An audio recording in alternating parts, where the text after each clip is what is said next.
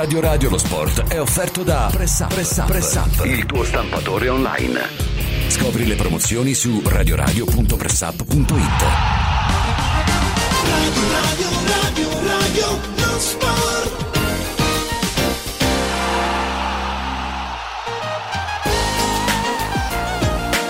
Buon pomeriggio, buon pomeriggio e ben trovati sulle piattaforme di Radio Radio, pronti a passare un pomeriggio intenso in questo sabato di campionato, eh, con un occhio ad Atalanta Udinese dalle quindici, ma anche proiettandoci a quelle che sono le partite di cartello. Buon pomeriggio a tutta la squadra di Radio Radio, buon pomeriggio a Leo Calimba, a Giorgia in redazione, ad Albertino in regia tivù. E tra le partite eh, di cartello c'è sicuramente eh, Lazio-Napoli di eh, domani alle diciotto, che ovviamente vi racconteremo. Sono pochi i dubbi per Sarri, ma ce n'è uno eh, per Mazzarri, che riguarda eh, Zielinski, e a quanto pare le vicissitudini di mercato non lo terranno lontano dal campo, visto che Piotr va verso un posto da titolare. L'alternativa sarebbe Lindstrom, che però è da adattare al ruolo. Una buona percentuale intanto di primo posto, l'Inter se la gioca a Firenze. Senza Barella e Cialanoglu toccherà Frattesi vicino al solito Mkhitaryan a centrocampo, eh, ma tornano Dumfries e Bastoni, che dovrebbero accomodarsi in panchina. La Viola invece deve fare a meno di Biraghi. Noi Sinner e loro Djokovic. Allegri pensa già allo scontro diretto con l'Inter del quattro febbraio, ma prima c'è da affrontare l'Empoli allo Stadium. Intanto il Financial Times torna a parlare niente po' po' di meno che Andrea Agnelli, che non esclude il ritorno in un futuro però non meglio definito, eh? Non meglio definito, e parla ancora di Superlega. Dice Agnelli: non ho capito il dietrofront dei club dopo aver firmato un contratto di duecento pagine. C'è curiosità poi, eh? c'è curiosità intorno alla Roma due punto zero targata De Rossi, che andrà a Salerno lunedì sera. Intanto il Chelsea starebbe fissando il prezzo di vendita di Lukaku, che dovrebbe ammontare, secondo il Daily Mail, a circa trentacinque milioni di euro. Dunque eh, la Roma col nuovo corso Friedkin, con le nuove strategie, dovrà pensarci in estate. Il Milan non se la porta da casa, direbbe il bomber Pruzzo, contro il Bologna. In palio c'è non solo la quinta vittoria di fila, ma l'assalto al vertice, nella speranza che le prime due rallentino. In conferenza Pioli riserva parole al miele anche per Zirkzee. Eh, dice: lo seguo dai tempi del Bayern. Oh, annuncio shock in serata. Intanto in Premier League Jürgen Klopp lascerà il Liverpool a fine stagione, ma frena l'entusiasmo dei possibili interessati anche in Italia, eh, perché ce ne sono. Jürgen Klopp fa sempre gola, lanciando addirittura l'idea di un ritiro a soli cinquantasei anni, ragazzi. Eh, sono scioccato dalla notizia, dice Pep Guardiola, ma prima di incontrare i Reds dormirò meglio. Abbiamo apparecchiato tutto, ci siamo, siamo pronti. Mi raccomando, scaricate la nostra app. E adesso con questa musica come facciamo a non essere carichi? Buon pomeriggio, buon pomeriggio a tutti voi, buon pomeriggio Franco Melli. Ciao Alessio, buon pomeriggio a te e agli ascoltatori. Eccoci qua, primo pensiero di questo turno di campionato. Franco, dove va?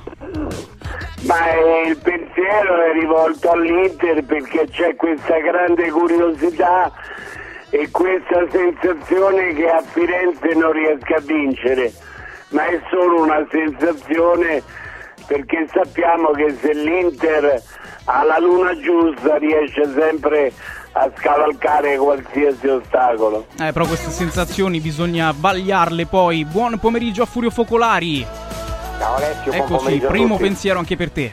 Ma io penso subito a quello che sta per accadere, cioè Atalanta-Udinese, che non è una partita semplice mm. per l'Atalanta, che ha perso Koopmeier, eh, per cui, beh, siccome stiamo parlando di lotta ah, per andare in Champions League, no? Che riguarda le romane, quindi è una partita importante. E poi a seguire c'è la Juventus, quindi già oggi un pomeriggio abbastanza importante. È eh, bello pieno, bello intenso. Buon pomeriggio a Stefano Agresti. Ciao ciao, buon pomeriggio a tutti. Anche tu vai su Atalanta-Udinese oppure scegli la terza via? Atalanta-Inter eh, o... Scelgo, scel- scelgo una terza via, scelgo la Juventus. Scegli perché, la Juventus. Perché, perché chiaramente Fiorentina-Inter è la partita eh, più, più importante della giornata, se la Juve batte l'Empoli. E quindi tutto passa da lì.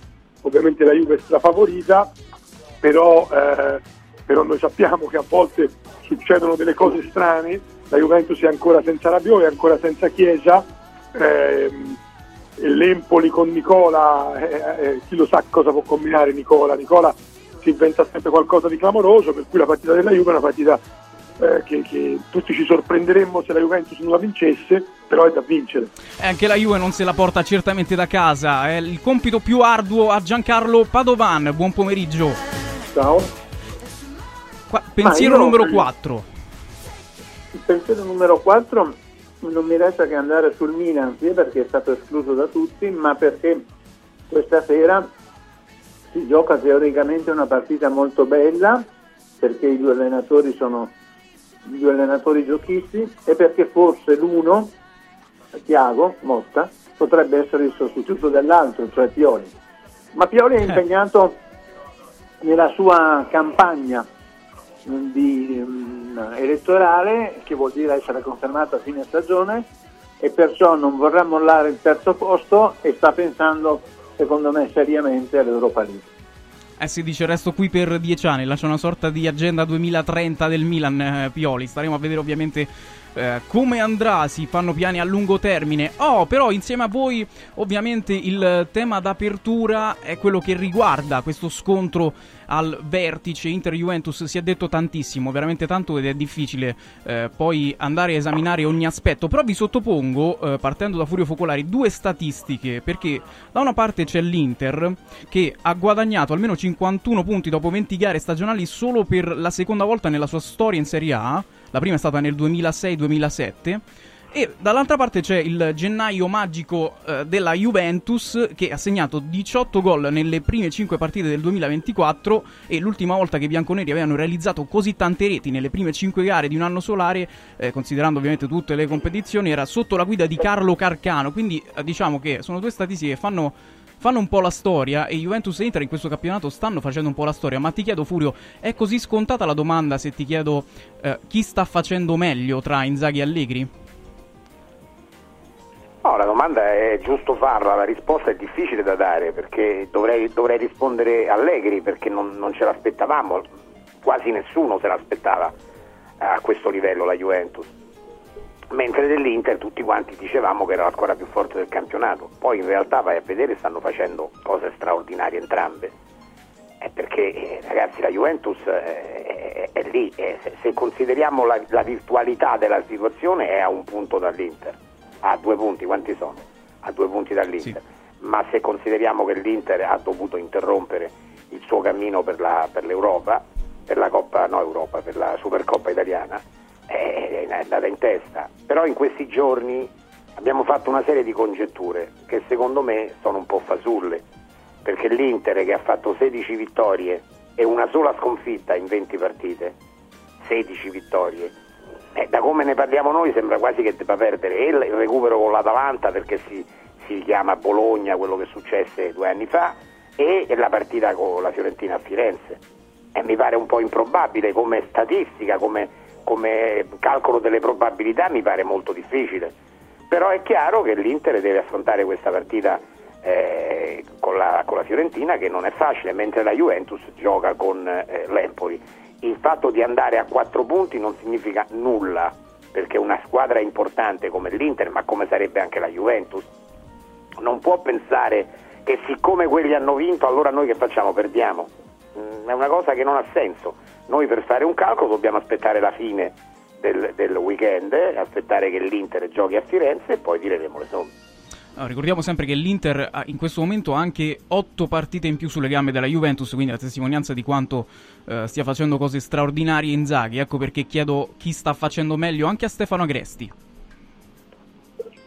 No, eh, per me sta facendo meglio la Juve, perché tutto parte dalle, dalle aspettative, e la Juve non aveva, non, non godeva del credito di cui godeva l'Inter all'inizio della stagione, ha un organico più esiguo rispetto all'Inter, è migliore dell'Inter a mio avviso in attacco, ma anche perché ha scoperto questo ragazzo, perché poi anche in attacco comunque ha avuto delle defaillance importanti, penso ai tanti infortuni di Chiesa, penso al fatto che Ken sta andando all'Atletico Madrid perché anche quest'anno ha fallito, per cui anche lì davanti la Juve per un certo periodo non ha avuto Vlahovic, per cui la Juventus ha avuto difficoltà eh, in, eh, eh, a centrocampo, ha perso Pogba, ha perso Fagioli, eh, se considero tutto eh, già la Juve partiva con un organico meno consistente rispetto a, a, all'Inter, eh, eh, ha perso due centrocampisti così importanti, ha avuto tanti infortuni, ora è lì a due punti dall'Inter. Io credo che,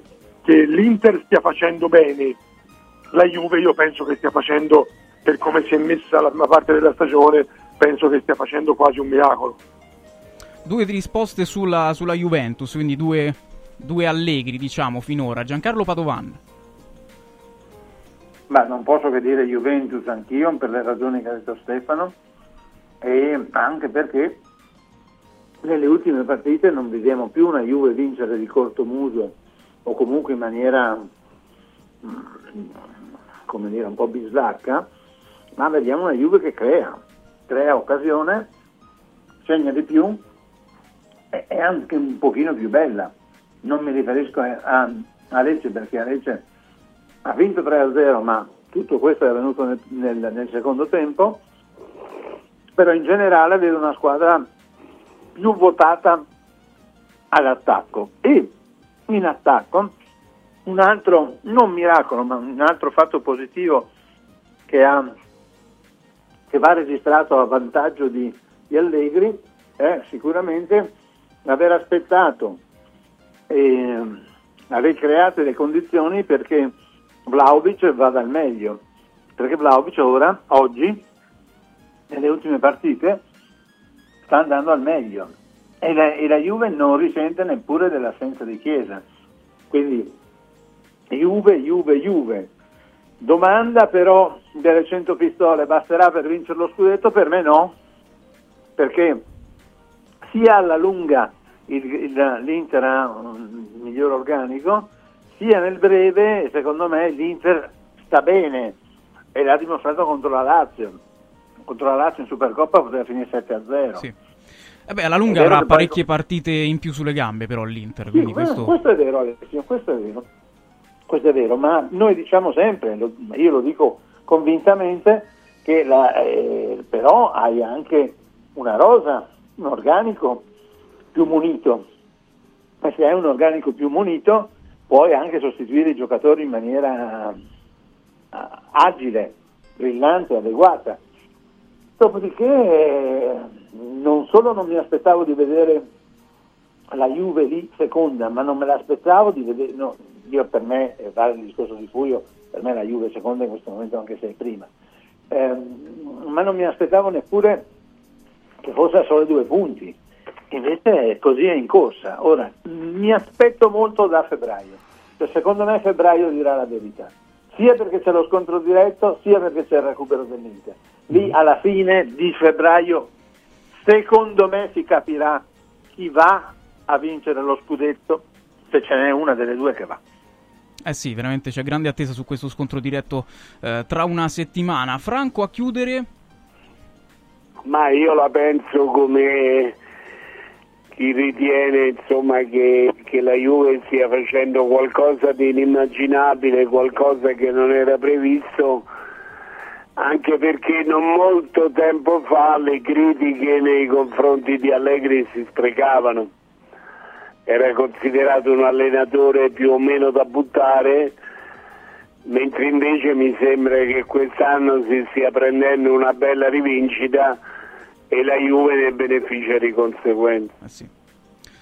Giancarlo e Franco mi danno tra l'altro eh, due spunti, perché prima eh, Giancarlo parlava dello stato di forma di, di Vlahovic, eh, mentre Franco diceva eh, è un po' un momento di, di rivincita di Allegri. Ecco, fino a un momento fa veniva un po' rimproverato, Furio, ad Allegri anche il, lo stato di non forma di Vlahovic, il fatto che segnasse poco, che sì, ma, non stoppasse. Sì, eh, sì, ma adesso così, possiamo dire che, che, è, che è merito di Allegri il fatto no, che stia meglio? No, eh. no, no, no, no, no, no, no, forse non era colpa di Allegri in maniera esagerata prima, non è merito adesso, cioè è il ragazzo che eh, probabilmente ha vinto la sua battaglia con la pubalgia e si è di nuovo in forma. Eh, però attenzione, eh, cioè noi tante volte, cioè noi eh, quando facciamo i commenti di un campionato è come se assegniamo l'Oscar eh, di quest'anno, se poi dobbiamo assegnare l'Oscar alla carriera è un altro discorso, ma eh, Allegri in questi ultimi due anni lo abbiamo criticato non perché siamo scemi o, o, o ce l'abbiamo con Allegri, perché ha fatto male, male, male. Il primo anno ha fatto un disastro su tutto, il secondo anno ha avuto tanti problemi con la giustizia, la, la società eccetera, però lui prima che succedesse il casino della giustizia ha perso cinque partite su sei in Champions League, sì. E che dovevamo fare? Dovevamo dire che Allegri è un fenomeno? Eh ragazzi, abbiate pazienza, il, l'Oscar alla carriera glielo do, ha vinto il campionato col Milan, ha vinto i campionati tanti con la Juve, è andato due volte in, in finale di Champions League, per l'amor di Dio, ma questi ultimi due anni Allegri ha fatto una schifezza. Sì, sì, ci, ricorgi- ci ricordiamo anche in quel frangente la squadra veniva anche, eh, c'erano proteste, no, della curva a fine partita, quindi quello, quello fu un momento ma, veramente ma le nero. Cinque, le cinque sconfitte in Champions League su sei partite, compresa una sconfitta in, in Israele, sì, sì. Eh, ragazzi, quelle sono cose pesanti e eh, non è che potevamo dire bene di uno che faceva quei risultati lì. Oh, però venendo ai meriti di adesso, Stefano Agresti, cerchiamo di chiarire un pochino di chi sono i meriti, eh, di chi non sono, perché magari può essere scontato come, come argomento, però che, che è successo nel frattempo? Cioè è, è Allegri che ha capito cose che, non, che, che doveva capire, cose che doveva maturare, oppure? Io penso che, che abbia avuto il grande merito di, di, di dare fiducia a una squadra che poteva anche smarrirla dopo quello che era successo l'anno scorso. Credo che quando Furio dice che nelle ultime due stagioni eh, la Juve ha fatto male, Allegri anche, perché ha fatto meno di quello che avrebbe dovuto, io penso che dica la verità, cioè eh, la Juve nelle ultime due stagioni ha fatto male con Allegri. Eh, eh, sono state le due stagioni nelle quali la Juve non ha vinto nulla e non accadeva dal primo anno di Conte, quindi dal duemilaundici al duemiladodici. Poi aveva vinto per nove anni lo scudetto, poi nell'anno di Pirlo non aveva vinto lo scudetto ma aveva vinto due coppe e poi Allegri per due anni non ha vinto niente. Quindi sono stati due anni deludenti, eh, ha avuto grandi delusioni anche eh, in Europa, eh, l'anno scorso come motivazione per, per le difficoltà della Juve si è portato il fatto che, che ci fosse stata la squalifica, la, la, la penalizzazione eccetera, ma la Juventus eh, aveva già perso molto prima della penalizzazione, quindi erano stati due anni oggettivamente deludenti. Sì. Quest'anno si sta riprendendo tutto con gli interessi eh, perché c'erano meno aspettative e secondo me lui ha avuto il merito di creare l'ambiente giusto, di dare fiducia a una squadra che dal punto di vista tecnico, se io vado a vedere, eh, a me sembra che, che se l'analizzo è, mi sembra che ci siano non l'Inter ma forse tre squadre migliori della Juve, mm-hmm. Cioè in mezzo al campo la Juve gioca costantemente, ora che Rabiot non sta bene, gioca con McKennie, con Locatelli e con Miretti. Eh, voi ditemi se, se è un, questo è un centrocampo di una squadra da scudetto. Eh, a me non pare, onestamente, e questo a mio avviso eh, amplifica i meriti dell'allenatore. No, poi ci andiamo anche ai meriti di Inzaghi, chiaramente, però comunque dovevamo prendere spunto dalle prime risposte che ci avete dato. Eh, la Juventus obiettivamente eh, un oggetto da, da chiarire, dopodiché Lucio ci scrive eh, è normale che giocando una volta a settimana una squadra come la Juve ne, ne benefici. Eh, Giancarlo, se dovessi trovare no, un, una quadra, la situazione, se dovessi trovare delle cause diciamo principali di questo stato di forma della Juve, che a gennaio insomma mi sembra anche abbastanza evidente perché inizia anche a vincere e convincere. Sì, sì, l'ho detto anche prima, effettivamente convince di più perché il gioco, seppure a sprazzi, ma è più spumeggiante, la, la squadra cerca, eh, cerca il vantaggio, eh, cerca la conferma del vantaggio quando ha fatto un gol, no, non si mette più a a giocare al risparmio, quindi io credo che il nostro ascoltatore dica una grande verità, cioè quando hai una sola partita da preparare hai meno infortuni, la Juve continua ad averne tanti, ma comunque hai meno infortuni, tem- più tempo per recuperare e meno fatica, questo è sic- meno fatica fisica e anche mentale, e anche mentale perché giocare in Champions pesa, non è come giocare in Coppa Italia come ha fatto la Juve, che ha potuto schierare anche una parte delle seconde linee. Eh, quindi il vantaggio è sicuramente quello.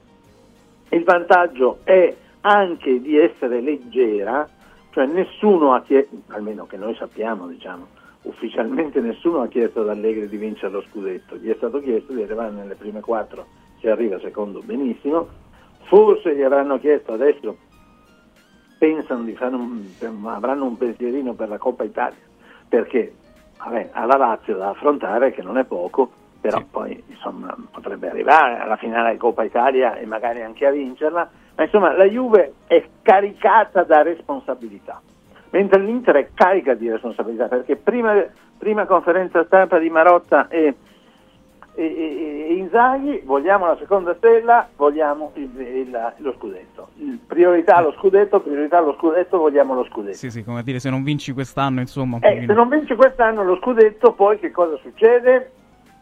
Non so sì, che sì. cosa succede. È Però, chiaro che... Anche... Sì, concludi Giancarlo. No, no, no, concludo, concludo. È chiaro che la pressione è certamente tutta sull'Inter, questo non, si, non credo sia oggetto di dibattito. Franco, a te il compito di individuare sia i meriti di Allegri che quelli di Inzaghi, così passiamo anche alla parte nerazzurra. Beh, i meriti di Allegri sono in particolar modo incentrati sulla grande valorizzazione di giovani e anche meno giovani, ma in particolar modo i giovani che stanno dimostrando addirittura di, di avere un rendimento importante, di avere un rendimento in alcuni casi da grandi giocatori. Penso a Cambiaso per esempio, ma non solo a lui. I meriti di Inzaghi sono la gestione di un organico pieno di soluzioni, pieno di alternative, che non è sempre facile da, da gestire, mentre invece mi sembra che lui stia adoperando il buon senso, anche se fatalmente qualcuno non sarà contento. Eh sì, e qui veniamo anche alla, alla quota per restare, perché chiudiamo questo primo blocco proprio su, sui due allenatori e poi andremo al calcio giocato, mm. però... Eh, parto da Furio chiedendo Allegri, Inzaghi, eh, come resta Allegri? Cioè, fossi dirigente tu, Allegri ti arriva secondo, ti vince la Coppa Italia, merita la conferma. Inzaghi ti perde lo scudetto, ma eh, lo perde in modo convincente. Qual è la quota per restare di Allegri, Inzaghi? Ma guarda, intanto Allegri secondo me si sta già meritando la conferma, primo perché ha un contratto di un anno ancora a cifre alte, e visto che sta facendo così bene, se anche poi eh, non riuscirà a vincere il campionato, eh, ma si qualifica ovviamente in Champions League, perché questo mi pare scontato, eh, non dovesse neanche vincere la Coppa Italia, secondo me merita comunque la riconferma. Eh, per Inzaghi è un po' diverso, è un po' diverso perché, come diceva prima Stefano, eh, conferenza stampa iniziale gli hanno chiesto lo scudetto e lui deve vincere lo scudetto. Lui è una è un ragazzo che sta facendo bene, ha vinto il quinto trofeo, ma quei trofei lì, sai, hanno un valore così, sì, è meglio vincerli che no, però non sono così importanti, quindi Inzaghi rischia di più Inzaghi rischia di più se non vince lo scudetto. Secondo me Inzaghi non lo confermano, con tutto che secondo me è un allenatore che sta facendo cose straordinarie. Imprescindibile lo, lo scudetto per Inzaghi. Stefano? Sì, è imprescindibile. Io penso che al di là di quello che, che crediamo noi, credo, eh, io penso che, che l'Inter, se Inzaghi non vince lo scudetto, lo perde a opera della Juve, io penso che non tenga l'allenatore, io penso che lo cambi. Mi, mi stupirei se lo confermassero, perché hanno puntato moltissimo, hanno puntato moltissimo su, sul campionato, hanno puntato tutto sul campionato. Poi, per carità, un conto è se non vinci lo scudetto e poi, e poi in Champions eh, se arrivi in fondo finale. Eh. L'anno scorso già ha salvato la panchina in questo modo, sì. Inzaghi, perché se non avesse avuto quel percorso in Champions sarebbe stato sicuramente sostituito, e, e quest'anno io credo che debba, che debba fare la stessa cosa. Io credo che debba vincere lo scudetto. Se non vince lo scudetto io credo che lo mandino via. Eh, però quest'ultima osservazione, insomma, mi sembra che, che conti un pochino, fermo restando che arrivare due volte in finale di Champions anche senza vincerla è qualcosa di straordinario, però insomma già, già è diverso se è contemplato il fatto che magari sì, ti arriva... Diciamo, eh, noi, fino... dobbiamo partire da un presupposto, noi dobbiamo partire da un presupposto che, per carità, eh, le coppe contano eccetera, però un conto è se la Coppa Italia... Eh, la vince la Fiorentina, o la Supercoppa italiana la vince la Fiorentina, è un conto se la vince l'Inter. Eh, certo. eh, chiaramente a tutti fa piacere vincere, però è, non, è, è ovvio che, che la, la, eh, per squadre che non sono abituate a vincere eh, queste coppe hanno molto più peso. Eh, se l'Atalanta riuscisse a vincere la, la Coppa Italia, visto che, che non vince da, da cinquanta anni, eh, ovviamente avrebbe un peso straordinario. Eh, per l'Inter eh, conta vincere lo scudetto, eh, non c'è tanto da, da stare a... e quindi io credo che che debba assolutamente, assolutamente vincere lo scudetto. Mm-hmm. Eh sì, tra l'altro Inzaghi stesso è molto abituato a vincerle le Supercoppe. Giancarlo, quota per restare di Allegri, quota per restare di Inzaghi? Beh, per restare di... lo chiedi a me se fossi un dirigente? O, se tu fossi un dirigente, chiedi... sì. Ah, se io fossi sì, dirigente, sì, sì. La, la, la quota per, rest... per far confermare Allegri settanta per cento, forse anche ottanta per cento. La quota per confermare Inzaghi in questo momento la stessa, perché Inzaghi, lo ripeto, al di là delle illusioni ottiche in testa, ehm, almeno fino a domani sera è in testa virtualmente, perché ha due partite da recuperare, cioè da giocare, e, e, e perché quelle coppe che, con, che magari non pesano, ecco, non pesano tanto come scudetti o Champions, eh, quelle le ha vinte. Forse No, c'è sta- no, forse c'è stato un inciampo in Coppa Italia, ma insomma tutto va in cavalleria se vince lo scudetto. In questo momento mi sembrano saldi tutti e due. Entrambi, però sì. Attenzione che Radio Radio ha detto, e molti altri hanno confermato due mesi fa, che la Juve è allettatissima da Conte. Ah. E quindi, eh, quindi siccome, siccome è già successo, era Agnelli, che uno, un, un Allegri scudettato, scudettato lasciasse la panchina a Sarri, ma chissà, potrebbero anche fare questa pazzia. Però, Beh, però c'era Ronaldo per, all'epoca. Sì, sì, no, vabbè. Però per contro, per contro c'è anche un ingaggio, quello che ha detto sì. Furio, cioè, c'è un ingaggio pesante. Quindi se questo vince, tu lo mandi via? Cioè, fai un'operazione, non dico impopolare, perché purtroppo o per fortuna l'Allegri out eh, è sempre in funzione, ma fai un'operazione ingiusta, ecco, e anche poco conveniente dal punto di vista economico. Mm-hmm. Eh, tra l'altro è un trio questo che farebbe gola a parecchie squadre, non solo italiane, questo trio Conte, Inzaghi, Allegri. Eh, Franco, non so se secondo te magari, ecco, ci sarà il... lo scambio di carte, o pensi che ri- rimarranno entrambi dove sono, Allegri e Inzaghi? Franco? Io penso di sì, se dovessi pronosticare al momento sicuramente rimangono dove sono. E il, il pensiero del, del te dirigente, come abbiamo fatto con gli altri, terresti Allegri, un Allegri secondo ma, ma vincitore in Coppa Italia, ecco, qual è la tua quota? Ma Allegri lo tengo comunque, anche se non vince. Inzaghi, se non vince lo scudetto, ci penso di più. Sostanziale concordia, mentre siamo arrivati alla fine di questo primo blocco, però noi ci ritroviamo tra pochissimo con tutti voi, perché dobbiamo chiaramente passare eh, anche al calcio giocato. Eh, molto passerà ovviamente da, da Firenze, perché c'è una trasferta in, impegnativa per l'Inter, chiaramente tutta la pressione è sui nerazzurri, e ci andiamo noi tra pochissimo, ma prima i nostri consigli. È bello sapere che in qualsiasi momento c'è chi si prende cura di te. Villa Mafalda c'è sempre. Per la salute della mia famiglia mi affido a Villa Mafalda, dove è possibile eseguire tutte le prestazioni mediche di cui abbiamo bisogno ventiquattro ore su ventiquattro, dalle visite con i migliori specialisti agli esami diagnostici fino alla chirurgia. Villa Mafalda, la tua clinica privata polispecialistica nel cuore di Roma. Villa Mafalda è in via Monte delle Gioie cinque. Info e prenotazioni su villamafalda punto com.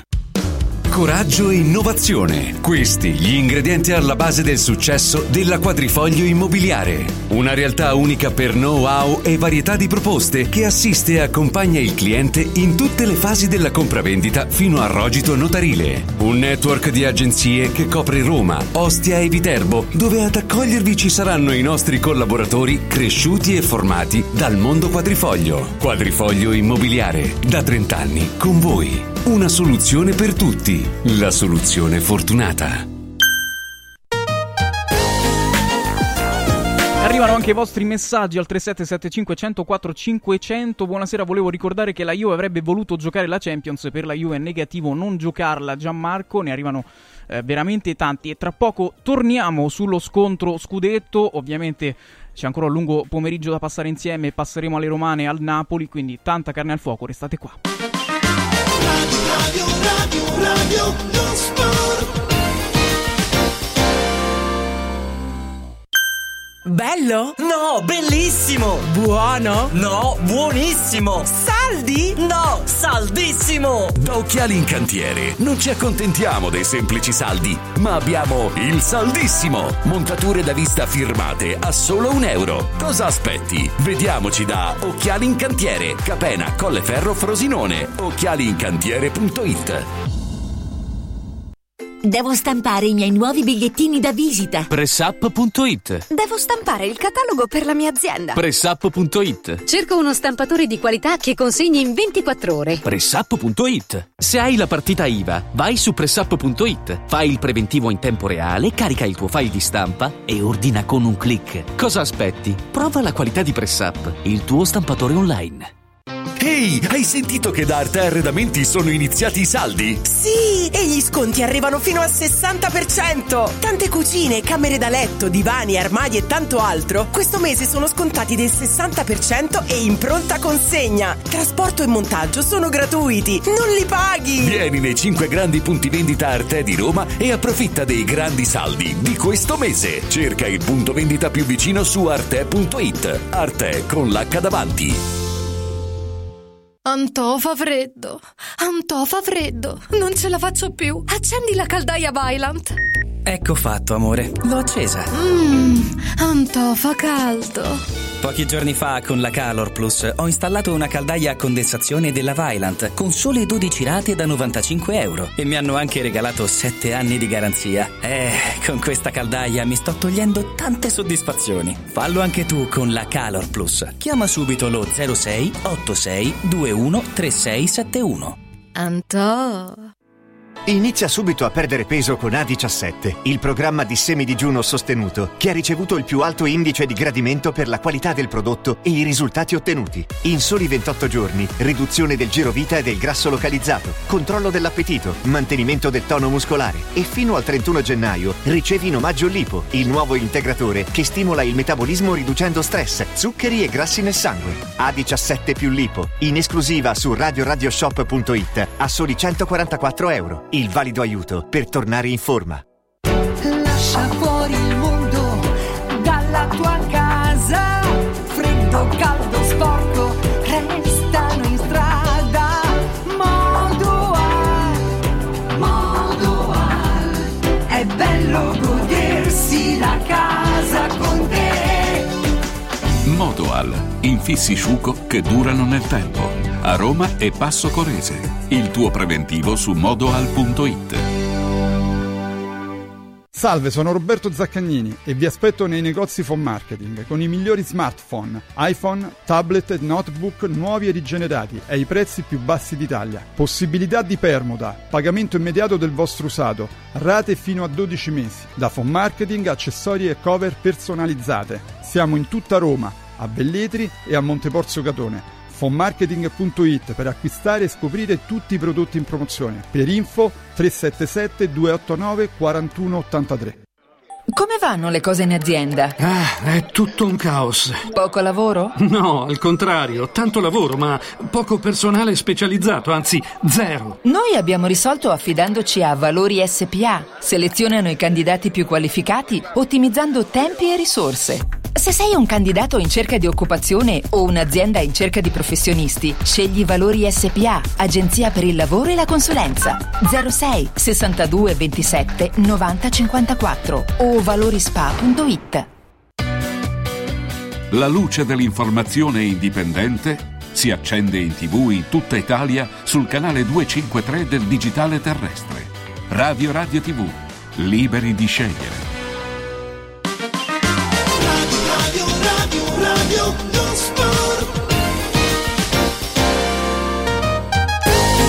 Radio Lo Sport, torniamo in diretta mentre ci sono le formazioni ufficiali di Atalanta Udinese, calcio d'inizio alle quindici, ovviamente vi aggiorneremo su tutti i risultati in tempo reale. Atalanta in campo con un tre quattro uno due, là davanti giocano Miranchuk, Scamacca, De Chiete e Ler. Udinese che risponde eh, con Okoye in porta, Ferreira, Perez, Christensen, Festi, Lovric, Wallace, là davanti Samardzic, Camara, Toven e Luca. Oh, torniamo a salutare i nostri, abbiamo eh, di nuovo in linea Franco Melli, Furio Focolari, Stefano Agresti e Giancarlo calcio Padovan. E prima di passare ovviamente al calcio giocato e a questo scontro al vertice, perché ci sono partite eh, importanti soprattutto per l'Inter, ci fanno notare che giustamente c'è stato uno scossone nella notte, perché eh, Jürgen Klopp ha annunciato l'addio al Liverpool a fine stagione, Liverpool che al momento è leader in Premier League, eh, che è stato uno, uno scossone, perché lo stesso Guardiola ha detto che di essere stato scioccato dalla notizia. Klopp, che ha anche avanzato l'ipotesi di un ritiro a soli cinquantasei anni, eh, vi chiedo ragazzi, voi vi ricordate un, eh, un esempio anche recente così, insomma, di un allenatore che a un certo punto dice basta, mh, eh, penso di smettere perché le energie sono poche? Furio. Ma io mi ricordo quando Sacchi a Parma decise di smettere con, con la panchina perché era stressato, perché non gliela faceva a, ad andare avanti. Nel caso di Klopp sarà sicuramente un diverso, ma credo anche una cosa, che Klopp mi ha sempre dato l'idea di un, di un commendatore intelligente, e quindi credo che abbia guadagnato talmente tanti soldi fino ad oggi nella vita che può darsi pure che decida di prendersi una baita, eh, che ne so, in un atollo sperduto nell'Oceano Indiano. Adesso questa è una battuta, perché poi magari invece lo troviamo in Arabia o che ne so, però, però potrebbe anche essere eh, che lui decide di smettere perché è stanco, perché ha tanti soldi e se li vuole godere. Eh sì, eh, sarebbe anche comprensibile, eh, insomma lo, lo comprenderemo appieno. Stefano Agresti,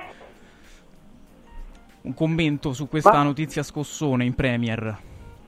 Ma evidentemente Klopp eh, ritiene che sia chiuso il suo ciclo, avverte molto la pressione, eh, comunque fare quel mestiere è comunque molto molto eh, stressante eh, dal punto di vista, eh, Curio ricordava, ricordava mh, giustamente Sacchi, che a un certo punto ha smesso di allenare, poi ci ha riprovato e comunque poi si è rifermato, eh, ma non soltanto lui, non soltanto lui, Eh, anche Guardiola a un certo punto si è preso un anno di stop, sì.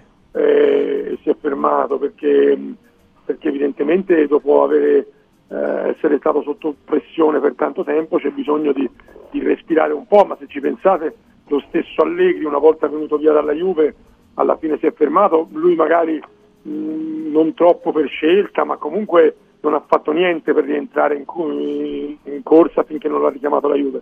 Credo che che sia una cosa, sai, sono comunque allenatori che guadagnano moltissimo denaro, eh, quindi non è quello il loro problema. Per tenere queste squadre, queste grandissime squadre ai massimi livelli in tutte le competizioni, hanno una pressione psicologica molto molto forte, e quindi che ogni tanto uno abbia la necessi- avverta la necessità sì. di fermarsi ci sta.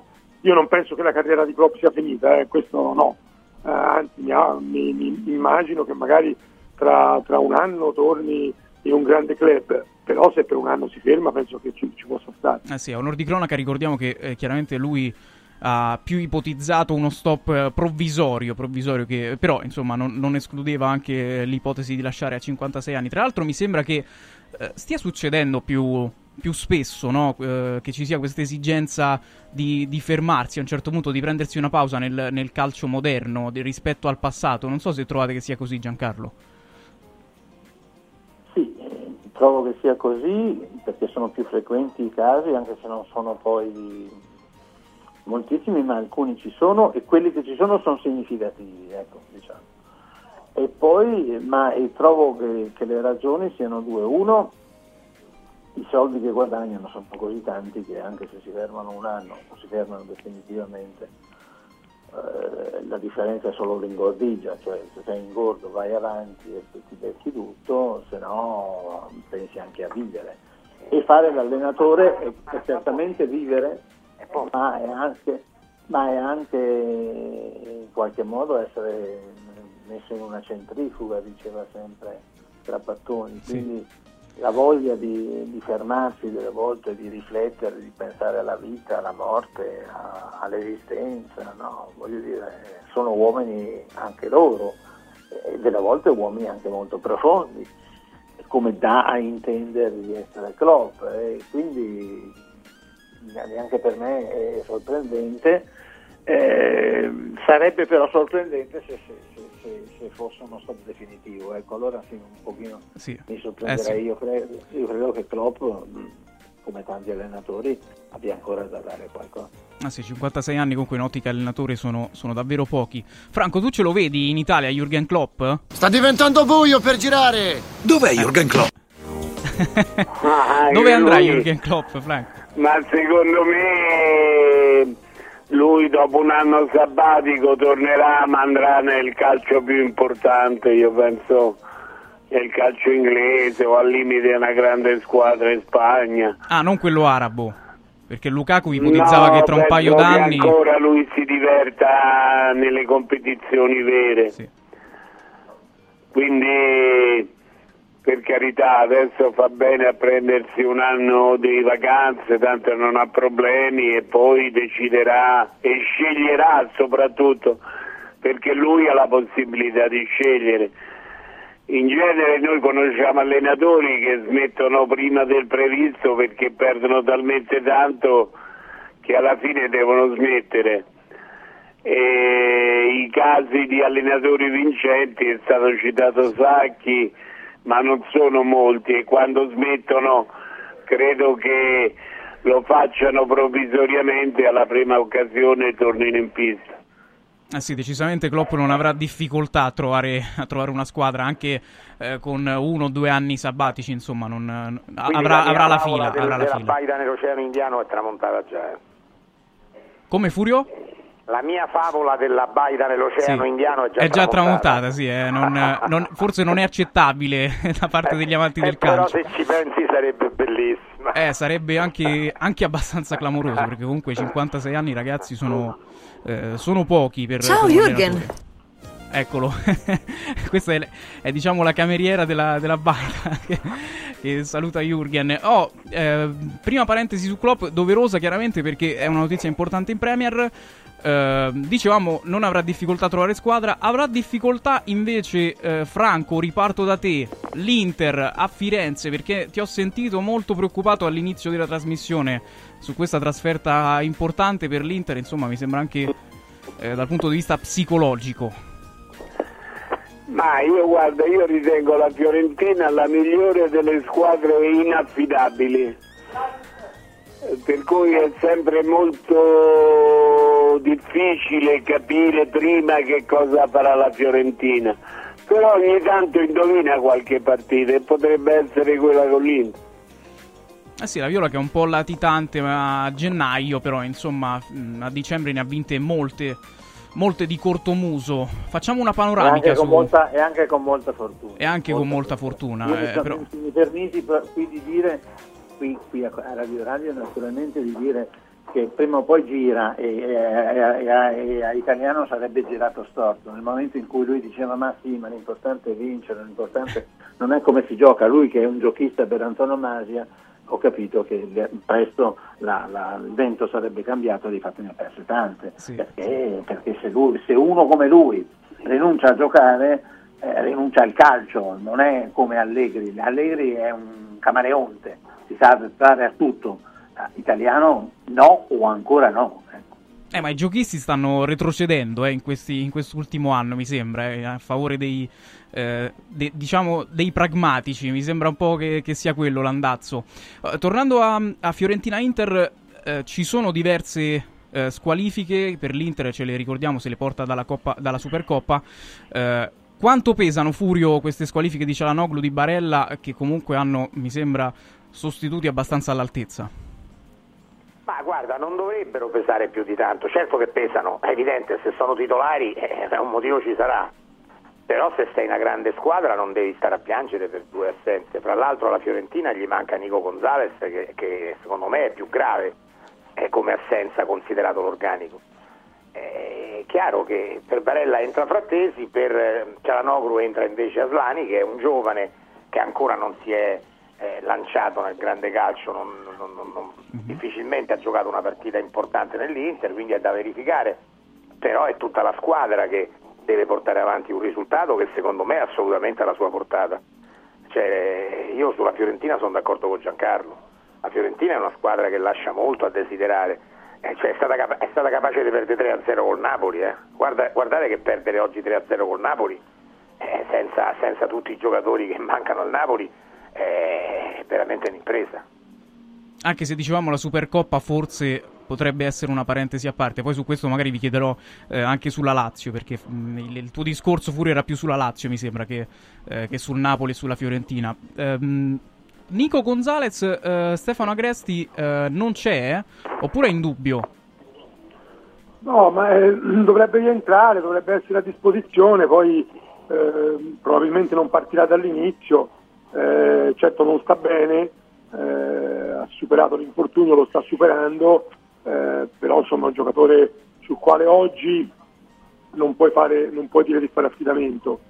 Eh, poi magari entra e decide la partita, questo non lo so. Si è allenato una volta, che... credo, Stefano, vero? Si sì, sì, sì, lo porta, lo por... penso che lo porti però in panchina, almeno questo è quello che, che dicevano ieri, che dovrebbero dovrebbe portarlo, eh, perché sai magari eh, anche, anche un quarto d'ora o mezz'ora di, di Nico Gonzalez eh, in una partita magari che si mette in un certo modo, è il giocatore nettamente di maggior talento che ha la Fiorentina e può comunque provare a incidere.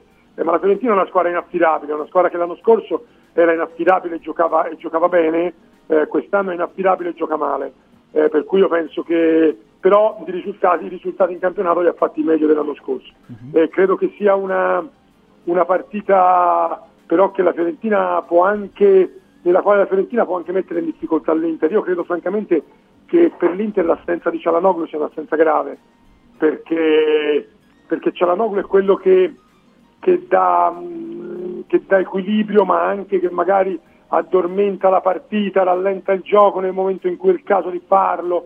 È un giocatore che, che per l'Inter, per me, è il più importante assieme a Lautaro, anche perché il sostituto è quello più lontano dal titolare come valore. Cioè Asani, eh, un anno e mezzo all'Inter non ci ricordiamo una partita buona che abbia fatto, e quindi è chiaro che che secondo me l'Inter un, un po' li può pagare. Poi l'Inter anche così è più forte della Fiorentina, però però è una partita che, che non è, non è, per me non è, non è una partita affatto scontata.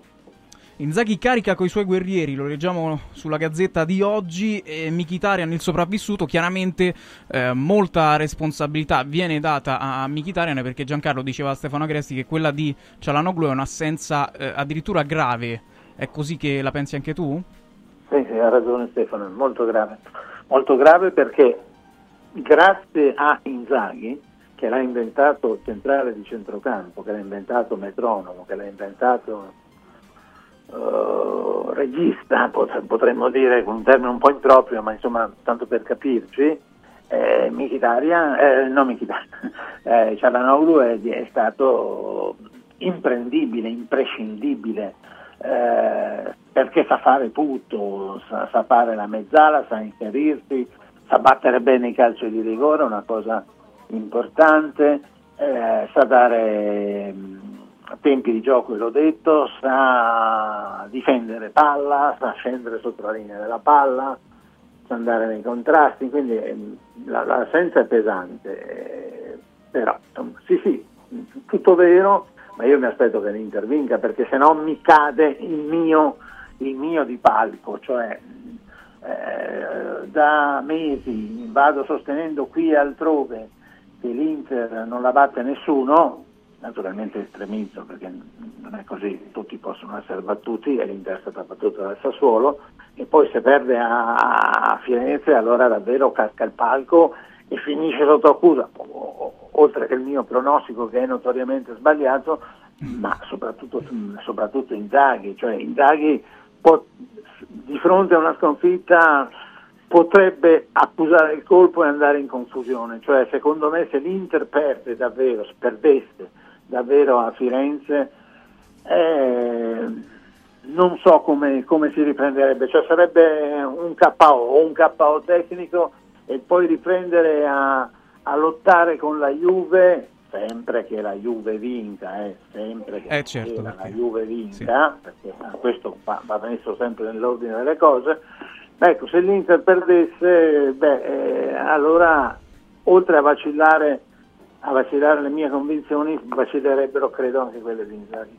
Franco, c'è così tanto in gioco per l'Inter, perché Giancarlo fa un quadro, diciamo, forse più psicologico-critico in caso di, sì. di sconfitta.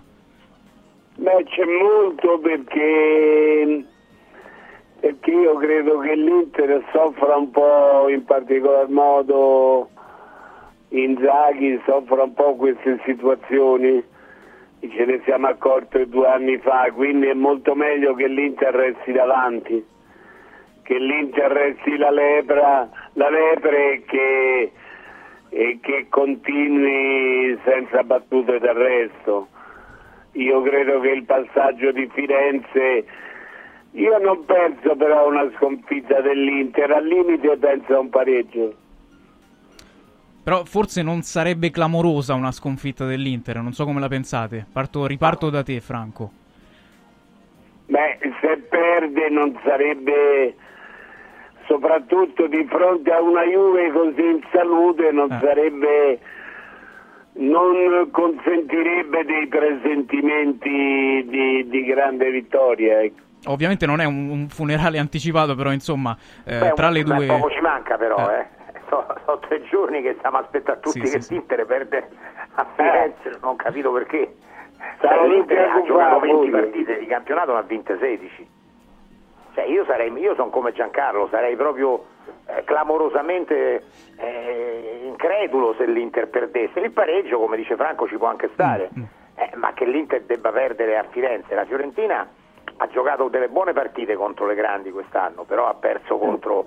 la Juventus, ha perso contro il Milan, ha perso contro la Lazio, eh, poi però ha anche vinto alcune partite, no? Perché eh, ha, ha battuto, ha battuto, eh, fammi ricordare, ha battuto la Fiorentina, un paio di grandi, ha battuto, ha battuto l'Atalanta, uh-huh. ha pareggiato con la Roma, però non c'ha questo rollino di marcia impressionante con le grandi.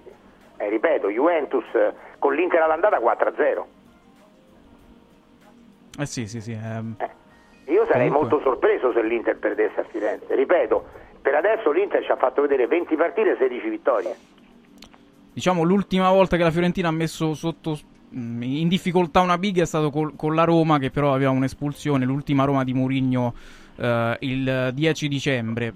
Quindi... Eh sì, ma Alessio, quella, ma quella è stata, è stata, al di là della Roma che insomma era eh, sì, nettamente sì, inferiore, sì. ma al di là di questo...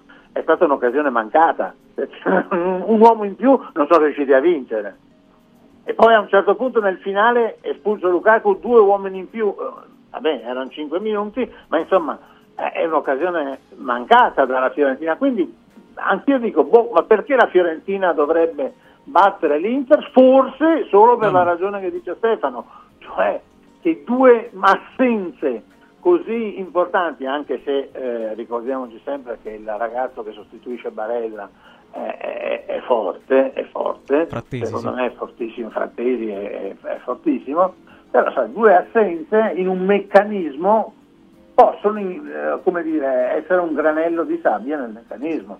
Ma dai, ma l'Inter secondo me va a vincere la Firenze, dopo sì. mi sbaglio. No, for- forse ci attrae, diciamo, giornalisticamente ci attrarrebbe il, il fatto che viene sconfitta una squadra che domina così tanto il campionato, e dicevi tu stesso, Giancarlo, prima c'è in ballo molto psicologicamente nel caso di una sconfitta alle porte sì. eh, di, di uno scontro come quello de- con sì, la Juventus. Perché, come dice Franco, purtroppo per lui eh, Inzaghi quando sta dietro, quando... o quando ha la grande possibilità di staccare e non stacca, un pochino non so se va in confusione, se, se si deprime, eh, non so, però insomma quello che è successo due anni fa eh, è ancora vivo negli occhi dei tifosi interisti, i più critici, i più critici ce l'hanno ancora con Inzaghi. Ecco. Certo, poi a Bologna fu anche responsabilità tecnica di un, di un calciatore, Gerardo. In quel caso il portiere, quindi Gerardo. Insomma...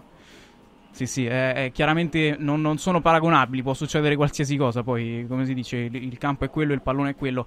Oh, Stefano Agresti, nel caso di una vittoria invece, visto che insomma iniziava a diventare un po' troppo un funerale anticipato, nel caso di una vittoria sarebbe una dimostrazione di forza o anche in quel caso non, non dovremmo stupirci? No, no, sarebbe una dimostrazione di forza, come no? Io per carità, nessuno aspetta che l'Inter perda, io dico semplicemente... che se la, la prima in classifica gioca in trasferta contro la quarta, è chiaro che è una delle partite più impegnative che può giocare. se la gioca senza due calciatori importanti su tre a centrocampo, eh, io credo che, eh, poi sono d'accordo con Giancarlo che l'assenza di Barella eh, pesa relativamente, perché Frattesi eh, si, si sta bene, eh, poco, poco inferiore rispetto a Barella, il valore non, non è distante, bisogna vedere, si sta bene, ma soprattutto bisogna vedere quanto avverte la pressione di non poter sbagliare l'occasione, perché poi io credo che Inzaghi nella gestione di Frattesi, insomma, qualcosa forse ha sbagliato, perché eh, Frattesi quando entra fa benissimo, ma non entra quasi mai, e, e allora eh, tutte le volte che entra ha, non ha voglia di fare, ma ha voglia di strafare, e, e questo credo che sia questa credo che sia una condizione psicologica non positiva per un giocatore. Eh, Simone sappiamo che è fatto così, cambia poco, cambia quasi niente, però poi quando hai bisogno dei giocatori rischi di trovarli mh, insomma un, un po' così, un po' o, o un po' fuori forma o sotto pressione eccessiva dal punto di vista mentale, quindi però ecco, io penso che se l'Inter se l'Inter vince a Firenze, penso che dà un grande segnale, perché vince senza Barella e soprattutto senza Çalhanoğlu, sì, contro la quarta in classifica. Cioè, perché poi eh, insomma, noi se guardiamo la classifica dobbiamo anche ricondurci un po' a quella, perché è vero che, che l'Inter è l'Inter, però insomma stiamo descrivendo la Fiorentina come se fosse una squadra inesistente, eh, ma al momento è quarta in classifica. Sarebbe un segnale, Franco, dell'Inter una premesso, vittoria? A me la Fiorentina, premesso, a me la Fiorentina sì, quest'anno sarebbe... non piace, eh, però... toglierebbe qualsiasi tipo di dubbio a chi... pensa che Inzaghi possa vacillare ancora, secondo me sarebbe molto molto importante. Mi sembra che concordiamo tutti sul fatto che eh, nulla passa dalla partita delle diciotto di oggi della Juventus. No, no, ma oggi è una passeggiata di salute, Alessio, dai. Ma scusi, non lo so, sai. Ma la Juve ha fatto fatica con la Salernitana, ha fatto fatica. No, ma aspetta, ma aspetta. Scusi, però. Col, col, Verona, col Verona ha vinto con gol di Cambiaso in recupero, nel recupero. Era il Verona, eh, il Verona, che oggi è una vabbè, oggi è una squadra, non c'è più la squadra, hanno venduto tutti, quindi eh, è una squadra retrocedenda, ma allora forse non lo era. Col, la Salernitana ha vinto all'ultimo secondo, col Monza ha vinto all'ultimo secondo. Cioè, partite scontate con le piccole, la Juve non ne ha, è vero, però non lo so, a me il dislivello è veramente grande, e sì, si gioca allo stadium, fra l'altro, non si gioca sì, a casa. Nel mese di gennaio ne ha però forse di partite no, scontate. Io, eh. io sinceramente questa non la vedo come un ostacolo, mm. però attenzione, cioè, il, il discorso, noi dobbiamo fare questo discorso, Alessio, cioè, eh, siccome io sono un malato di ciclismo, paragono sempre il campionato al sì. Giro o al Tour o alla Vuelta, non allo slam, no, ti eh, prego eh, eh, eh, ma non, ma non ad una corsa in linea, sì. Cioè tu puoi vincere la Parigi-Roubaix eh, ma, ma arrivi a, al giro arrivi quarantaseiesimo, no? E vinci la Liegi-Bastogliegi, ma al giro non ti piazzi fra i primi dieci. Il giro è un'altra cosa. Allora che significa questo? Significa che questo turno è un turno De, de, de, di, un, di un gran premio della montagna, ma è la, te, la, la, la seconda salita del, del tappone, che ce n'ha sei, perché poi ci stanno ancora diciassette partite da giocare, eh, quindi eh, il campionato non è, si decide oggi, eh. Cioè la Juventus vince, l'Inter perde, ok, la Juventus va a quattro punti, l'Inter ne deve recuperare una, può darsi che andrà uno eh, o può darsi che andrà tre, però il campionato è lungo, è lungo, non si decide oggi. La, la partita successiva è, è Inter e Juventus a Milano. Sì, diciamo che con ogni probabilità è uno scontro che, che vedremo fino alla fine, insomma. È, è, ma, è anche ma una sicuramente, sì. ma sicuramente, sicuramente. È anche una buona notizia, insomma, per, per il nostro campionato, mi sembra, perché ci sono ma state certo, annate ma... le, le famose case al mare, insomma. I, i, i, i Giancarlo, Stefano e... e... e Franco si ricorderanno quando Pantani doveva staccare Tonkov e non ci riusciva e, e scattava e scattava e scattava, c'è riuscito all'ultima, all'ultimo, agli ultimi due chilometri, perché era scattato cento volte e non ci riusciva, agli ultimi due chilometri l'ha staccato, ma agli ultimi due. Facciamo concludere Stefano, che ne pensi della partita di oggi alle diciotto, scontata o no? Ma io penso sia una partita che mi, stu- mi stupirei molto se la, se la Juventus non la vincesse. Nello stesso tempo le partite sono tutte da vincere, e questa è una partita dove qualche incognita c'è, un'incognita è rappresentata dal fatto che, che come dicevo, in mezzo al campo la Juve non ha grande qualità, e non vorrei che, che prima o poi pagasse questa, questa situazione, e, e poi il fatto che comunque l'Empoli è partito con un allenatore nuovo, ha vinto molto bene una partita, è un allenatore che sa preparare molto bene le partite difensive. È chiaro, la partita può anche finire eh, con una vittoria agevole della Juve, anche perché nell'ultimo periodo la Juve eh, ha sì. dato delle dimostrazioni di, di forza da questo punto di vista, però, però le partite sono da vincere e, e questa la Juve la deve, la deve dire. È chiaro, è chiaro che il, il pronostico sembra segnato, però le partite sono tutte da vincere. Non se la porta da casa, direbbe Bomber Pruzzo. E su questo chiudiamo il blocco. Vi ringrazio, grazie ragazzi, grazie ciao, Franco Meli, Furio Focolare, Stefano Agresti e Giancarlo Padovan. Sta iniziando Atalanta-Udinese, ma prima di aggiornarvi abbiamo i nostri consigli. Amici in Viaggio è il nuovo network di professionisti specializzato negli affitti a breve termine che trasforma il tuo immobile in una fonte di guadagno. Amici in Viaggio si rivolge a chi possiede uno o più appartamenti nel comune di Roma e offre un pacchetto completo per la gestione della locazione. Dalle pratiche burocratiche all'accoglienza ospiti alla pubblicità. Invia alcune foto del tuo immobile su WhatsApp al tre cinque uno settantotto cinquantacinque novantanove cinque o a info chiocciola amici in viaggio punto it oppure chiama il tre cinque uno settantotto cinquantacinque novantanove cinque. Affida il tuo appartamento ad Amici in Viaggio e inizia a guadagnare da subito.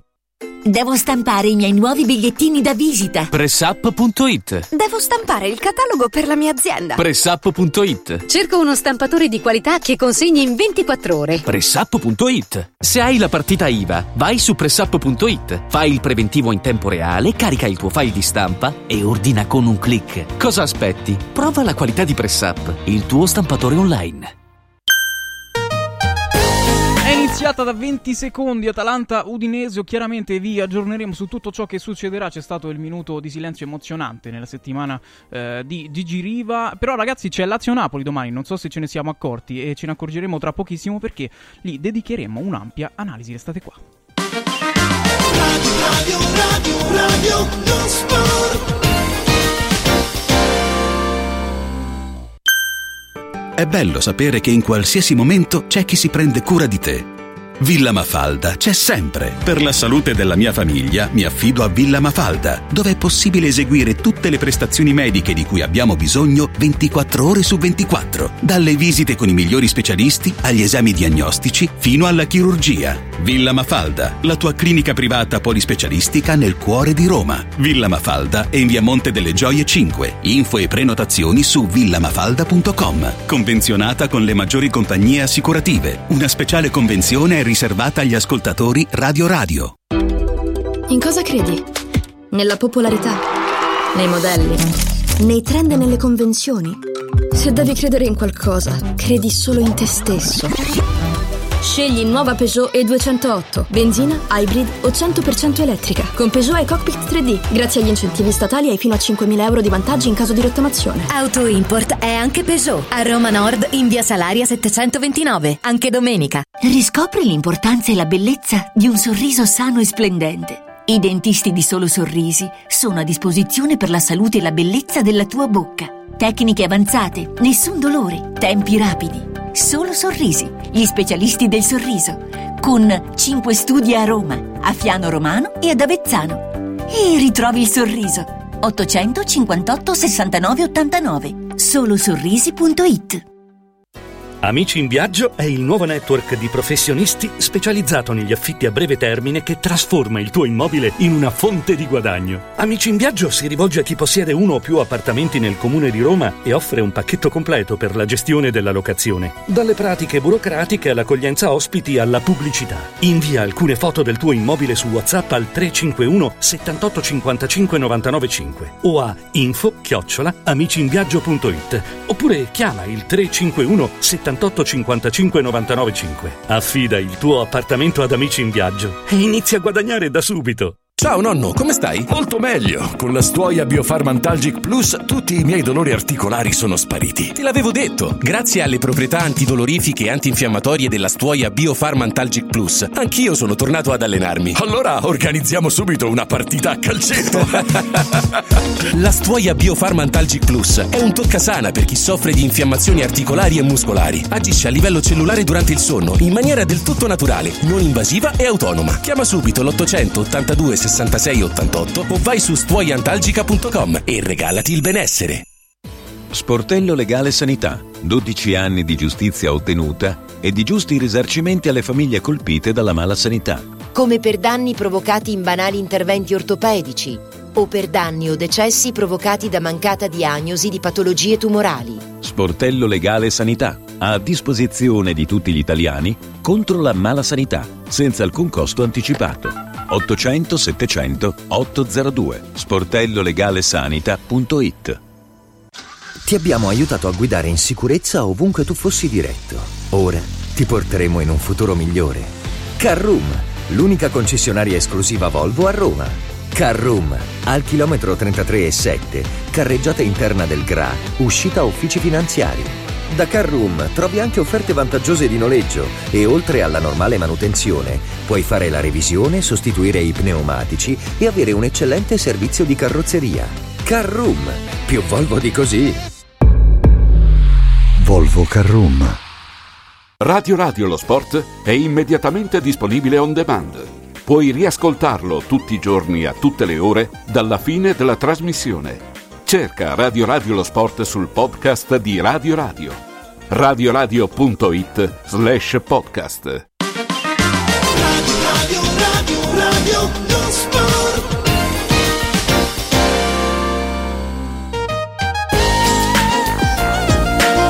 Radio Radio Lo Sport, ripartiamo, ripartiamo con la sfida di cartello, perché domani alle diciotto c'è Lazio-Napoli, che tutti chiamano spareggio, tra l'altro non so se c'è qualcuno che eh, obietterà questa definizione. Nel frattempo siamo al quinto minuto di Atalanta-Udinese, ancora eh, zero a zero, chiaramente vi aggiorneremo su tutto, eh, però dobbiamo eh, fare una panoramica sul match di domani, che chiaramente vi racconteremo e la facciamo insieme a Nando Orsi. Buon pomeriggio. Ciao, ciao, ciao. E con Luigi Salomone. Buon pomeriggio Luigi. Buon pomeriggio, ciao Nando, ciao a tutti.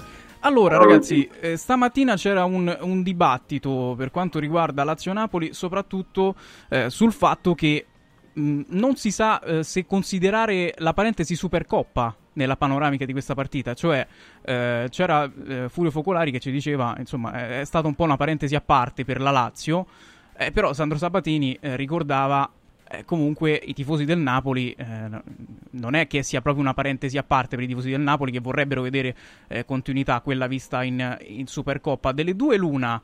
Eh, intanto salutiamo anche Mirko Borghesi. C'è Mirko? Sì, buon pomeriggio. Sì, Mirko. Buon pomeriggio. Allora Nando, dimenticare oppure considerare eh, la parentesi Supercoppa per fare una panoramica eh, delle due squadre? Bah.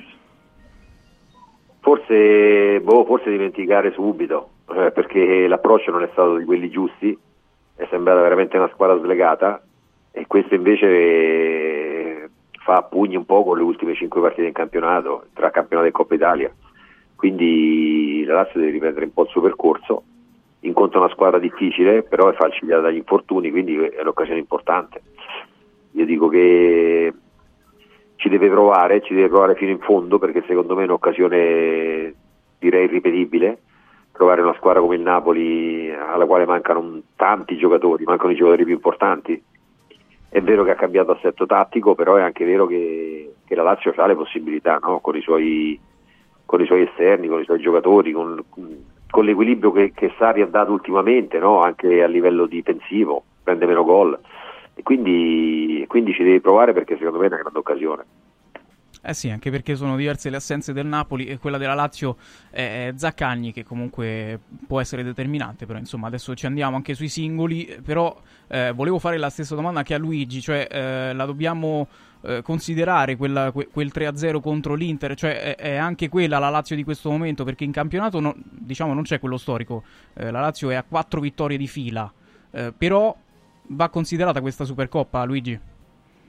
Beh, eh, credo che i tifosi si aggrappano al fatto che comunque lì è successo, cioè era una partita in Arabia, in condizioni anche climatiche particolari, quindi eh, fa, be- fa bene la Lazio a considerarla una parentesi, anche se diciamo bisogna essere onesti, nelle ultime partite di campionato la Lazio eh, era stata molto cinica a sfruttare le occasioni e a vincere le partite in modo anche diverso rispetto a quello che aveva fatto finora, quindi era sicuramente un ottimo segnale, però dal punto di vista del gioco non è che avesse mostrato eh, tantissimi progressi, quindi In questo senso bisognerà attendere delle prove importanti, quella di domani lo è. Io sono un po' meno d'accordo perché poi ho visto la formazione che mette il Napoli e ci sono praticamente sei titolari e cinque riserve, comprese il portiere, cioè cinque non titolari.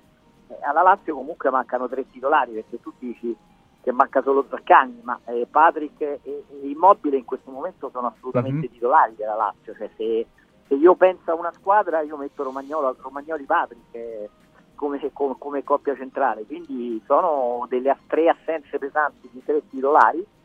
Sono d'accordo invece sul fatto che a livello poi di, di cambi o di soluzioni eh, a partita in corso, soprattutto al centrocampo, la Lazio ha più ha più risorse rispetto al Napoli, che è ridotto un po' ai minimi termini anche per, per colpa della Coppa d'Africa, oltre che delle, della squalifica di, di Caiuste e della, dell'assenza appunto di Adissa che sta in Coppa d'Africa.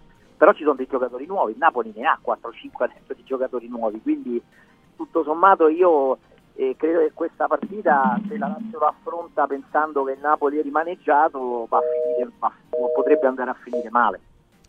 Che partita sarà, Mirko, quella della Lazio, considerando appunto quello che diceva Luigi adesso, che ci sono più, più alternative? Ecco, sarà una partita in cui ti aspetti più gioco del Napoli o forse magari anche a livello tattico una, un match più alla pari? Ma io mi aspetto un Napoli che, come nelle ultime partite, sta, sta diventando più vicino a quello che mi aspettavo avrebbe fatto Mazzarri, cioè una squadra corta, eh, in grado poi di ripartire, e secondo me, vedendo anche lo schieramento di domani, sarà un Napoli di questo tipo, eh, un, con i reparti molto stretti, puntando alla ripartenza.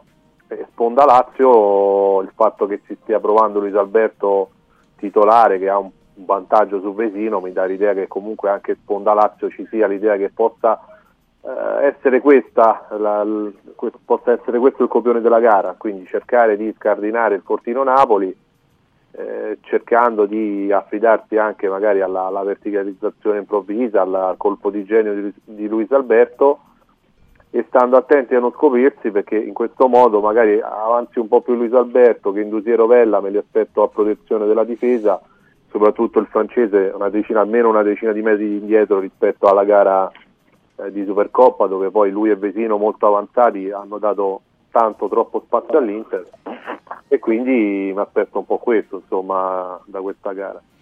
E tra l'altro lì nel centrocampo del Napoli dovrebbe esserci Zielinski. Abbiamo parlato di vicissitudini di mercato in queste ore, però comunque Mazzarri non dovrebbe rinunciarci, e questo per dire, Luigi, che eh, come dicevi tu, forse non c'è tutto questo, questo divario in campo, perché comunque la stiamo raccontando un po' come un'occasione d'oro per la Lazio, però... Eh, ma io ho letto che giocano Lobotka, gioca Rachmani, gioca Mario Rui, eh, gioca Di Lorenzo, sì. eh, cioè, gioca Politano che titolare, cioè, giocano sei titolari su undici, cioè nel senso, e eh, poi uno del non titolare è il portiere, che insomma tra Meretta e Gollini, eh, sì, forse Meretta un po' meglio, ma insomma siamo sullo stesso livello, cioè Gollini è un ottimo portiere, quindi...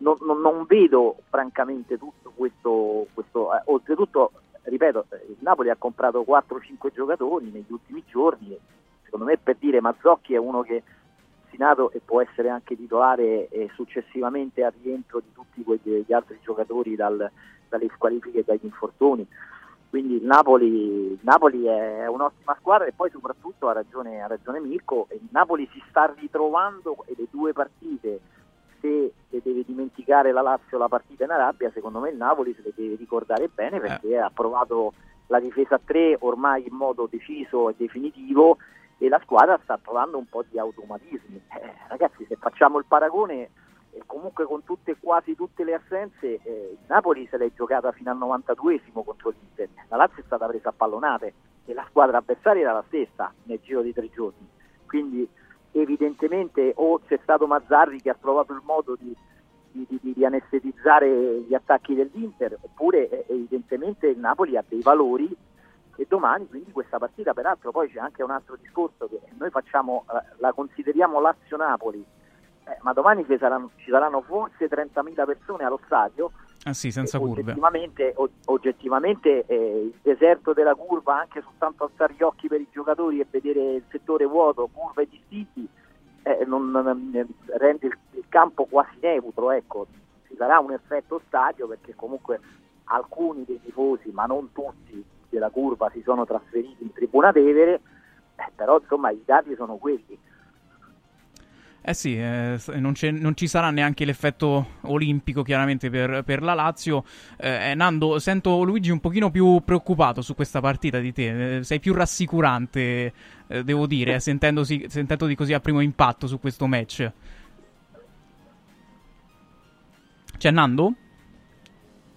Forse? No? Ci risponde dopo su questo Mirko. Diceva eh, sì, Luigi, facci una sintesi su, su queste due posizioni. Cioè, eh, Luigi dice attenzione a, a dire che è un'occasione d'oro. No, è un'occasione d'oro nel senso che eh, per la classifica, perché comunque eh, sì, il Napoli ha delle, comunque delle assenze importanti e quindi eh, di conseguenza eh, l'occasione d'oro eh, secondo me c'è. Però è pur vero che devi partire con l'idea che comunque è una squadra competitiva, insomma, quella che vai a affrontare. Mi sembra una squadra che si, in cui si sta parlando delle seconde linee come delle pippe, passatemi il termine, ma non sono, non sono così, non sono questo tipo di profili. Cioè anche lo stesso Raspadori è un giocatore che fa parte della nazionale, comunque lì davanti, è un giocatore, sì, sicuramente rispetto a Osimhen stiamo parlando probabilmente di un altro livello, ma non, non è sicuramente un giocatore scarso. Poi lasciamo perdere il fatto che è un giocatore che secondo me Eh, partendo da prima punta può, può andare un po' in sofferenza, ma dall'altro lato magari ripartenza può anche farti male. Lindstrom se ne parlava benissimo, è un giocatore che ha trovato poco spazio, non ha trovato continuità, ma è eh, costato trenta milioni importante. Di euro anche, insomma. Eh, quindi insomma, sai, son, l'altro son del quei Verona due... che hanno in panchina alla Lazio gli ha sempre fatto male, eh. Eh, gol no, è un giocatore sì. Che gli dà molto fastidio. Sì, ha anche provocato il, il gol poi di Verona con quel... No, e poi aggiungo su Lindstrom, sono quel tipo di profili secondo me che se ti imbroccano la partita buona si possono anche sbloccare, vedi anche come è caduto la Lazio di Saxten, quindi va affrontata con, con la massima attenzione, eh, consci del fatto che dall'altro lato secondo me eh, hanno trovato questa identità un po' alla Mazzarri, squadra più battagliera, brava anche nel, nel chiudere gli spazi, eh, alla fine con l'Inter ha ceduto a un minuto e mezzo dai rigori in dieci, eh, quindi... Insomma, non andiamo con l'idea che sia una passeggiata, l'occasione c'è, però insomma io credo che la Lazio debba, debba avere anche una certa pazienza all'interno sì. di questa partita. Sentiamo se Nando è un po' più preoccupato no, no, da questa io, io, panoramica. Non, non dico che è una partita facile, dico che è meglio incontrare Napoli con nove giocatori in meno, senza Osimhen, senza Kvaratskhelia, senza Simeone, eh, insomma devi incontrarlo con tutti quanti gli effettivi, eh, quindi è ovvio che Che, che io facevo questo tipo di discorso. Poi ovvio so benissimo che è una partita difficile, ma come sono difficili tutte quante le partite in questo momento, perché queste ultime partite di campionato eh, sono son, son quasi tutte finali, stanno cinque sei squadre che si vogliono giocare la Champions League, quindi è ovvio che, che diventano, diventano complicate, no? Però, però in questo momento incontrare un Napoli così incerottato secondo me è meglio, al di là poi del cambiamento di, di assetto tattico. È una squadra che gioca tre quattro tre, Però, però quando tu non hai Simeone, quando non hai Osimhen, quando non hai eh, Kvaratskhelia, è ovvio che sulle ripartenze è un po' più prevedibile, quindi l'attenzione deve essere sicuramente sempre massima, perché incontri sempre il Napoli che è campione d'Italia, cioè non dobbiamo dimenticare che il Napoli ha vinto il campionato e la Lazio è la seconda, quindi eh, cioè, sono due squadre sicuramente di, di grande valore, ma in questo momento forse il Napoli è più in difficoltà. Sì, diciamo che forse potrebbe preoccupare anche un, un problemino che ha la Lazio ultimamente, che è, che è quello del gol, il problema del gol, cioè eh, là davanti eh, giocherà Castellanos con Isaksen e Felipe Anderson che a quanto pare è con la valigia in mano, eh, però insomma c'è anche questo che mh, la Lazio è nelle condizioni di chiedere qualcosa in più a Castellanos, no? Vi, vi preoccupa questo o avete buone sensazioni su di lui, perché no, non mi sembra che sia anche in formissima Luigi? No, no, eh beh, lui viene da, da una lesione, una lesione che doveva recuperare, probabilmente ci sarebbe voluto più tempo, eh, si, è, si è forzato giustamente perché comunque c'era questa necessità per questa partita, essendo anche squalificato Immobile, eh, però insomma il tridente della Lazio è formato da Isaksen, che è un giocatore su cui noi puntiamo tutti, ma è ancora tutto da scoprire. Su Felipe Anderson, che hai detto bene te, vale il discorso fatto su Zelinski, se Zelinski è diciamo ormai mentalmente eh, sa già che a giugno andrà via, la stessa cosa si può dire per Felipe Anderson, che peraltro poi gioca nella parte dove è meno, dove si trova, si ritrova meglio, e, e parlavamo giustamente dei cambi, eh, i cambi in attacco della Lazio sono Pedro, che oggettivamente finora negli ultimi, nell'ultimo mese sembra un po' in fase calante, soprattutto quando gioca dall'inizio, e Sana Fernandez, che è un ragazzino della primavera. Tutto sommato, rispetto ai cambi in attacco che del, del Napoli, sì, pur avendo tutte le sue eh, le, le, le assenze importanti, eh, questa era la differenza per cui all'inizio dell'anno noi davamo un po' tutti il Napoli come una candidata allo scudetto, e la rosa della Lazio la consideravamo in grado di poter arrivare terza, quarta, magari lottare per la Champions. Eh, l'obiettivo era diverso, infatti in questo senso sono d'accordo con, con Nando, sta facendo molto peggio il Napoli di quanto non stia facendo benissimo la Lazio, eh, per quello che riguarda i punti, perché è vero che sono arrivate prime e seconde, ma con diciassette diciotto punti di, di differenza. Poi se il Napoli le ultime quattro tre quattro partite si era un po' anche fermato, quindi la classifica si è un po' accorciata, però il Napoli aveva uno scudetto con venti punti di vantaggio sugli altri, quindi evidentemente quei valori, quei valori c'erano.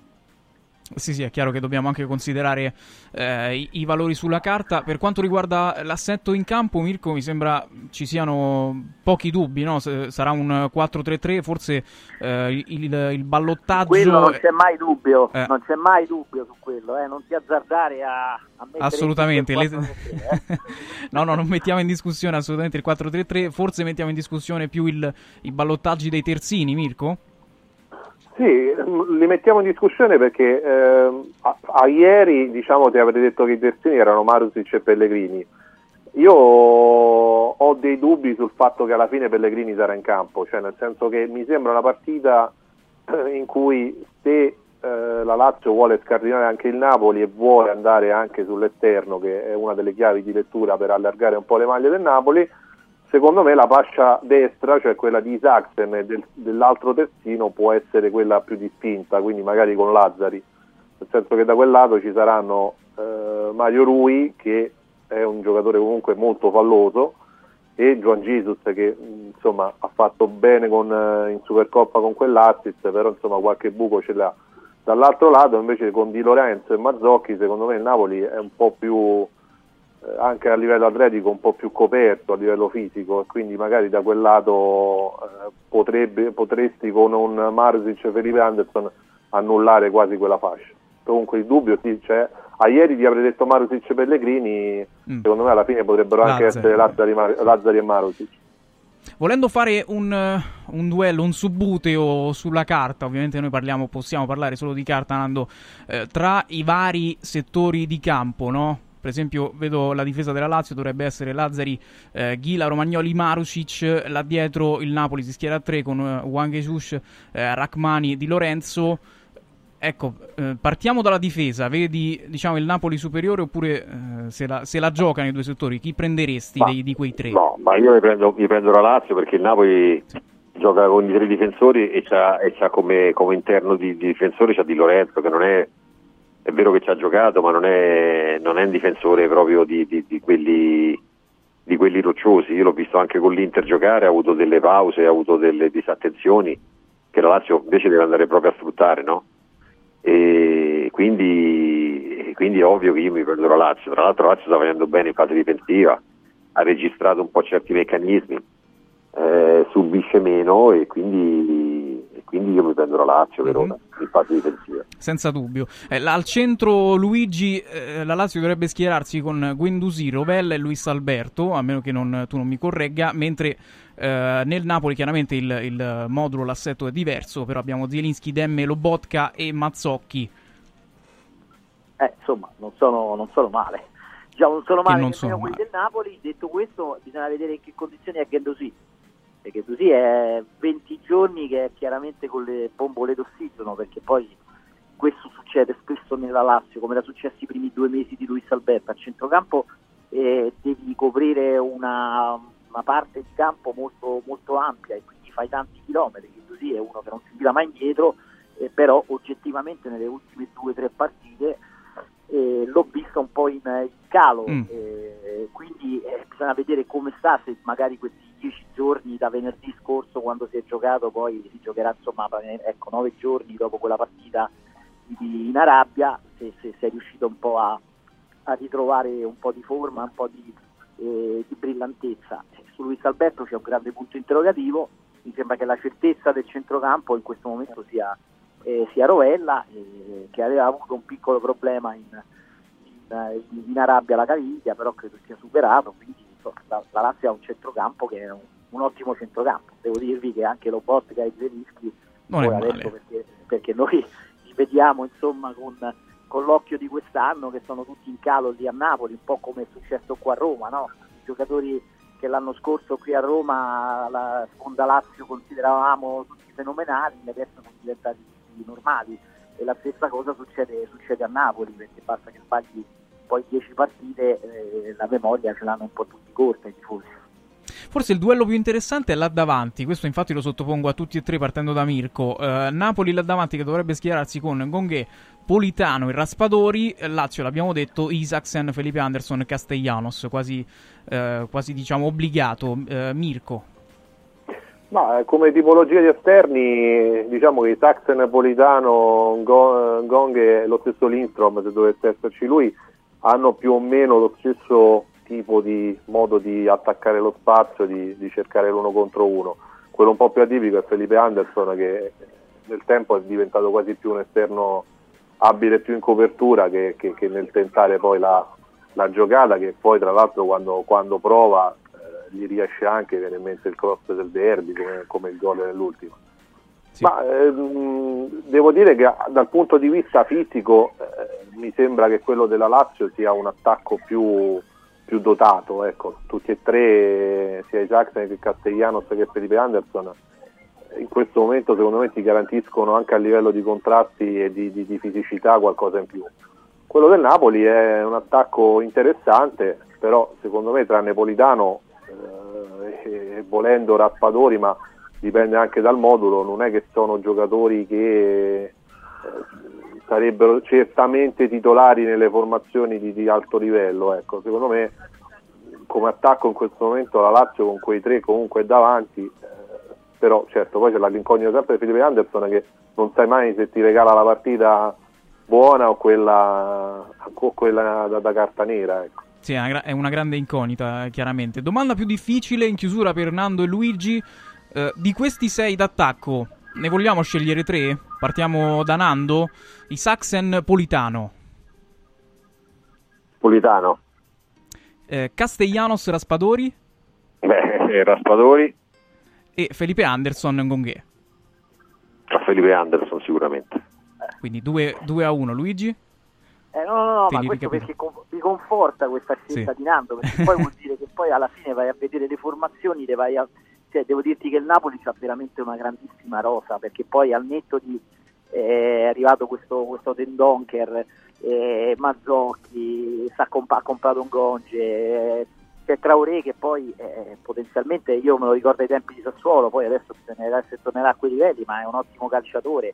E, e nonostante tutte queste assenze, come vedete, poi se andiamo a fare reparto contro reparto c'è un grande equilibrio. Secondo me la partita non è così a favore della Lazio sulla carta, quindi eh, è una partita da vincere, da fare, ricordandosi sempre, perché è fondamentale il discorso dei confronti diretti, che la Lazio ha vinto a Napoli e quindi eh, in un eventuale arrivo a pari merito sarebbe importante questa partita, intanto non perderla. Poi è chiaro che se la vinci è tanto di, di meglio, però considerando che si va punto a punto in quella, in quella fascia di classifica è un elemento mm. che non va, non va sottovalutato. Eh, chiaramente l'abbiamo chiamato spareggio dall'inizio, quindi in sostanza Luigi firmi per un pareggio? No, ma non, nessuno firma per niente. Sto il il Napoli credo firmi, opinione personale questa. Bah, io credo che se, non voglio usare la frase tanto cara al bomber, sì. però insomma in questa mi sembra proprio una la classica partita di ritorno dalla rabbia in cui eh, stadio mezzo vuoto, sì, sì. cose... Diciamo che è classica partita, è meglio due feriti che un morto, sì. Tra l'altro non c'è, ne- non c'è stato neanche un pareggio nelle ultime quattordici sfide tra Lazio e Napoli, quindi insomma per la legge dei grandi numeri... Sì. Mirko, Mirko e Nando firmano per un pareggio. Chi firma anzi per il pareggio, Lazio o Napoli io secondo pa- voi? Io non firmo, io non firmo, non so se il Napoli lo firma, però io non firmo assolutamente per il pareggio. Ah, vedi, è indubbio anche che il Napoli firmi, Mirko? Ma la Lazio no, il Napoli non lo so. Io credo di no, comunque alla fine te la giochi.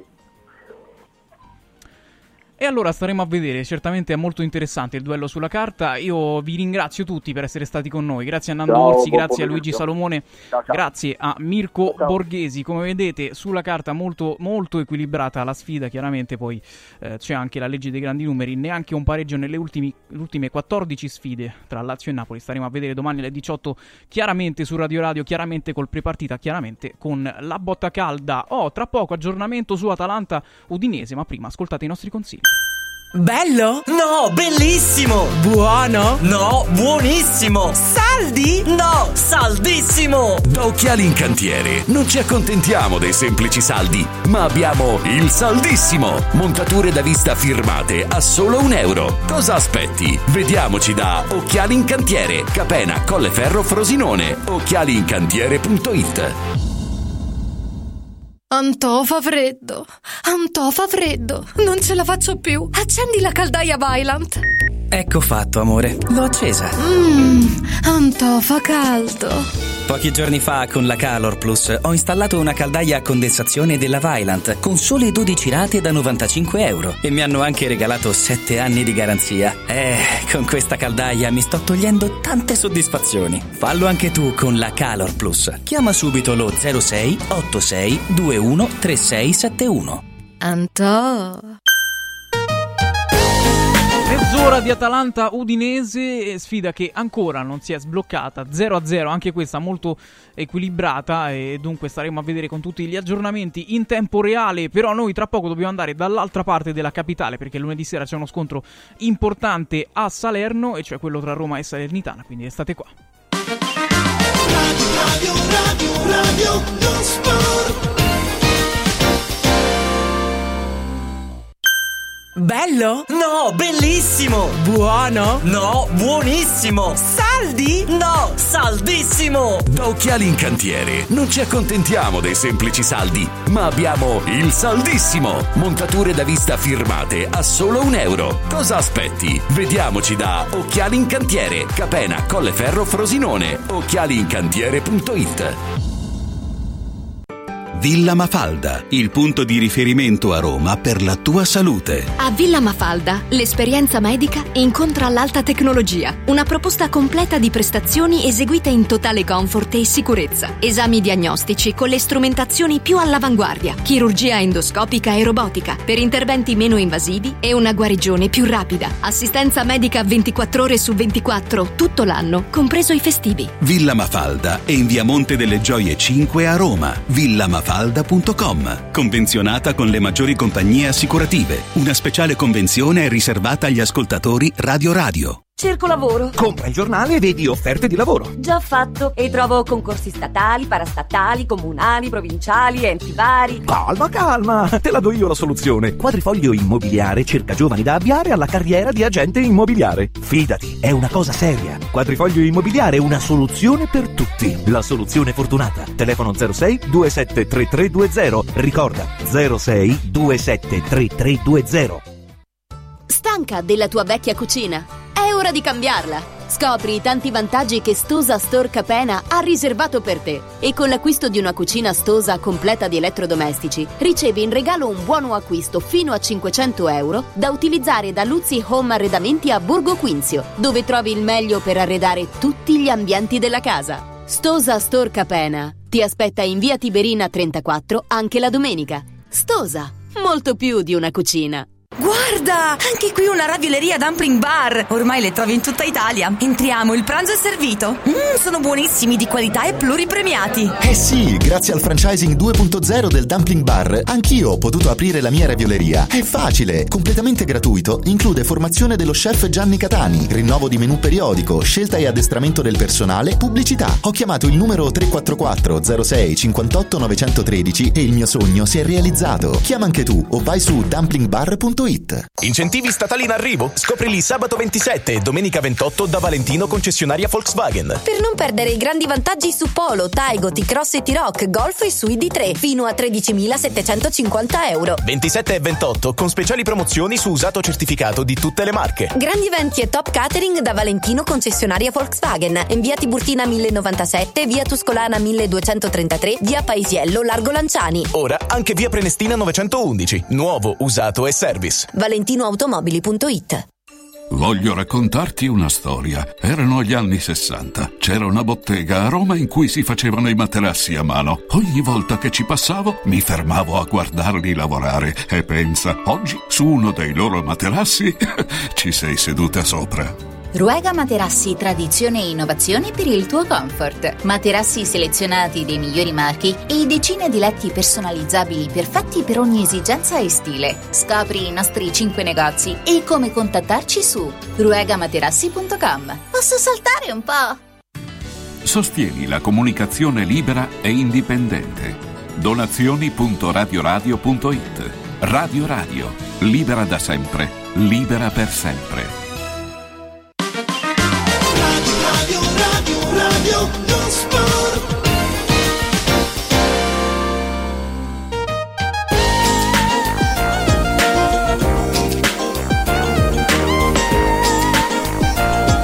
Radio Lo Sport, ripartiamo, ripartiamo pronti e carichi. Abbiamo esaminato la partita di domani alle diciotto eh, tra Lazio e Napoli. Passiamo al blocco, al blocco Roma, mentre eh, nel frattempo l'Atalanta è passata in vantaggio contro l'Udinese col secondo gol in Serie A di Miranchuk, ed è anche una partita che, che la Roma segue con attenzione, perché virtualmente così l'Atalanta eh, sarebbe a trentasei punti in classifica. Chiaramente entrambe le romane eh, ci stanno attente, però chiaramente la testa è anche a lunedì sera. Buon pomeriggio a Roberto Maida. Eccoci, buon pomeriggio. Buon pomeriggio a, a Gianluca Lingua. Ciao ciao, buon pomeriggio. E ad Enrico Camelio. Buon pomeriggio a tutti e tre. Prima di andare sulla partita di eh, lunedì sera, caro Roberto Maida, ti volevo chiedere di andare un pochino uh, sul lungo termine della Roma, perché qui sul, sul Corriere dello Sport leggo eh, un pezzo: i Friedkin ora cambiano strategia, valorizzare i giovani, scouting più attivo, stipendi più bassi e il progetto stadio. La domanda è, nel momento in cui il Chelsea eh, starebbe fissando il prezzo di Lukaku a trentacinque milioni, in cui eh, ci sarà l'assalto probabilmente in estate a, a un allenatore, come dire, eh, anche più affermato, questo è un'incognita, magari vado anche un po' troppo avanti, dimmi, dimmi tu, eh, facciamo una panoramica su questo?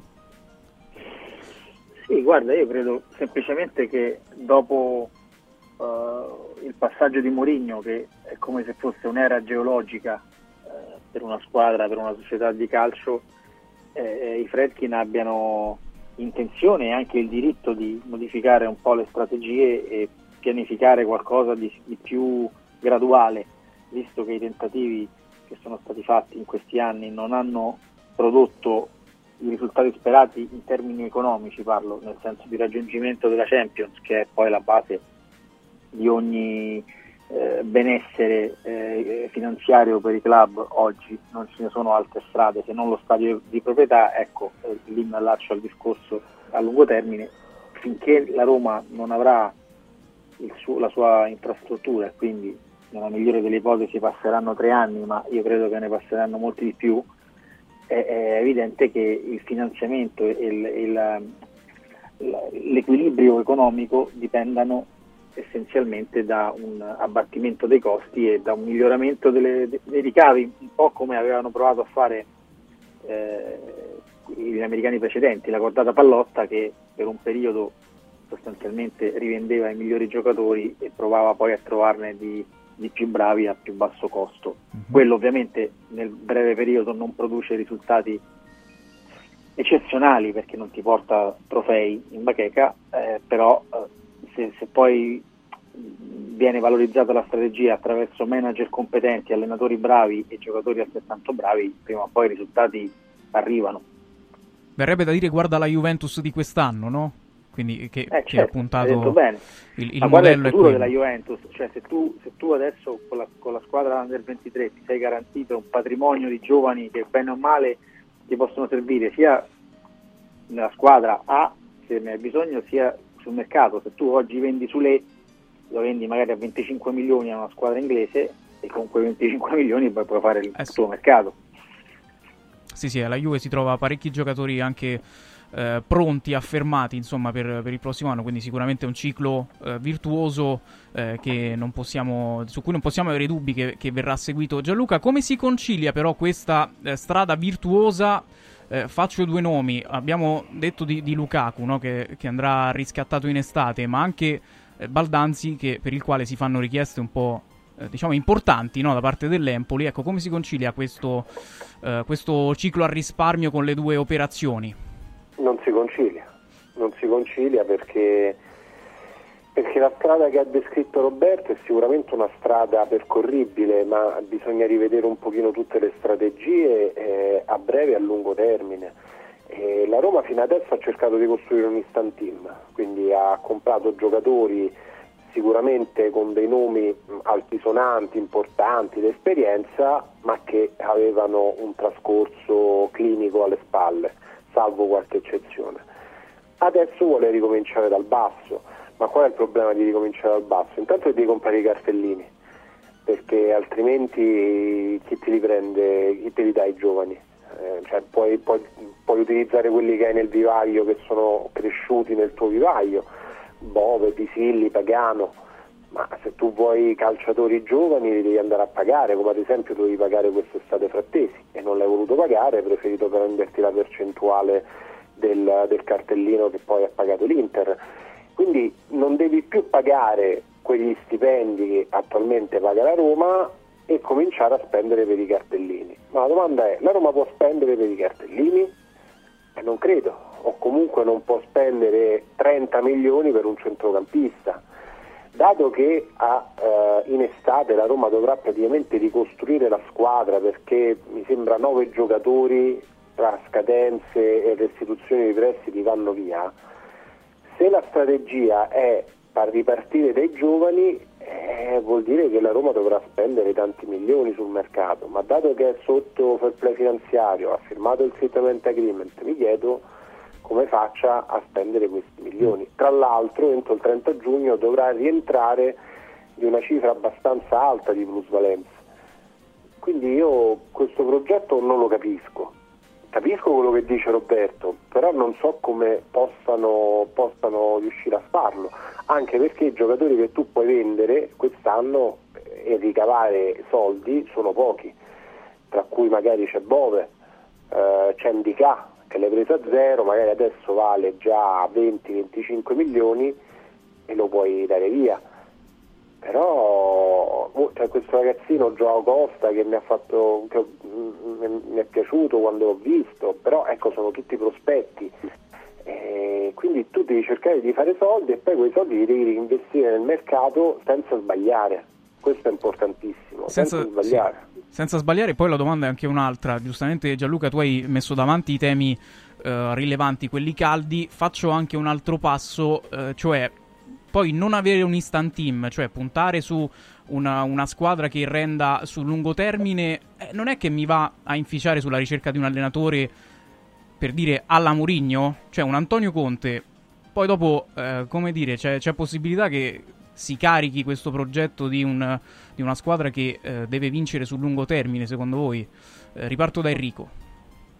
Allora, guarda, secondo me eh, la Roma deve ritornare in Champions. La Roma di Pallotta ha fatto tanti casini, soprattutto in com- nella, nella comunicazione. Però in, in otto anni, anche se l'ultimo poi lui quasi non, non c'era più, l'errore lo fa più grosso con Monchi, la Roma ci è andata cinque volte in Champions, è andata in semifinale di, di Champions, quindi secondo me quello è il percorso che deve riprendere la Roma. Ci si rimette, ci si rimbocca le maniche, si ricomincia da capo. Eh, purtroppo quest'anno è, è stato un, un disastro sotto il punto di vista dei, dei risultati, quindi è giusto che cambiano, cambiano rotta, si può giocare a calcio senza Mourinho, senza Conte, non è, non, è, non, è, non è vera questa cosa qui, e quindi cambia, si cambia qualcosa, hanno i soldi degli sponsor, ci dicono che quelli li, li, possono, li possono spendere, hanno venduto Vigna, e venderanno qualche altro ragazzo, e c'è anche un mercato di intuizioni, mm-hmm. Ovviamente devi prendere un direttore sportivo, Eh, un Sabatini giovane, ecco, senti che ti dico, un Walter Sabatini giovane sarebbe l'ideale per me. Eh, sarebbe l'ideale, penso, un po' per tutti. Eh, Roberto, eh, hai capito la domanda? Cioè, eh, non è che poi mi va, mh, come dire, a limitare sulla scelta dell'allenatore un, un progetto del genere? Ma, ragazzi, la Roma ha mandato via Mourinho e ha preso Daniele De Rossi. Sì. Eh, giustamente, eh, giustamente, eh, certo. Eh, eh, la risposta ce l'hai già nel, nel processo attuale che sta vivendo la Roma, che tra l'altro secondo me è corretto, nel senso che nel momento in cui decidi di allontanare un allenatore che ha tutto il consenso popolare, devi tamponare un po' con la ricerca di, un, di una figura altrettanto gradita alla piazza, altrimenti si rischiava di, di creare troppo malcontento. Poi io spero per Daniele De Rossi che sia eh, che riesca a fare una grande carriera e che già dalla Roma riesca a dimostrare di essere un, un allenatore preparato, se non addirittura di altissimo profilo.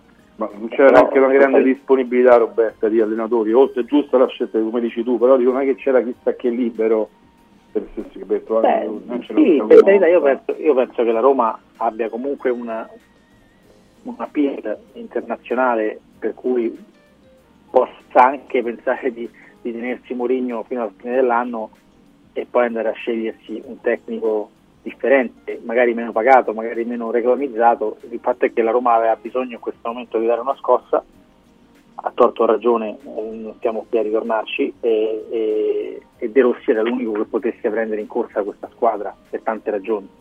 E poi su, sul futuro dici Conte non ci verrebbe, ma Conte non ci veniva neanche prima, quindi non è un problema. Klopp, questa gente qua non viene alla Roma oggi, ma non perché sia, ci sia niente di male a, a in questa società in assoluto, è che è un momento in cui obiettivamente, mentre l'Atalanta segna, la, la, la Roma sta, ha bisogno ancora di, di recuperare l'equilibrio finanziario, mm-hmm. quindi deve sempre incassare prima di spendere, e certi allenatori non possono uh, arrivare alla Roma e, e, e vivere in una sensazione di, come dire, frustrazione per non poter uh, rinforzare come desidererebbero mm-hmm. la squadra.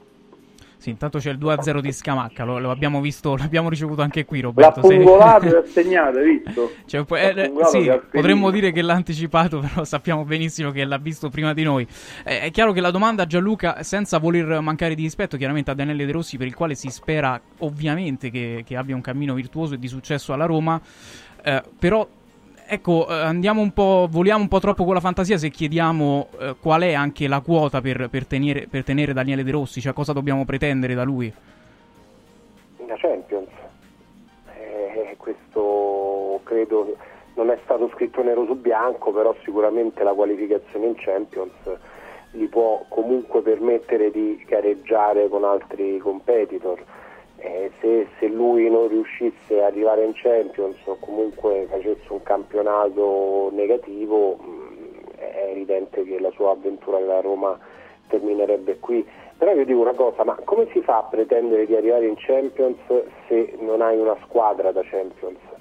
Eh, quella attuale secondo me è una squadra da Champions, ma devono stare tutti bene, e questo io l'ho detto già ad agosto, lo continuo a dire adesso. Il problema è che quel se nei prossimi anni non ci deve stare, cioè ci devono essere giocatori che ti garantiscono continuità. Non può essere che eh, ingaggi solo giocatori che ti fanno una partita su due o una partita su tre, perché altrimenti, se va bene, eh, perché ce ne sta qualcuno che addirittura ne fa una su dieci, eh, perché altrimenti non puoi andare da nessuna parte. Se tu pensi che il centrocampo della Roma quest'estate era costruito per essere Renato Sanchez, Paredes e Cristante, eh, ti rendi conto che uno su tre non ha giocato. Se tu pensi che la difesa della Roma doveva essere Mancini, Smalling e, e chi, chi altro, Ndicà, in realtà non Ndicà, perché eh, Mourinho ha addirittura detto che Ndicà non avrebbe giocato sì. titolare, eh, uno su tre non c'è. Dybala eh, ha giocato il cinquanta per cento delle partite, eh, Spinazzola eh, non è l'esterno titolare che ti serviva, quindi cioè, questi, questi bug eh, c'erano con Mourinho e ci saranno anche con De Rossi. Quindi la rivoluzione che dovrà esserci in estate intanto deve essere economica, perché io prima avete detto i soldi degli sponsor, ma quali sono questi soldi degli sponsor? Cioè eh, Riyad Season gli dà venticinque milioni in tre anni, e sono otto milioni l'anno, con otto milioni l'anno eh, ci paghi lo stipendio di Lukaku, eh, che ci fai? Qua servono soldi veri, qua per rifare una squadra ad alti livelli servono settanta, ottanta, novanta milioni, e come si fa? Io infatti questo ridimensionamento, io temo che ci sia un forte ridimensionamento, un abbassamento dei costi, eh, un abbassamento di tutto per far sì che la Roma rientri nel fair play finanziario anche senza andare in Champions League. No, Cam... Alessio, sì. no, volevo, volevo eh, dire, stavo arrivando da te fe... proprio. Sì, no, dico, con, con i fetti ne stiamo sempre attenti, diciamo, perché su Mourinho proprio io non ci, era un mio sogno, eh, poi per me è diventato un incubo, però io non ci credevo praticamente nessuno e io per primo. E poi a sorpresa è arrivato Dybala, è arrivato Lukaku, quindi loro sono capaci di fare anche lo stesso licenziamento di Mourinho, ha colto tutti di sorpresa, cioè loro poi sono parlo, sicuramente non parlano mai, ma i fatti li fanno. Gli assensi, quello che diceva Gianluca, sono, ricominciamo un'altra volta, li hanno avuti tutti. Io ho visto una difesa del Napoli, ancora quando vedo Jesus e Mario Rui mi, mi prendono un colpo, Osimhen è stato spesso male, è in Coppa d'Africa, sono stati infortuni, secondo me non, non vale. Poi non è che se Mourinho diceva che Indica non, non poteva giocare, è, è la verità, questo sì. Lo vedremo. De Rossi non va valutato, tanto Roma, lui prende la Roma al nono posto, sta lavorando, vediamo quello che fa con la squadra, se la rimotiva, se comincia a giocare a calcio, se sale la classifica, secondo me valuteranno anche questo lavoro, il lavoro che sta proprio De Rossi durante la settimana. Se non è in grado è giusto che, che, che vada via. Sì. E... Però eh, Enrico, cambia. Gianluca chiedeva, sollevava anche un altro dubbio, no? Su De Rossi, cioè eh, la Roma in questo momento sta chiedendo a De Rossi qualcosa che non può esaudire, cioè qualcosa di straordinario, perché evidentemente il, il quarto Alessio, posto sarebbe straordinario? Così si fa però anche un torto a De Rossi, cioè chiedere a De Rossi cioè, di andare per forza in Champions non è corretto, perché non lo si chiedeva neanche... Non lo, almeno io non lo pretendevo neanche da Mourinho, qualcun altro forse sì, non si capisce bene perché con Mourinho questa squadra era la Champions e con De Rossi non lo diventa più, questa cosa perché Mourinho non è De Rossi. Eh no, d'accordo, però la squadra era sempre quella, eh. Vabbè, l'allenatore conta, ovviamente come un titolo. Anzi, a gennaio, scusa, finisco, a gennaio la Roma prenderà eh. probabilmente tre giocatori, quindi significa che è una squadra che si sta rinforzando rispetto a quella che aveva Mourinho, ma comunque al di là di, delle, come dire, delle, dei gusti personali, diciamo così, a me la cosa che, che colpisce è che De Rossi sia in qualche modo considerato in una transizione per cui qualunque cosa fa va bene, cioè se la porta in Champions è un eroe, se, se invece non ci arriva, eh vabbè, allora è colpa di Mourinho, eh no, così non, non è neanche giusto secondo me. Cioè, serve, serve equilibrio in tutte le valutazioni. Mourinho aveva le sue responsabilità e De Rossi avrà le sue, altrimenti non si fa un, un, eh, non, non, non si rende giustizia al personaggio che è De Rossi. De Rossi deve giocarsi le sue possibilità come un vero allenatore, perché è quello che lui vuole essere. Beh, sicuramente non, non è Mourinho, eh. una lite enorme alla società così, perché se poi si dà la responsabilità a Mourinho se la Roma non va in Champions e, e il merito a De Rossi se ci va, eh, la società che ha preso questa certo, decisione, i giocatori poi eh, invece qua la responsabilità è eh, sì dell'allenatore, ma ragazzi la responsabilità se la Roma andrà o no in Champions è della squadra. Ah, scusa, ah, Gianluca De Rossi prende la Roma no, in nona posizione, incasinata. quattro punti dalla squadra. Eh, no, no, erano cinque. Con quattro punti, venti punti. Dai, non sì, no, aspetta, però, il gioco era nona posto. No, no, no, aspetta, questo vale per tutte le squadre, così chiariamo questa cosa. La Roma era nona. Due punti, eh, eh, due punti. Aspetta, finisco. Eh. E aveva cinque squadre sopra, non una, quindi è ben diverso. L'abbiamo detto per tutte le squadre, non facciamo questo giochino. Se De Rossi per me è complicato, ma se Daniele De Rossi porta la Roma al quarto posto, dove tu e Roberto stavi dicendo che manco con Mourinho era da, da quarto posto, no, no, io penso che la Roma è da quarto posto se giocano tutti. Ma dato che non giocano tutti, la Roma non c'è niente, non ci può arrivare. Eh, appunto.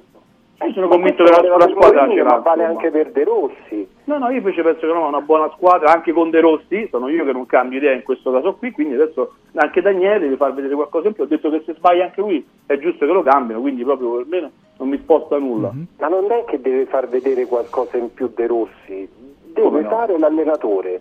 Eh, se lui, lui ha fatto già delle scelte nel giro di dieci giorni eh, e sono abbastanza evidenti. Parliamo di calcio.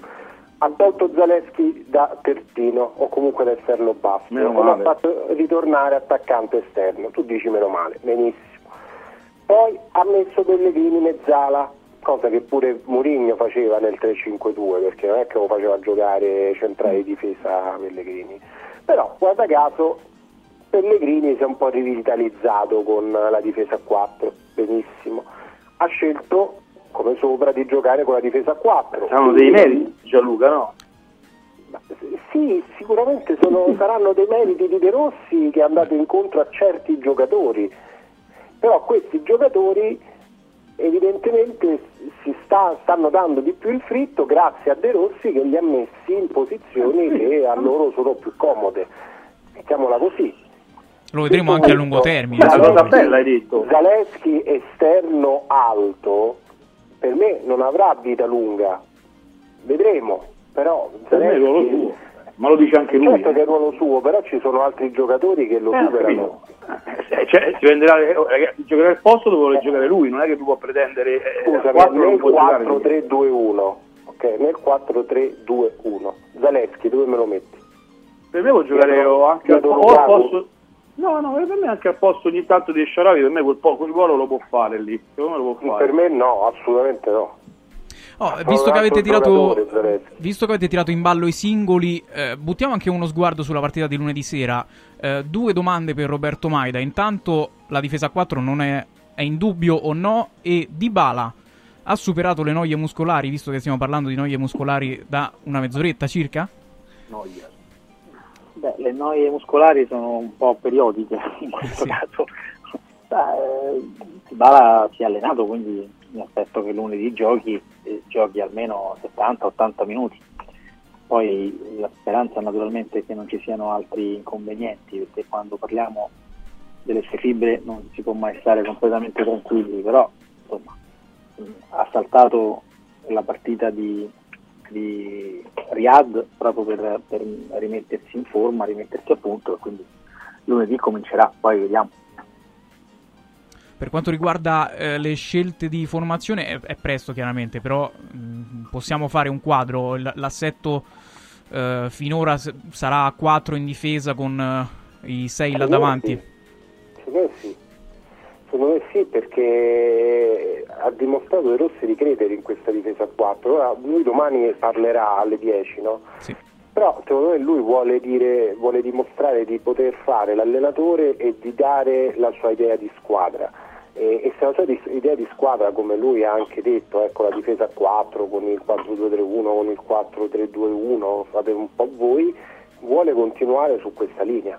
Eh, quindi presumo di sì.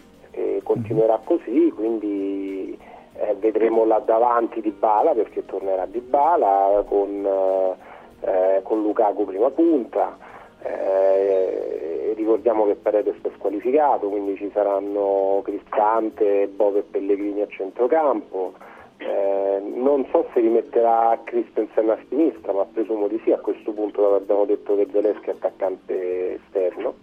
E dell'altra parte metterà Cardorp e poi due centrali, eh, quindi Mancini e Llorente. Sì.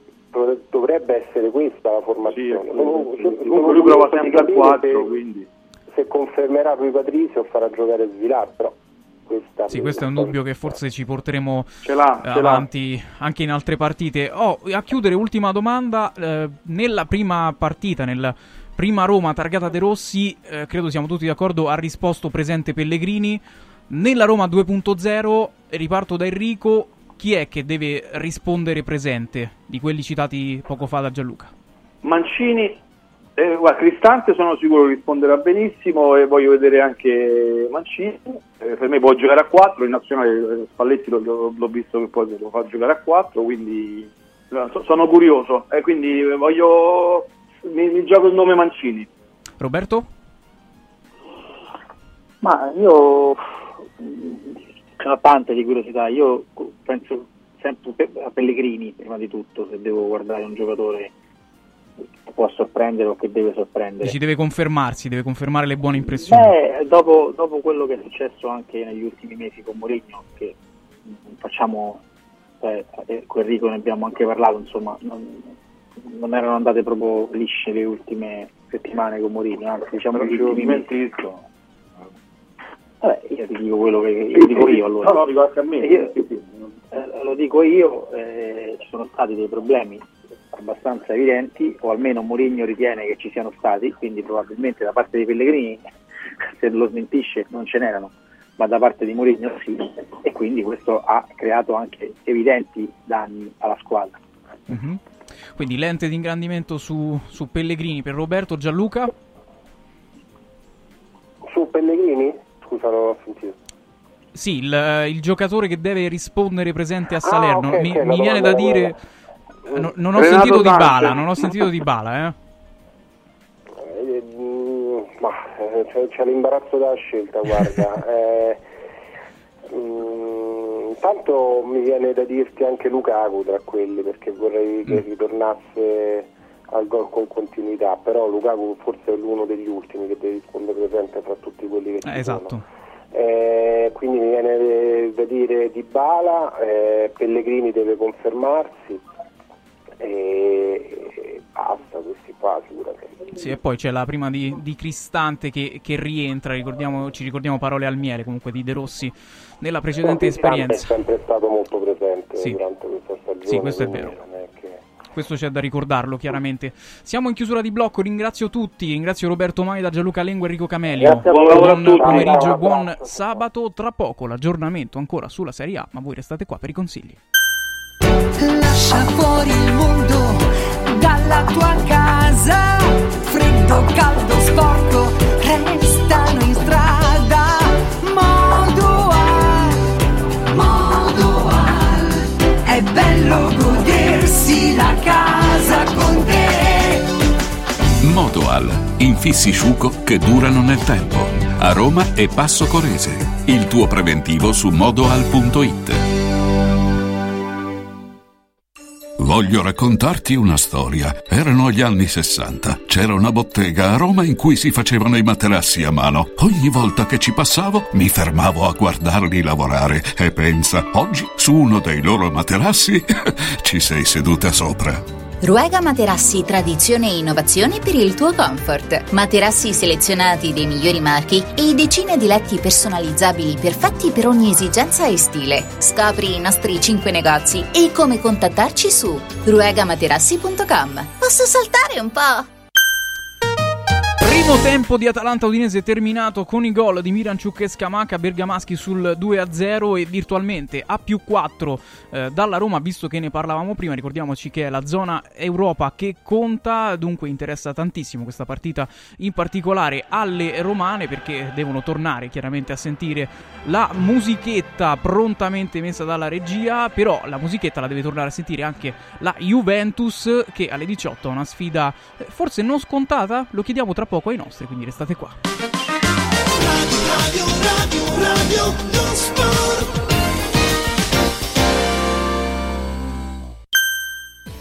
Sportello Legale Sanità, dodici anni di giustizia ottenuta e di giusti risarcimenti alle famiglie colpite dalla mala sanità. Come per infezioni nosocomiali o per danni o decessi provocati alla nascita su bambini sani. Sportello Legale Sanità, a disposizione di tutti gli italiani contro la mala sanità, senza alcun costo anticipato. ottocento settecento ottocentodue, sportello legale sanità punto it. Confartigianato è da più di settanta anni al servizio degli imprenditori e delle loro famiglie, erogando servizi come fisco, credito, avvio d'impresa, export, formazione, consorzio energetico, assistenza sanitaria, C A F e patronato. Abbiamo federazioni di categorie e mestieri firmatari dei principali contratti collettivi nazionali di lavoro e presenti in tutti i livelli istituzionali. Dove c'è impresa, c'è Confartigianato. Confartigianato Roma punto it. Il centro centro medico estetico Salus Genovese è sempre all'avanguardia. Infatti trovi elettromedicali per l'epilazione definitiva e... I prezzi? I prezzi sono i più bassi del mercato. Prova M S Starlight Laser per un'epilazione definitiva in sole sei sedute. Prenota una consulenza gratuita al numero zero sei quarantaquattro venti novantadue ottantuno. Salus Genovese a San Cesareo, zero sei quarantaquattro venti novantadue ottantuno. Salute e bellezza su misura per te. I sistemi Prefedil consentono di costruire pareti in modo semplice, veloce, pulito, a secco, con un isolamento acustico e una resistenza al fuoco eccezionali. Non hanno bisogno di intonaco, ma soltanto di una rasatura, e i rivestimenti ceramici vanno applicati direttamente sulla parete grezza, consentono il passaggio degli impianti e accettano tutti i sistemi di fissaggio per qualsiasi carico. Dovete costruire le pareti? Passate da noi, al punto Prefedil in via Prenestina novecentocinquantasei, a cinquecento metri all'interno del G R A. Da importanti ricerche scientifiche nasce SIRT cinquecento plus, l'integratore che stimola la produzione di sirtuine, le proteine della longevità naturalmente presenti nel nostro organismo che rallentano l'invecchiamento cellulare e hanno la capacità di intervenire sul metabolismo. Vuoi rallentare anche tu l'invecchiamento? Recuperare energia, dormire meglio, diminuire lo stress? SIRT cinquecento plus è la soluzione. SIRT cinquecento plus, una marcia in più per il tuo metabolismo.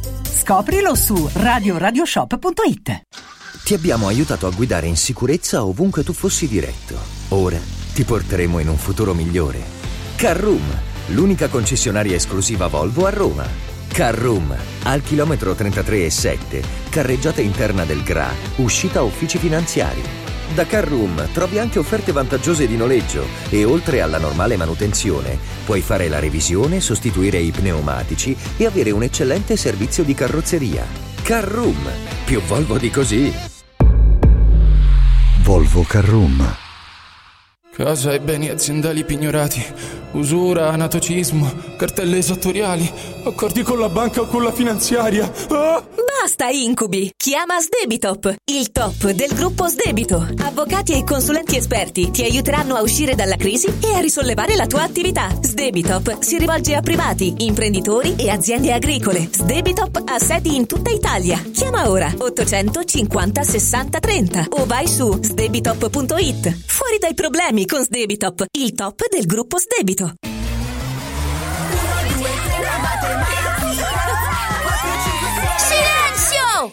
A Carnevale, tutti a Cinecittà World! Sì! Da quest'anno il Carnevale si festeggia a Cinecittà World! Parata dei carri, spettacoli, sfilate e premiazione delle migliori maschere! Scatenati nella più grande battaglia di coriandoli di Roma e scopri la novità duemilaventiquattro, Hotel Transilvania! Ingresso a dieci euro e torni gratis quando vuoi entro marzo! Info e biglietti su cinecittà world punto it. Accendi la tua voglia di news. Radio Radio si ascolta in D A B. Cerca Radio Radio nella lista canali della tua Radio D A B, anche in auto, e goditi un ascolto perfetto.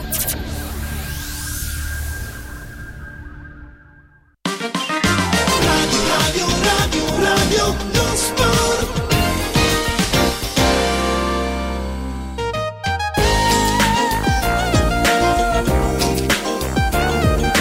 alle diciotto, alle diciotto c'è una sfida che bisogna esaminare bene, che bisogna eh, controllare bene sia sulla carta sia per quanto riguarda le sensazioni dei nostri, perché la Juventus se la porta da casa o no quella eh, sfida che ci sarà contro l'Empoli. Ne parliamo subito coi nostri, ne parliamo con Luigi Schifo. Buon pomeriggio. Ciao, buon pomeriggio a tutti. E buon pomeriggio a Massimo Franchi. Buon pomeriggio, buon pomeriggio. Eccoci qua e tra poco ci raggiunge anche eh, Tony Damascelli. Prima di passare al match delle diciotto e questa sfida appassionante eh, scudetto con l'Inter, però chiederei una vostra opinione sulle parole eh, di Andrea Agnelli, che torna a parlare con il Financial Times, e in particolare la notizia è una, parla di futuro alla Juventus, di un nuovo futuro alla Juventus come presidente. Mai dire mai, in realtà lui non ha mai detto mai dire mai, non c'è il virgolettato in cui Agnelli dice mai dire mai, eh, però eh, diciamo anche che il giornalista ha riportato abbastanza fedelmente le sue parole, quindi lascia la sensazione che possa, che possa tornare in un futuro non ben definito. eh, Massimo Franchi, è scontato, è perché è juventino, oppure questa cosa mette anche un po' di, di pressione ai, ai cugini? No, mette terrore, ne, almeno nel cinquanta per cento eh, io mi tengo basso, eh. nel cinquanta per cento dei tifosi eh, juventini quelli che eh, riconoscono gli errori enormi commessi dall'ex presidente eh, in fase di, di bilancio, di controllo eh, delle, delle risorse finanziarie e dei quindici punti poi ridotti a dieci, patteggiamento, attenzione, eh, che sta scontando la Juve quest'anno, della squalifica nelle coppe europee, patteggiamento, attenzione, e della multa di settecentodiciotto mila euro che avrebbe potuto essere anche eh, ben superiore ai due tre milioni di euro, chi lo sa, patteggiamento, attenzione bene, anche in questo caso bravi gli avvocati della nuova eh, come dire, ondata eh, positiva di dirigenti juventini eh, che sono dei grandissimi esperti in, in finanza, in eh, revisione di conti, eh, banche, eccetera, non sportivi, ma per lo sport, per la parte sportiva ci sono ovviamente Giuntoli, Manna, è rimasto anche, è stato pizzicato, però è un, un signor dirigente per una plusvalenza eh, che, eh, Cherubini, per cui eh, ripeto, dovesse mai verificarsi questa ipotesi, eh, apriti il cielo, no? Poi c'è da dire un'altra cosa, perché lui ha detto quello, ma allora perché ha detto che si dimetteva? Cioè, è la conferma eh, clamorosa che, non, che le sue dimissioni sono state ovviamente indotte, costrette eh da, sì. eh, costre, è stato costretto a dimettere dalla famiglia, però anche costretto a dimettersi da Exor e Stellantis. A Torino si è sempre parlato sin dall'inizio di una sorta di punizione, come fosse un carcere, ovviamente tra diecimila miliardi di virgolette, una, una condanna di due anni eh, che gli avrebbe inflitto la famiglia, nella fattispecie addirittura la mamma, eh, per, per, per i danni che ha creato. Però resta, resta appunto, come hai detto tu, l'owner, no? Il proprietario e suo cugino, e si sa che sono due, di due correnti diverse, e quindi questo terrore adesso c'è, sperando che veramente non... Anche perché poi sono frasi assolutamente, a mio modestissimo parere, naturalmente, eh, che non hanno alcun senso, fuori da qualsiasi logica, perché la, eh, è passato praticamente una, forse meno di un anno, perché mi pare forse, oh, un anno esatto. Poco più di un anno, poco più di un anno. Un anno, esatto, perché prima si è insediato eh, l'amministratore delegato, poi si è insediato il presidente, e quindi eh, a dodici mesi e qualche giorno, ma non perché sono... Sì, forse il, il, il Ferrero è arrivato dopo, poco dopo, non so, forse era il ventotto gennaio, una cosa del genere. Beh, comunque non, è, non stanno a cambiare i giorni, non è che gio- i ca- cambino due o tre giorni in più, una settimana in meno. A distanza di un anno già esce fuori con queste dichiarazioni che hanno letteralmente anche dato molto fastidio, oltre che creato sgomento in moltissimi tifosi della Juve. Sì, Agnelli che ha fatto capire che comunque al momento eh, la sua priorità è la Superlega, quindi eh, chiaramente adesso eh, come dire, si dedicherà, si dedicherà a quel progetto. Però proprio per questo, eh, Luigi, chiedevo anche a Massimo, secondo te sono parole eh, che sono fatte per, per mettere pressione anche agli Elkann, per agitare lo spettro eh, di Agnelli, che è un presidente che comunque ha vinto quello che ha vinto, insomma uno dei pre- presidenti più vincenti. Mentre salutiamo anche Toni Damascelli. Buon pomeriggio, Toni. Buon pomeriggio, Luigi. Ma guarda, adesso al di là del, del vincente, io starei anche sul discorso strutturale. Insomma, Andrea Agnelli ha fatto della Juventus una società che ha strutture, stadio, Continassa, scusate, seconda squadra, Next Gen, di cui quest'anno si stanno raccogliendo i risultati, squadra femminile. Quindi c'è stato l'ultimo periodo di gestione sciagurata dal punto di vista finanziario, probabilmente legata al fatto che si è fidato delle persone sbagliate e non ha controllato quello che doveva essere controllato nel modo giusto. È una cosa che si dice che Agnelli voglia tornare alla guida della Juventus, già la prima di questa intervista onestamente, e credo che nella sua testa non ci sia tanto quello di mettere pressione a John Elkann o alla gestione attuale della Juventus, anche perché Andrea Agnelli è il primo tifoso della Juve, quindi non è che vuole il male della società per poi tornare lui e mettere un'altra volta le cose a posto. Insomma, credo che voglia che la Juve vinca e che continui il progetto che ha iniziato lui eh, da tanti punti di vista, tranne, ripeto, il periodo post Marotta, mettiamolo così, eh, però credo che eh, lui covi un po' la voglia di rivincita, passatemi alla, a Montecristo, no? Cioè danno per morto se lui riesce a difendersi in tutte le sedi, eh, perché c'è il problema del processo penale, eh? Attenzione, eh sì, questo credo sì. che sia dirimente per, per tutta la vicenda. Se eh, esce indenne, diciamo, da questo, se parte la Superlega con lui che abbia un ruolo da protagonista, quindi si riprende anche quella rivincita lì, a quel punto insomma vediamo cosa succede anche in casa Juve, non è escluso che lui possa tornare, non è una cosa immediata, comunque credo che appunto prima voglia eh, far partire il progetto della Superlega insieme agli altri insomma che, che sono dietro a questo progetto, e poi si vedrà che cosa succede sul resto.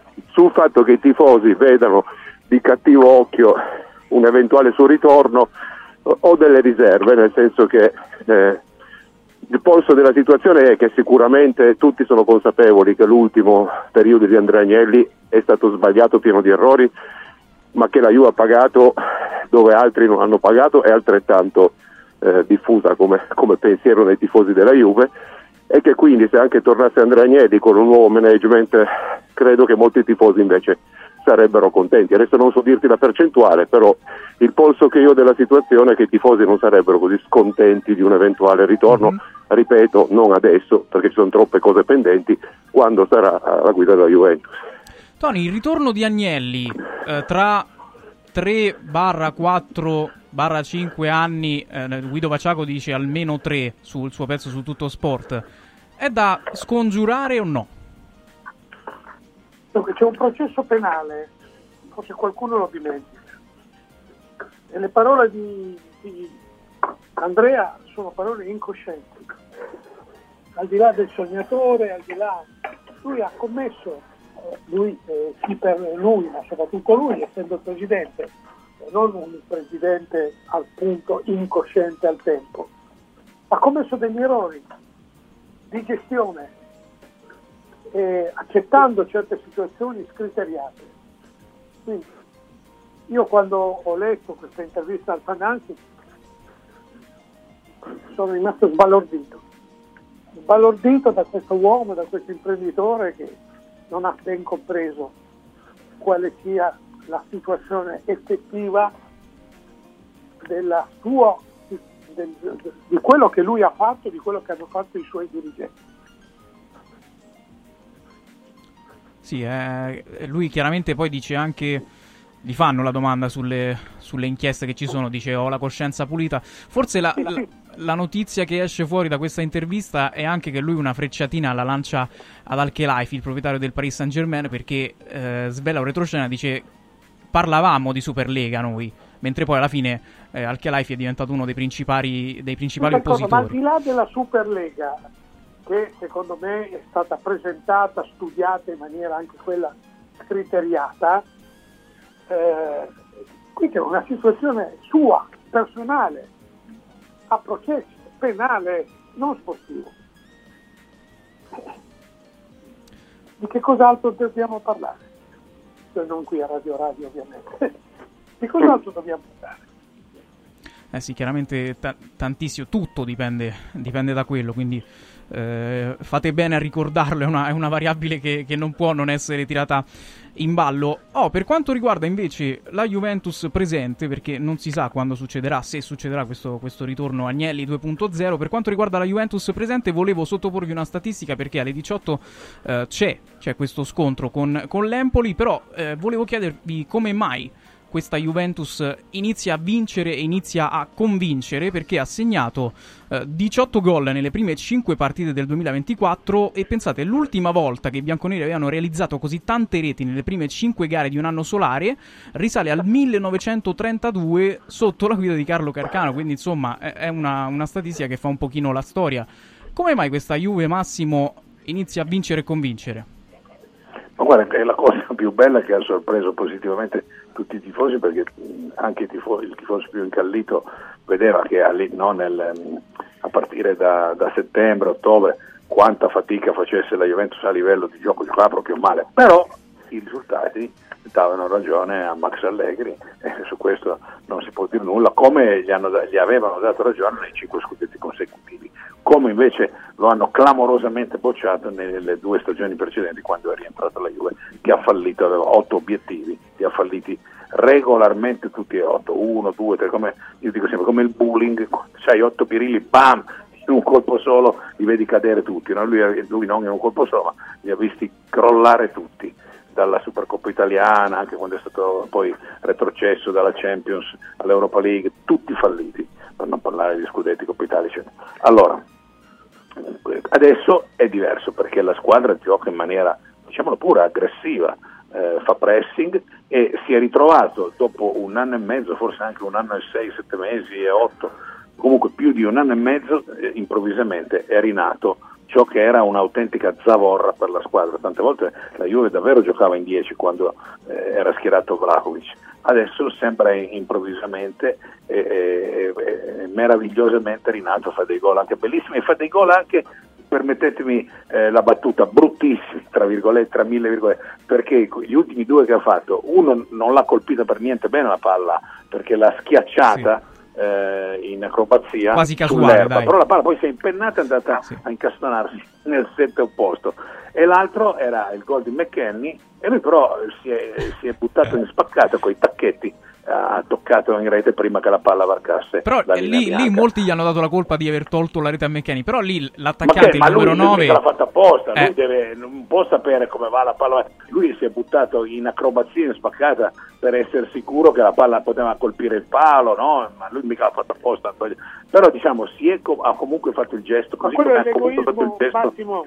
Massimo, quello è l'egoismo dell'attaccante, come Inzaghi. Ma certo, ma, ma più che lui va lì, vede una palla e deve gol, ma anche un altro, ma, ma, Tony, ma anche l'uomo più dell'attaccante più, ammesso che eh, non concesso che esista, più altruista del mondo, su quei palloni lì se può andarci ci va per essere, non è, hai capito, ma non è che lo conosci, sai benissimo com'è il calcio, lo conosci alla stragrande, no, ma dico, sai quando alle volte c'è un tiro, vedi che c'è un tiro che va tipo colpo di biliardo, no? Il portiere è tagliato fuori, la palla l'emme elle emme, no, l'emme elle emme per modo di dire, comunque va verso la porta. Allora c'è l'altro attaccante che non è in spaccata, non ci sono altri difensori, che accompagna il pallone. Allora lì se lo colpisci e lo butti dentro prima che varchi la linea, ma avrebbe comunque varcato, allora lì dici, ma cavolo, yeah. L'altro dice, ma hai tolto un gol fatto perché, tra l'altro McKennie non ha ancora segnato quest'anno, no? Pur giocando delle ottime partite, e quindi eh, tornando al discorso prima, eh, questo ragazzo non solo fa dei magnifici gol e ne ha fatti di bellissimi, di testa, di piede, di destro, lui che è mancino, ma anche fa, ha fatto due reti che eh, di fatto non erano, so, eh, sono reti, ma quasi eh, non, il primo lui non l'ha colpito per niente bene, perché normalmente, non so, novanta volte su cento quando schiacci il pallone quasi in, in parallelo anziché in, per, in perpendicolare, la palla si impenna, va su, va fuori, resta lì, eh, colpisce la traversa e poi va, va fuori. Sì, no, sì, ci vuole anche fortuna, dai. Invece lì è venuta una cosa pazzesca, no? Vedete, pam, è andato, sì, è andato nel set, è stata una cosa. Quindi la Juve adesso, anche ripeto, tu hai fatto questo, eh, ricordato questo dato del quinquennio famoso, no? Di Giancarlo Carcano, eh, dei cinque scudetti consecutivi. Basta dire una cosa, bene, due sono partite di Coppa Italia, ma nelle ultime eh, cinque partite la Juve ha fatto questi risultati, la media a gol è tre virgola sei a partita, normalmente la Juve di Allegri la media a gol è di un gol a partita, ah, sì, il famoso cortomuso, qui altro che cortomuso, qui eh, altro che cortomusi, questo gennaio sei a zero, quattro a zero, sono delle vittorie pazzesche che ci hanno lasciato di stucco, ma il gioco c'è, si vede, e anche con giocatori che stanno in panchina come Chiesa, per infortuni naturalmente, Rabiot, eh, tutto questo è una cosa assolutamente straordinaria, bellissima, magnifica. Ma rischia di illuderci Luigi o può essere reale? Ma, eh, direi che adesso si è invertita proprio la tendenza, il modo di giocare della squadra eh...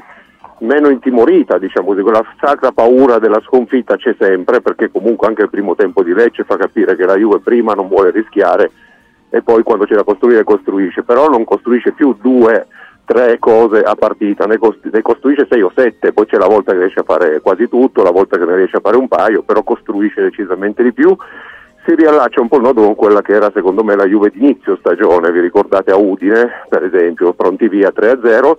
Poi c'è stato, secondo me, dopo il Sassuolo, una riflessione per dire questa squadra non è ancora matura per giocare in quel modo così aggressivo, rischia di prendere troppi gol, infatti stava succedendo quello, quindi ha riorganizzato la difesa, la fase difensiva, e adesso sta provando a ritornare a giocare in maniera più aggressiva. Mi sembra che la linea di questa stagione c'è da interpretare così fino a questo momento, poi molto dipenderà come sempre eh, da, da quanti risultati consecutivi riesci a fare, da quanto stai vicino alla vetta della classifica, dal confronto diretto con l'Inter, eccetera eccetera, perché adesso la Juve è in fiducia e su Vlahovic sottolineo un altro aspetto: siamo passati dal rigore lasciato a Chiesa a Genova, che, che è una cosa rarissima per un centravanti, che secondo me significa che in quel momento non sta bene psicologicamente, a uno che va a prendere un gol che poteva anche lasciar stare, nel senso che lì presumibilmente il pallone sarebbe entrato, però è giusto che un centravanti faccia quello, anche perché il centravanti viene misurato in quantità di gol, il centrocampista se ne fa anche zero in una stagione, nessuno se lo ricorda, insomma. Eh sì, detto ciò, chiaramente noi analizziamo i numeri, eh, però poi ci sono anche le partite, c'è anche il campo, Tony, perché eh, come direbbe il Marchese del Grillo, bella la Boiserie, belli tanti gol, bello tutto, però poi alle diciotto c'è l'Empoli e non so se sei dello stesso avviso, ma delle assenze importanti ci sono, perché eh, Rabiot e Chiesa vanno verso il forfè, eh, dovrebbero giocare eh, lì a centrocampo Miretti, Kostic, Locatelli, McKennie, Cambiaso e là dietro Alexandro, Bremer, Gatti, con davanti il duo Ildiz-Vlahovic. La tua sensazione su questa partita? La mia sensazione è che la Juventus è superiore, ma abbiamo visto quest'anno diversi eh, momenti in cui la Juventus può soffrire. Questa, io ho detto bene Luigi, non è più una Juventus che in affanno, è più in affanno il suo allenatore negli ultimi cinque dieci minuti che la squadra. Eh, È una partita che ha la trappola di tutte le partite del nostro calcio, laddove non esiste una vera superiorità tecnica in campo. Eh, non abbiamo un grande football, abbiamo un football che a livello di ritmi agonistici è modesto, c'è molta, come si dice, di gioco sporco, vale a dire molti falli, molte interruzioni, però insomma dovrebbe essere una partita alla portata eh, della Juventus, così come Atalanta e Udinese si sta dimostrando una partita che poteva essere eh, trappola per, per i bergamaschi, però eh, l'Atalanta sta bene, ci sono anche delle situazioni di, di fortuna che sono sempre opportune e necessarie, co- come è capitato ieri al Toro, perché il Cagliari meritava il pareggio per, per alcune eh, occasioni bu- buttate via. Il calcio è bello per questo, io mi aspetto comunque una Juventus tosta e poi domani vedremo cosa farà l'Inter. Io penso che l'Inter vinca a Firenze, quindi eh sì, la, la carta canta, insomma, dal punto di vista delle figurine del Subbuteo entrambe dovrebbero comunque superare i rispettivi ostacoli. Eh, dopodiché Massimo, su queste assenze ehm, c'è qualcuno che qualcosa che ti preoccupa, o qualcuno evidentemente, e perché proprio Miretti e Alexandro? Ovviamente si scherza.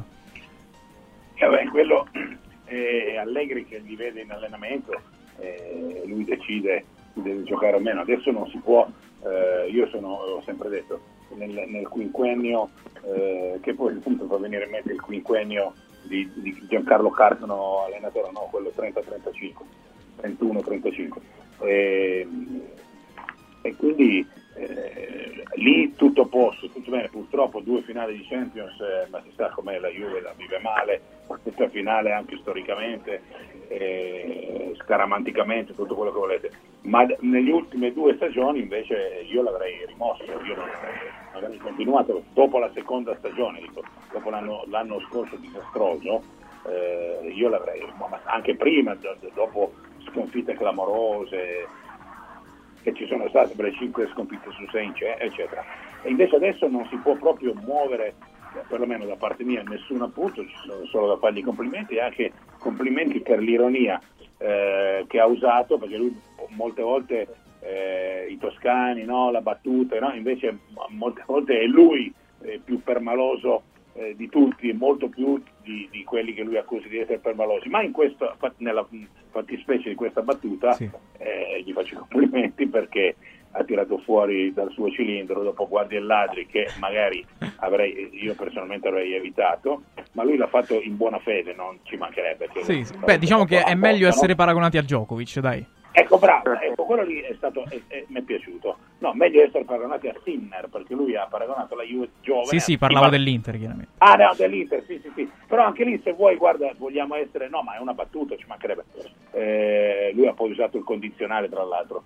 eh, saremmo da paragonare, no? Siamo da saremmo, eh, Djokovic è game over, no? Eh, visti gli anni, tutto quello che ha vinto, eh, e allora anche questo è meno simpatico per l'Inter, perché dice sì, io ti ho paragonato al più grande tennista forse di tutti i tempi, eh, però adesso è in, in piena fase calante, ormai è quasi, si avvia a essere quasi un ex tennista. Beh, ci sta, dai, l'operaio contro il, il talento puro è, è un paragone che, che ci sta, diciamo, ne, non si offende nessuno in questo caso. Oh, tornando al match con l'Empoli, Luigi, eh, le due sostituzioni, eh, Alessandro Miretti, ti preoccupano? Allegri ci punta, ci punta su Miretti, almeno dialetticamente, insomma, sembra che lo stimi parecchio. Sì, e poi com- comunque è mezzala, nel senso che se dovessi mettere sì. il cambiaso, intanto te lo togli dalla fascia, che lì molto spesso eh, fa delle cose molto importanti, e poi comunque non è il suo ruolo. E Nicolussi Caviglia non viene visto come mezzala, ma come vice di Locatelli, quindi può giocare centrale. Ecco, questo credo che sia normale, far giocare lui sarebbe una bocciatura, insomma, mettere Cambiaso per un ragazzo di venti anni che comunque si sta costruendo una carriera. Forse sarebbe stato peggio tenerlo fuori, specie dopo che l'altra volta in conferenza stampa gli ha tirato le orecchie dopo la partita un pochino, insomma, a Lecce, e quindi c'è anche il discorso psicologico che con i giovani eh, ci rendiamo conto che Allegri, ecco, eh, ha molto più capacità di gestire i giovani di quello che si immaginavano gli stessi tifosi della Juve, che spesso l'hanno accusato, insomma, di di non considerarli, di bruciarli, di mandarli via, eccetera, eccetera, mentre quest'anno mi sembra anche che lui sia tornato un po' quello di Cagliari da questo punto di vista, saper valorizzare quello che ha, che ha in casa per necessità, non perché sì. l'abbia scelto lui naturalmente, la rosa eh, è quella che è. Per quanto riguarda Alessandro, credo semplicemente perché lui è mancino eh, e quindi è l'unico centrale di sinistra eh, che la Juve ha di ruolo, lo può fare anche Rugani perché lo ha fatto sicuramente, però abbiamo già visto anche altre volte che la prima alternativa nella testa di Allegri è sempre Alessandro, che sì. comunque sarà anche il capitano, perché come, diciamo, militanza nella Juve viene subito dopo eh, nella gerarchia, anzi verrebbe prima degli altri, però con Danilo e Rabiot fuori tocca a lui fare il capitano, ecco. e, e poi, poi vediamo sì. e non è convocato appunto, neanche il, il nuovo arrivato Diallo, quindi insomma sono abbastanza... No, vabbè, per lui ci vuole ancora un po', perché sì. è appena arrivato, insomma, eh, reduce da da un grave infortunio e poi deve abituarsi sia alla Juve che al calcio mm-hmm. italiano. Credo che per un pochino ci vorrà di, di pazienza. Sì, sì, anche perché fa parecchi ruoli, quindi è una cosa un pochino, un pochino atipica. Dovrà anche specializzarsi forse in un ruolo, ne copre una cosa come sei Diallo, quindi vedremo insomma quale sarà il suo eh, cammino. A chiudere, Tony, giusta l'idea di preservare Danilo in ottica Inter? Ricordiamo che è diffidato. Sì, sì, sicurissimo, perché la stessa cosa... Qualcuno aveva protestato perché Barella e Cialanoglu saltano la prede di Firenze e poi se l'hanno giocato la prede di Firenze. Anzi, se Inzaghi avesse avuto a disposizione i due che erano diffidati, non so se li avrebbe mandati in campo, per, proprio perché la partita eh sì. del quattro febbraio è la partita svolta, almeno per noi che ne, ne, la, raccontiamo raccontiamo il calcio, non per chi lo vive, perché sa che ci sono ben altre partite da qui alla fine del campionato. Eh sì, in effetti sarebbero stati diffidati anche loro, e hai detto una cosa corretta, anche perché là dietro c'erano, ci sono comunque Aslani e Frattesi, che nel, nel centrocampo della Juventus forse, forse giocherebbero entrambi, Frattesi sicuro, eh, quindi certo ci sarebbe stato il dubbio anche per Inzaghi. Siamo in chiusura di blocco, vi ringrazio tutti e tre, grazie a Tony Damascelli, a Massimo Franchi e a Luigi Schiffo. Buon, Ciao, a buon sabato a, a voi. Ancora due a zero tra Atalanta e Udinese, quando siamo ormai al settantaduesimo, ma arrivano i consigli per noi.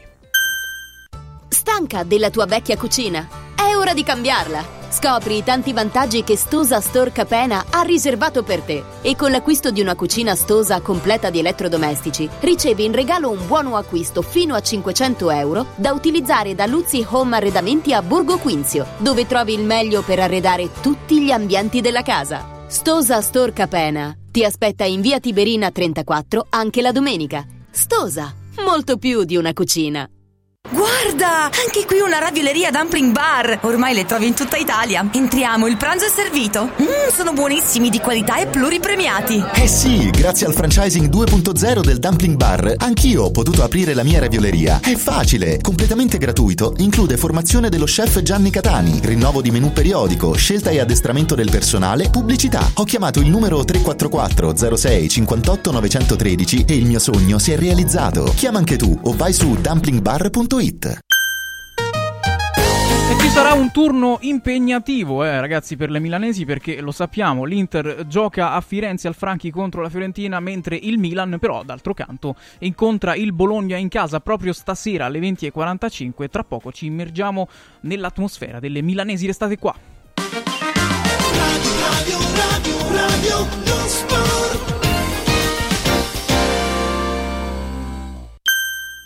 Devo stampare i miei nuovi bigliettini da visita. Pressup punto it. Devo stampare il catalogo per la mia azienda. Pressup punto it. Cerco uno stampatore di qualità che consegni in ventiquattro ore. Pressup punto it. Se hai la partita I V A, vai su Pressup punto it. Fai il preventivo in tempo reale, carica il tuo file di stampa e ordina con un click. Cosa aspetti? Prova la qualità di Pressup, il tuo stampatore online. Amici in Viaggio è il nuovo network di professionisti specializzato negli affitti a breve termine che trasforma il tuo immobile in una fonte di guadagno. Amici in Viaggio si rivolge a chi possiede uno o più appartamenti nel comune di Roma e offre un pacchetto completo per la gestione della locazione. Dalle pratiche burocratiche all'accoglienza ospiti alla pubblicità. Invia alcune foto del tuo immobile su WhatsApp al tre cinque uno settantotto cinquantacinque novantanove cinque o a info chiocciola amici in viaggio punto it oppure chiama il tre cinque uno settantotto cinquantacinque novantanove cinque. Affida il tuo appartamento ad Amici in Viaggio e inizia a guadagnare da subito. Antò fa freddo, Antò fa freddo, non ce la faccio più. Accendi la caldaia Vaillant. Ecco fatto, amore, l'ho accesa. Mmm, Antò fa caldo. Pochi giorni fa con la Calor Plus ho installato una caldaia a condensazione della Vaillant con sole dodici rate da novantacinque euro e mi hanno anche regalato sette anni di garanzia. Eh, con questa caldaia mi sto togliendo tante soddisfazioni. Fallo anche tu con la Calor Plus. Chiama subito lo zero sei ottantasei ventuno trentasei settantuno.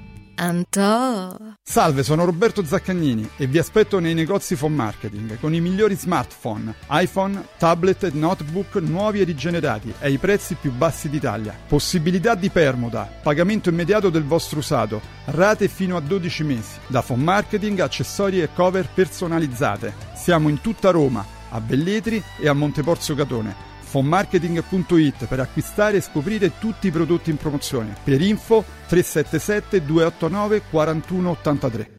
Lascia fuori il mondo dalla tua casa, freddo, caldo, sporco, restano in strada. Modoal, Modoal, è bello godersi la casa con te. Modoal, infissi sciuco che durano nel tempo. A Roma e Passo Corese. Il tuo preventivo su modoal punto it. Ciao nonno, come stai? Molto meglio! Con la Stuoia Biofarm Antalgic Plus tutti i miei dolori articolari sono spariti. Te l'avevo detto! Grazie alle proprietà antidolorifiche e antinfiammatorie della Stuoia Biofarm Antalgic Plus, anch'io sono tornato ad allenarmi. Allora organizziamo subito una partita a calcetto! La Stuoia Biofarm Antalgic Plus è un toccasana per chi soffre di infiammazioni articolari e muscolari. Agisce a livello cellulare durante il sonno, in maniera del tutto naturale, non invasiva e autonoma. Chiama subito l'ottocento ottantadue sessantasei ottantotto o vai su stuoiantalgica punto com e regalati il benessere.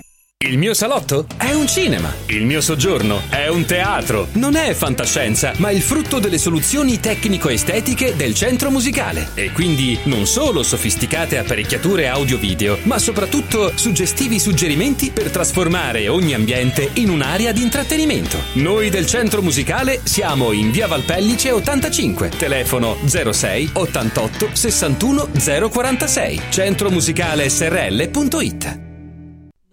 Non gioco più, Pandimiglio Cantamina. Vi aspetto tutti per giocare con me il ventisette e il ventotto gennaio al Teatro Ghione di Roma, riportando in scena i brani più suggestivi del repertorio della Grande Mina. Vivrete una serata ricca di emozioni e anche di belle sorprese. Non gioco più. Acquisto biglietti su ticket one punto it. Telefono zero sei sessantatré settantadue duecentonovantaquattro. Radio, radio, radio, radio, non sport. Radio Radio Lo Sport, torniamo, torniamo in diretta, ancora un'ora e mezza da passare insieme. Adesso parliamo delle partite che attendono eh, le milanesi, cioè Fiorentina-Inter e Milan-Bologna. Chiedo così a bruciapelo a Sandro Sabatini a quale delle due milanesi è andata peggio. Buon pomeriggio Sandro. È andata peggio in che senso? Quale Ma delle due, diciamo, ha la partita più... Peggio. Potrebbe andare ah, peggio, ah, sì, sì. Potrebbe andare peggio, no? Perché mi, mi sembrava di essere lunedì, capito? No, no, giustamente. Non era una dialettica da sabato. Eh. Eh, la, L'Inter a Firenze è impegnativa. La, è impegnativa la partita, è impegnativa la trasferta. Il momento di forma del Bologna non mi sembra dei più brillanti. Quello della Fiorentina altrettanto, ma il Milan gioca in casa e l'Inter gioca in trasferta, questa è la differenza. Mm. È dello stesso avviso Gianni Visnadi, buon pomeriggio. Buongiorno, buongiorno a tutti. Eccoci. Sì, sono difficile pensare a diverso, mi sembra impegnativa. Credo che farà fatica anche il Milan, che non ha brillato in queste ultime vittorie, ma, ma quella dell'Inter è partita, partita ostica. E... non so se, se di sicuro il calendario, visto che è stato piazzato, arriviamo dopo la trasferta in, in uh, Arabia Saudita di chi ci è andato, perlomeno non ha, non ha portato bene all'Inter, ecco, questo è sicuro. Questo è poco ma sicuro. Eh, Franco Ordine, buon pomeriggio. A chi Eccomi può qua. andare peggio tra Inter e Milan che incontrano Fiorentina e Bologna? Secondo me al Milan per uh, due motivi. Primo perché eh, il Bologna eh, adesso ha attraversato, diciamo, il periodo critico lì che coinciso con la sconfitta di Udine, però è in ripresa, ha riposato per due settimane, per cui mi sembra bello carico a pallettoni, ha recuperato il suo centravanti che è il suo gioiellino in questo campionato, e quindi secondo me questo. Perché dico questo e non Fiorentina? Perché la Fiorentina eh, obiettivamente sembra fatta apposta, eh, eh, l'avversario ideale per l'Inter di Simone Inzaghi, come ha dimostrato per esempio anche la famosa finale di Coppa Italia della scorsa stagione. E quindi è una squadra eh, portata a, come dire, eh, a proporsi in avanti e quindi a lasciare spazio alle spalle, e quindi eh, a, a mettersi nelle condizioni ideali eh, per eh, far giocare l'Inter. Sì, è una viola un po' anche latitante in questo gennaio, perché c'era stato un dicembre, diciamo, di cortomuso, quindi aveva trovato una grande regolarità nelle vittorie, eh, però in questo momento non è certo una viola nella sua miglior forma. Sta di fatto che lì a centrocampo, eh, caro Sandro, eh, comunque le squalifiche di Cialanoglu e Barella, insomma, quanto possono pesare? Perché adesso le chiavi del centrocampo sono, vengono date a Mkhitaryan, no? Sta, sta di fatto che là vicino c'è comunque Frattesi, però il leader è Mkhitaryan. Quanto cambia con l'assenza di Cialanoglu e Barella? Ma secondo me tra, da Barella a Frattesi cambia un po', perché Barella è un po' più bravo di, di Frattesi, ma non di tanto. Da Cialanoglu a Aslani cambia tanto, perché Cialanoglu è molto più bravo di Aslani. Eh, sai, eh, rendiamoci anche conto di una cosa, eh, a me sembra che comunque le, le, le, le, eh, Cialanoglu viene quasi il dubbio, viene quasi il dubbio, e non è malizia ma è semplicemente un calcolo, che comunque sia Barella sia Cialanoglu abbiano calibrato la diffida eh, per evitare di, di, andare, di giocare con la diffida addosso e la partita di Firenze e rischiare sì. poi quella tra Inter e Juve. Eh. Ipotizzava la stessa identica cosa Toni Damascelli qualche secondo fa, quindi Vabbè, che, che, non allora, sia, che non abbia giuro, pesato... Eh... Giuro però che non avevo l'app accesa. Eh, eh, ecco, giuracelo mia. perché... Eh. Eh. Sì, comunque... E...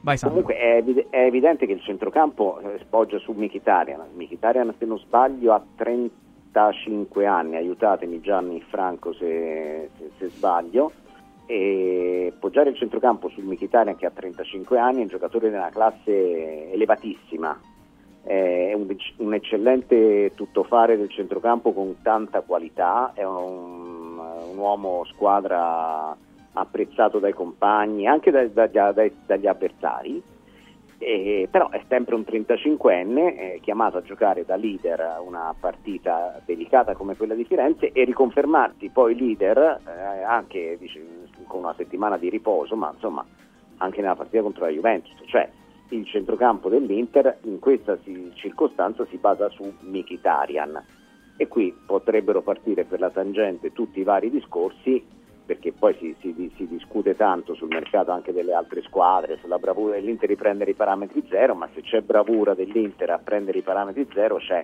non bravura o imperizia o errore in chi li perde i parametri zero, eh? e eh qui certo. mi riferisco nel caso di Mkhitaryan a Roma.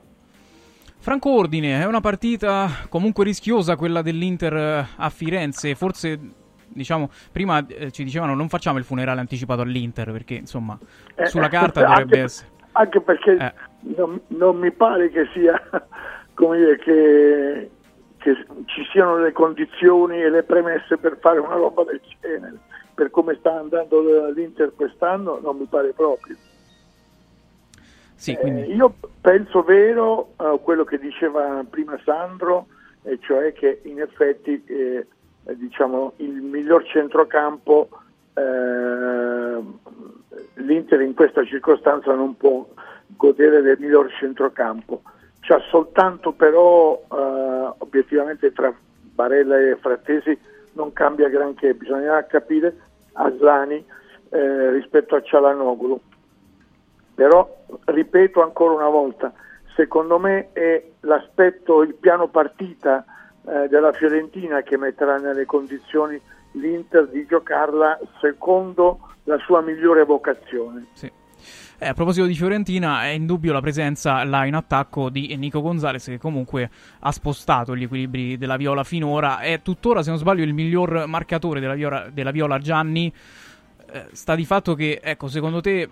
Uh, l'Inter deve, deve stare attento a questa Fiorentina, è una partita rischiosa?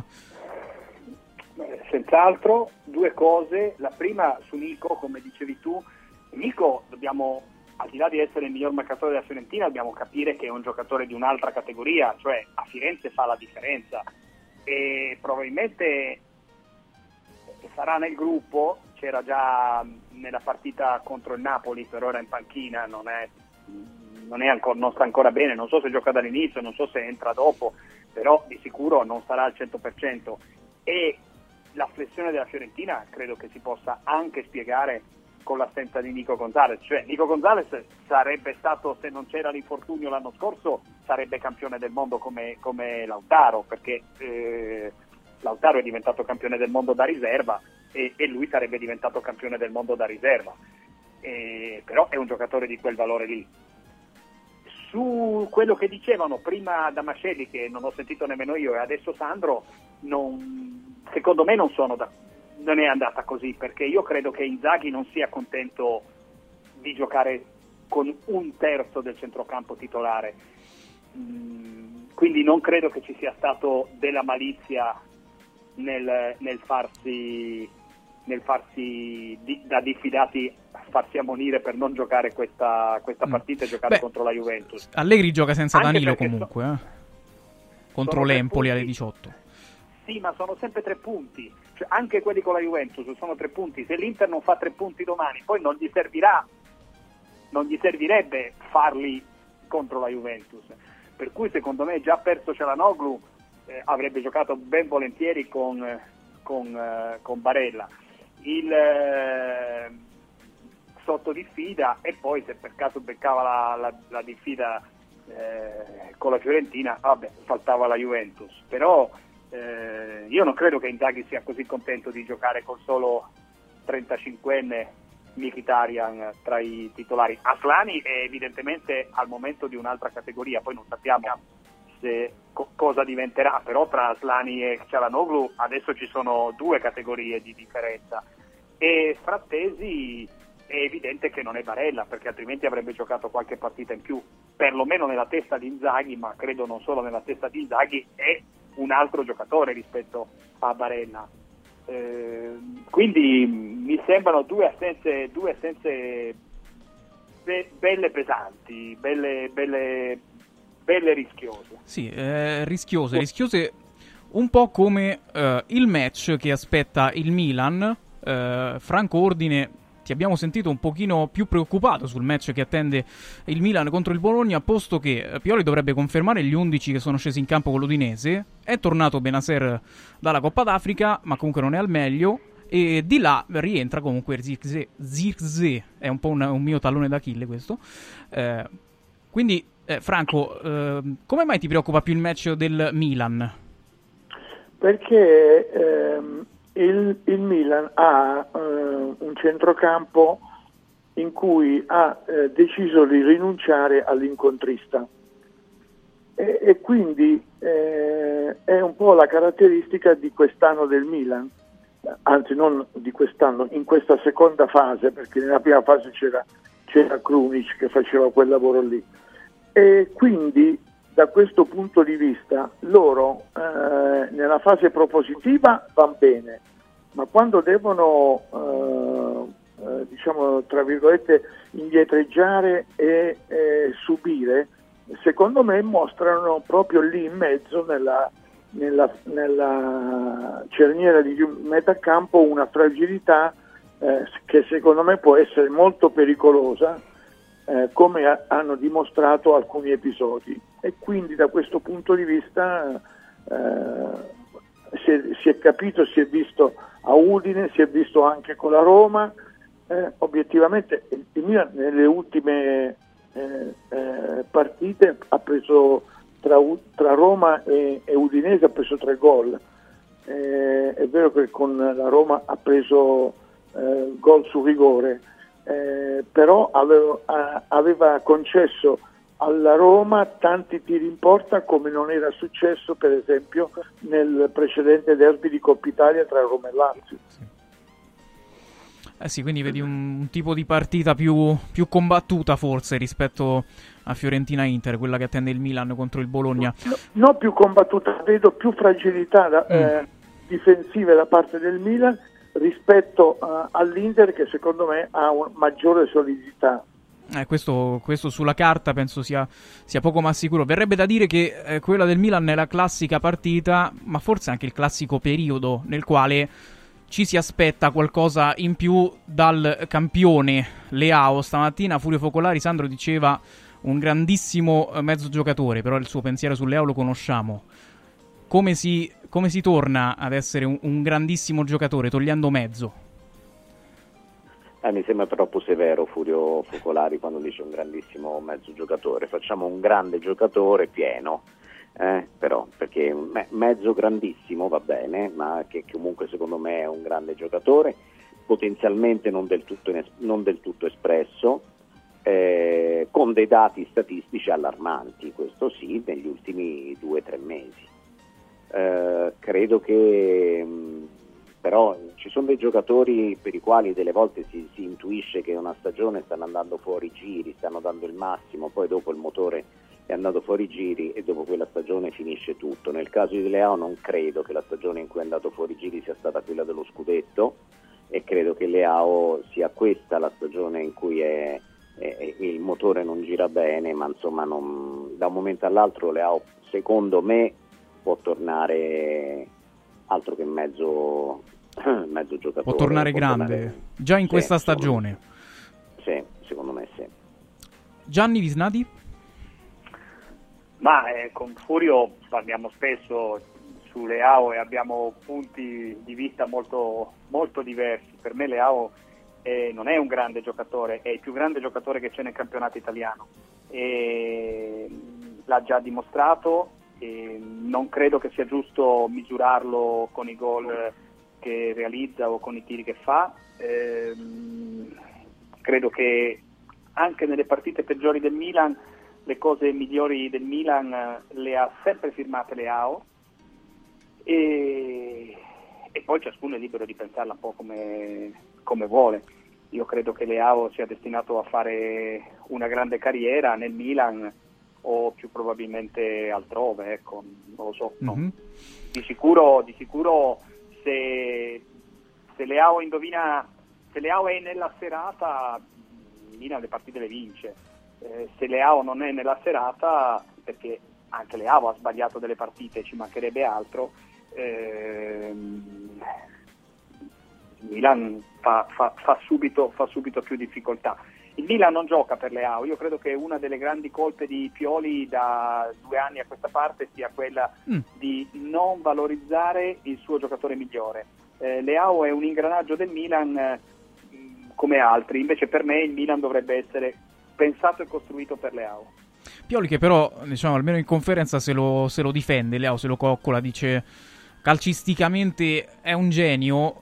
Quindi mi ricollego anche al discorso su, su Pioli, Franco Ordine, perché non so se credi che questo Milan possa alla fine lottare anche per i primi posti, però secondo te cosa si chiede a Pioli eh, per, perché resti, perché resti a lungo anche nella panchina del Milan?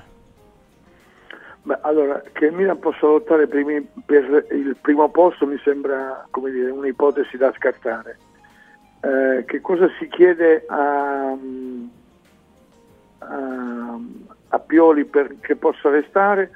Secondo me eh, tutto può dipendere solo ed esclusivamente, non avendo la, la possibilità di vincere eh, lo scudetto, eh, eh, dal cammino che fa in, in Europa League, quindi questo mi sembra evidente. A proposito di Leao, io dico questo, che dunque quest'anno lui eh, ha avuto un periodo negativo, questo è vero, eh, poi ha avuto eh, l'infortunio che secondo me gli ha portato via più del mese canonico speso fuori dal campo, adesso sta cominciando a, eh, diciamo a, a, ad accelerare. Nel frattempo il suo eh, gioco e il suo ruolo è un po' cambiato rispetto a prima, eh, eh, e questo per esempio gli ha fruttato un eh, dato eh, che non è eh, secondario, e cioè il fatto che lui è, è quello che ha fatto il maggior numero di assist, sei assist eh, in questa stagione. Eh, secondo me mh, il giocatore ha avuto ad ora, fino ad oggi eh, qualche alto e qualche basso di troppo, però questo è, concordo con, con Gianni, che è il giocatore di maggior talento eh, nel, nel Milan, e secondo me eh, non è che non viene utilizzato giusto.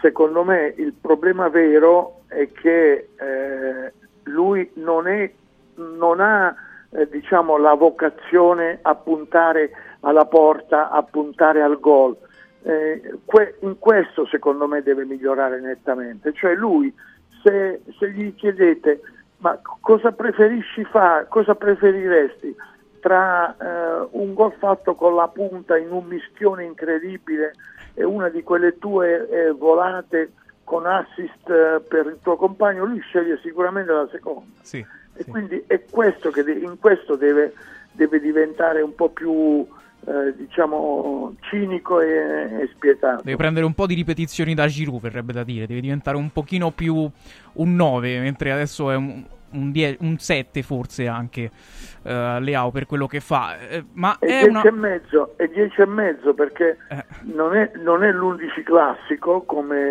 eh, verrebbe utilizzato, ma lui è dieci e mezzo perché gli piace fare più sì. il dieci che l'undici. Sì, beh, eh, quelli nella sua, diciamo, nel, nel suo ruolo spesso preferiscono eh, fare assist che, che segnare, però certamente ha bisogno di un pochino di cinismo. Sandro, eh, ha questa responsabilità Pioli di non puntare abbastanza su di lui? Dovrebbe giocare su di lui proprio Pioli? Ma senti, io su questi discorsi, Eh, a proposito di, di mh, giocatori che rendono in base all'allenatore, io sapete che mi porto avanti una gran polemica da tanti, ormai anni, da un paio d'anni, che on, con Vlahovic che alla Juve giocava meglio, eh sì, giocava sì. male per colpa Allegri, Allegri adesso. E, adesso, e, e adesso gioca bene per merito di Vlahovic. Eh, vedo De Catelere che a me non piace, secondo me non aveva la personalità per vestire la maglia del Milan, per giocare a San Siro. per, eh, per essere nel frattempo ha cambiato ruolo nel frattempo ha cambiato ruolo ne- sì sì cambiando ruolo, cambiando quello che vuoi, comunque nell'Atalanta invece è protagonista. eh, vedo capito, Leao se tu eh, eh, eh. A, a, all'ingegnere gli vuoi far fare il medico, eh, sarà in grande difficoltà. Se all'ingegnere fai fare l'ingegnere, e quello è meno in difficoltà. eh. Sì, sì, sì, Franco, ma senza queste metafore l'anno scorso cascava sul pallone e quest'anno invece certo. casca un altro giocatore. Certo. Per certo. cui io quello, io quello che arrivo a dire, dire Pioli deve cambiare ruolo, ragazzi, cambiare ruolo a Leao, come glielo cambi? Fai quattro tre tre, quattro due tre uno?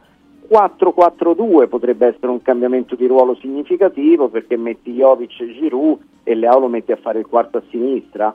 Ecco, questo potrebbe essere un'idea. Stiamo parlando comunque quasi di, di, di non di centimetri ma di metri eh, in campo, quindi io fondamentalmente credo che sia Leao che debba magari un pochettino resettare la psicologia per il fatto di essere stato fino al rinnovo del contratto un giovanotto che dentro di sé sentiva che tutto quel che faceva andava sempre bene.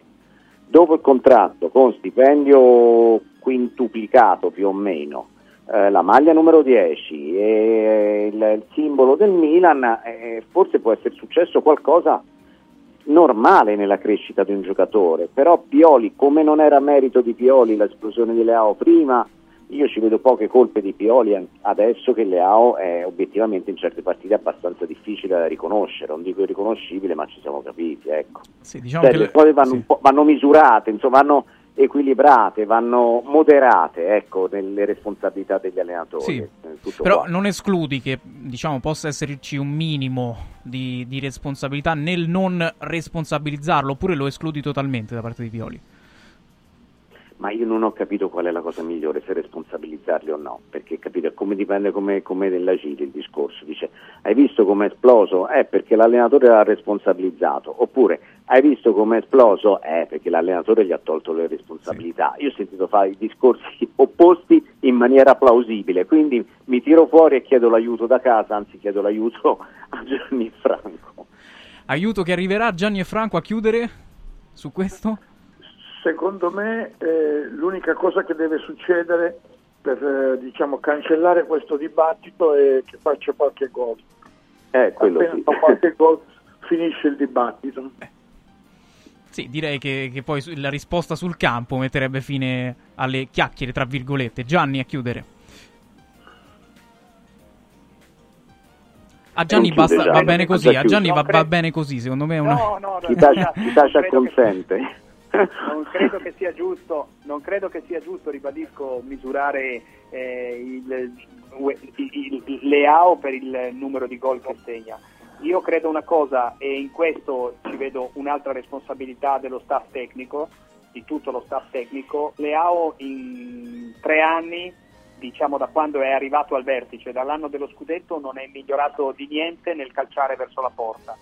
Io vorrei sapere... Eh, Che, che tipi di allenamento gli fanno fare, se si ferma davanti. L'abbiamo sentita raccontare cento volte la storia da Ibrahimovic, che è arrivato e non sapeva tirare in porta e non voleva fare gol, e Cappello l'ha messo lì quando è arrivata la Juventus, e, e ogni giorno era mezz'ora di ripetizioni con eh, i, i, i Galbiati, di Cappello, Italo Galbiati, Italo esatto, Galbiati. Con, con il vice di Cappello Galbiati a fare a fare le ripetizioni. Vorrei sapere a Milan chi è che gliele sta facendo fare a Leao queste cose, visto che fa sempre lo stesso tipo di errore, come, come, lo, come pensano di farlo crescere. Hanno fatto qualunque cosa contro Leao, eh, farlo giocare in mezzo, farlo togliere questo binario che funzionava alla perfezione con Theo Hernandez, eh, schiacciarlo, schiacciarlo sul, eh, in avanti, e quindi togliergli I, i, i venti metri che gli servono per, per, per mettere in moto la sua, la sua capacità. Nonostante questo Leao fa pal, fa, fa assist, dà, dà contributi importanti.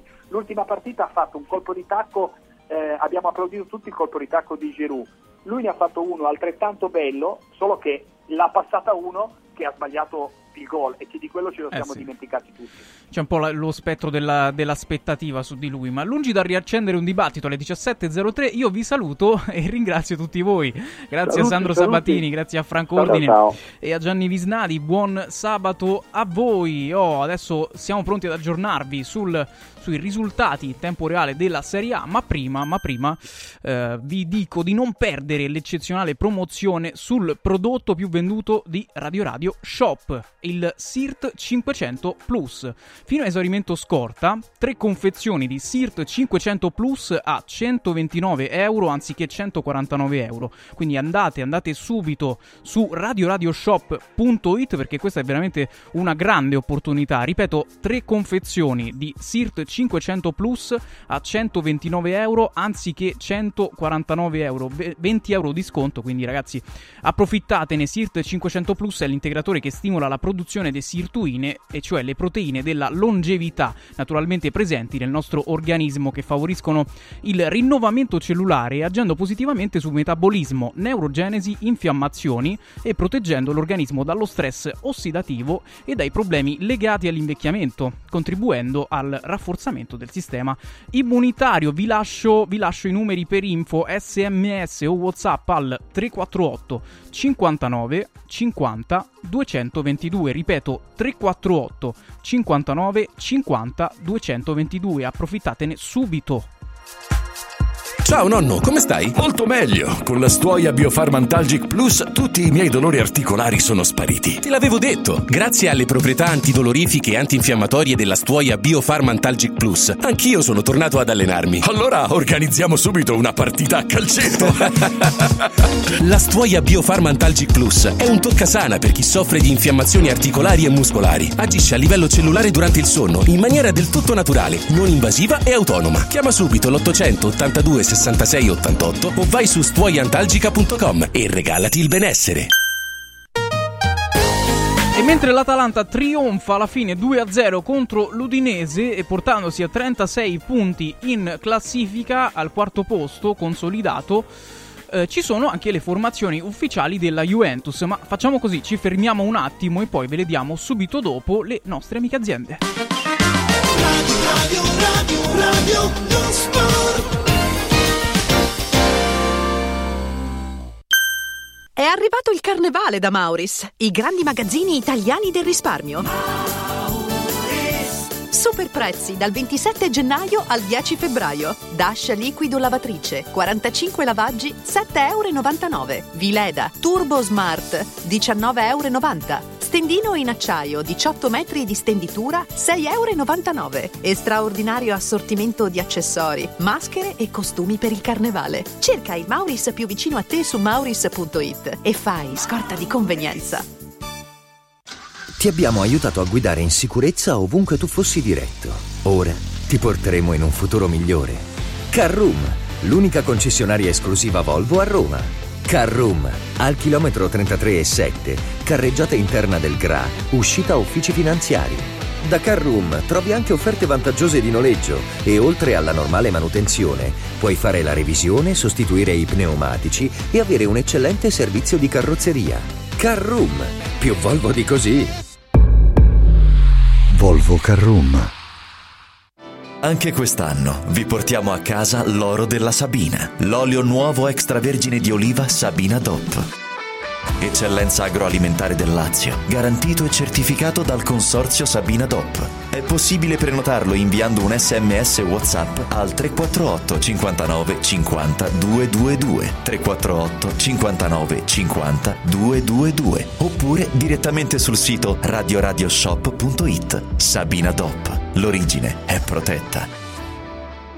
Sportello Legale Sanità, dodici anni di giustizia ottenuta e di giusti risarcimenti alle famiglie colpite dalla mala sanità. Come per danni o decessi provocati durante interventi chirurgici o per decessi provocati da mancata prescrizione di farmaci o strumenti di prevenzione delle trombosi in occasione di interventi chirurgici. Sportello Legale Sanità, a disposizione di tutti gli italiani contro la mala sanità, senza alcun costo anticipato.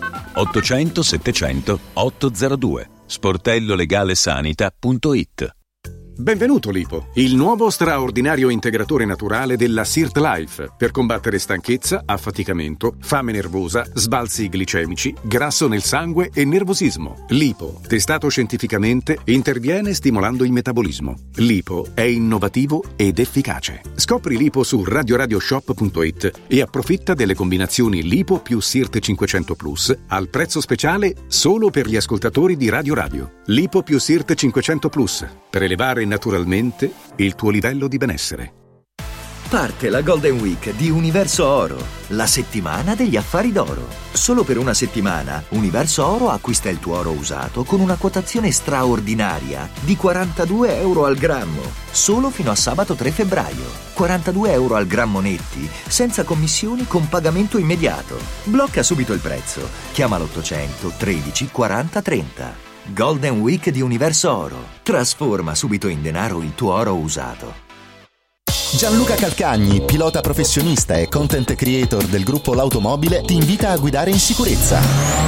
Partecipa al corso di guida della Calcagni Driving School. Migliora la tua tecnica e la tua cultura stradale. Info calcagni driving school punto com o zero sei ottantanove trentasette sessantasei cinquantasette. Scegli il corso più adatto a te. Calcagni Driving School. La sicurezza in pole position. Radio Radio Lo Sport è immediatamente disponibile on demand. Puoi riascoltarlo tutti i giorni a tutte le ore dalla fine della trasmissione. Cerca Radio Radio Lo Sport sul podcast di Radio Radio. radioradio.it slash podcast. Radio Radio Radio Radio Lo Sport.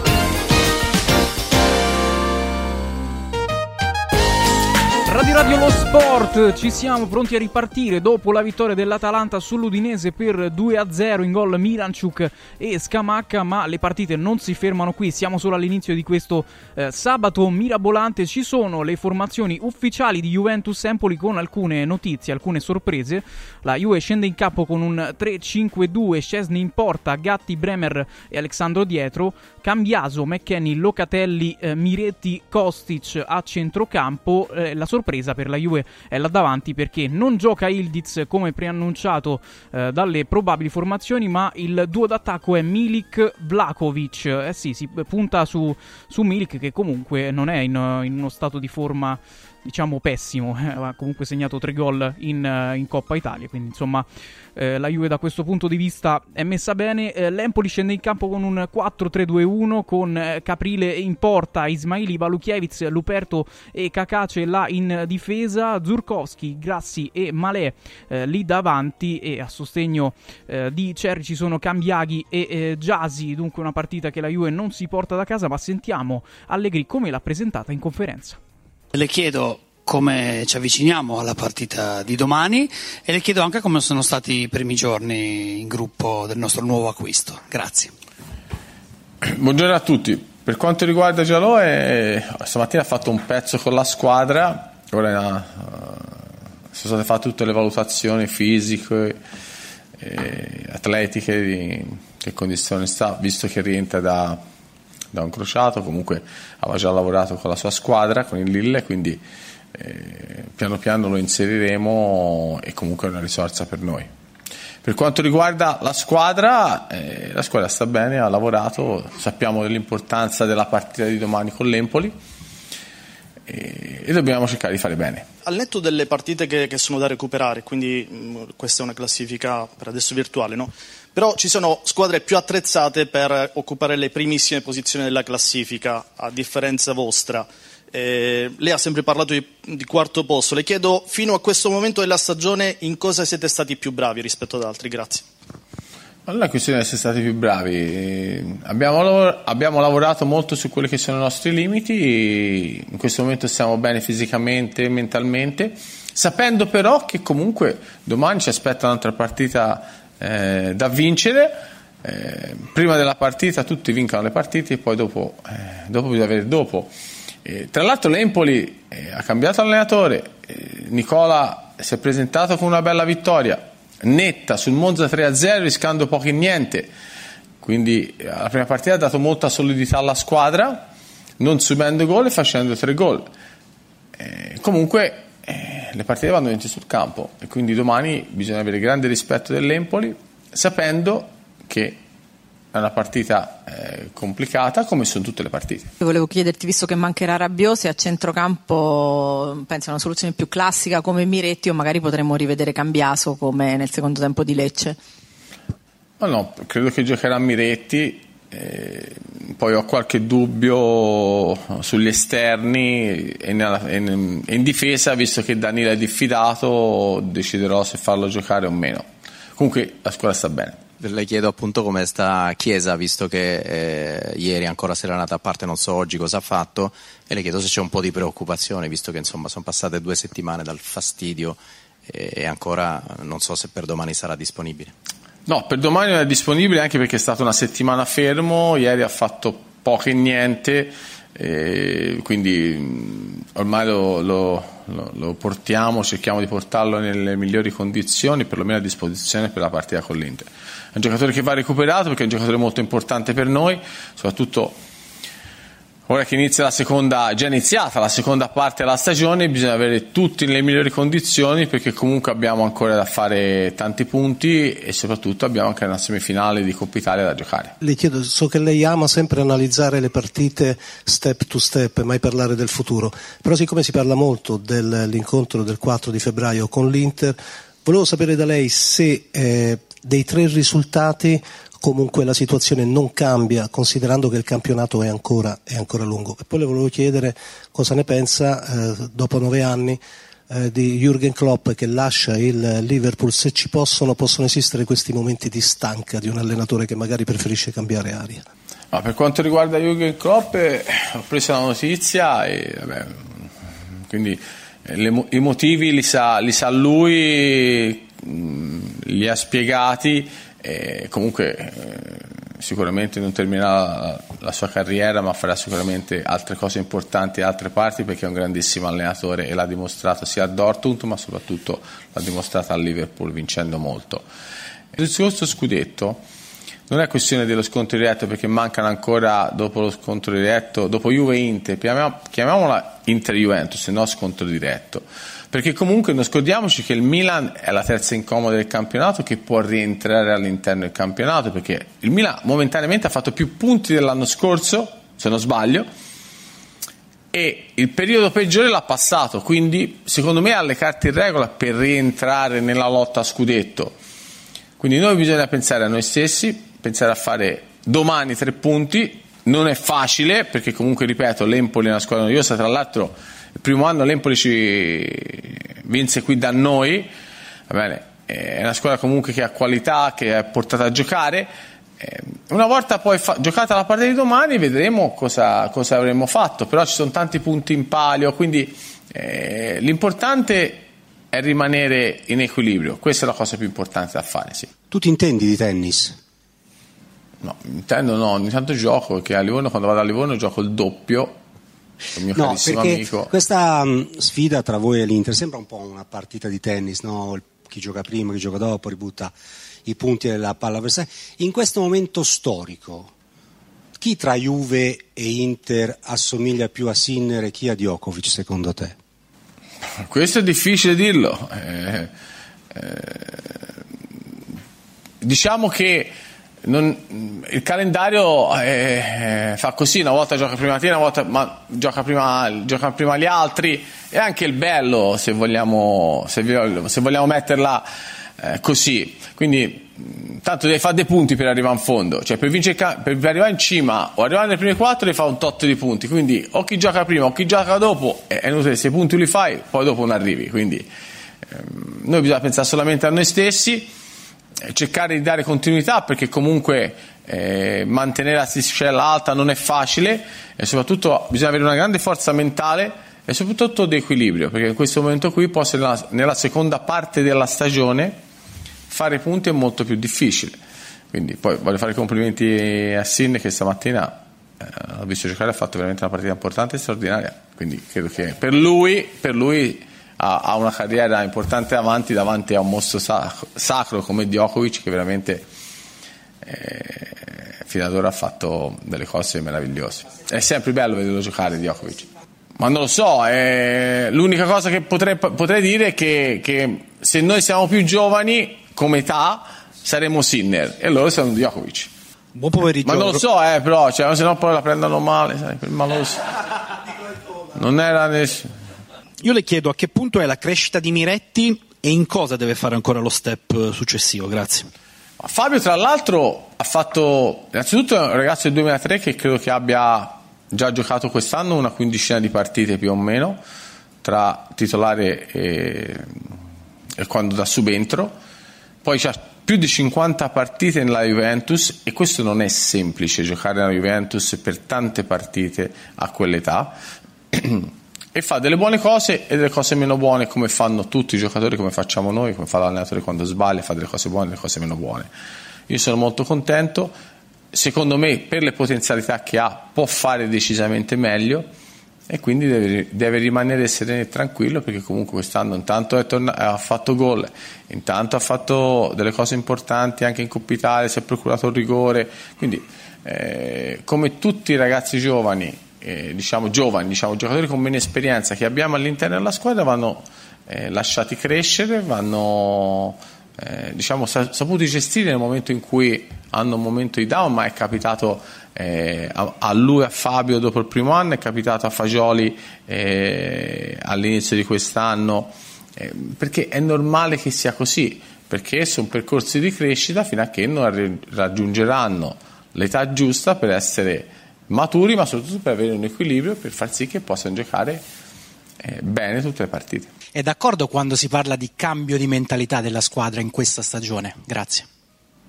Ma non è questione di cambio di mentalità, eh, è questione che la, la squadra è omogenea, la squadra sta lavorando bene, ha voglia di lavorare, ha voglia di migliorare eh, e questa è la cosa più importante, ecco. Eh, è una squadra che diciamo sta crescendo, è un percorso che, che è iniziato e bisogna portarla avanti in totale serenità, con l'ambizione comunque tutti i giorni di voler migliorare e di fare qualcosa di importante.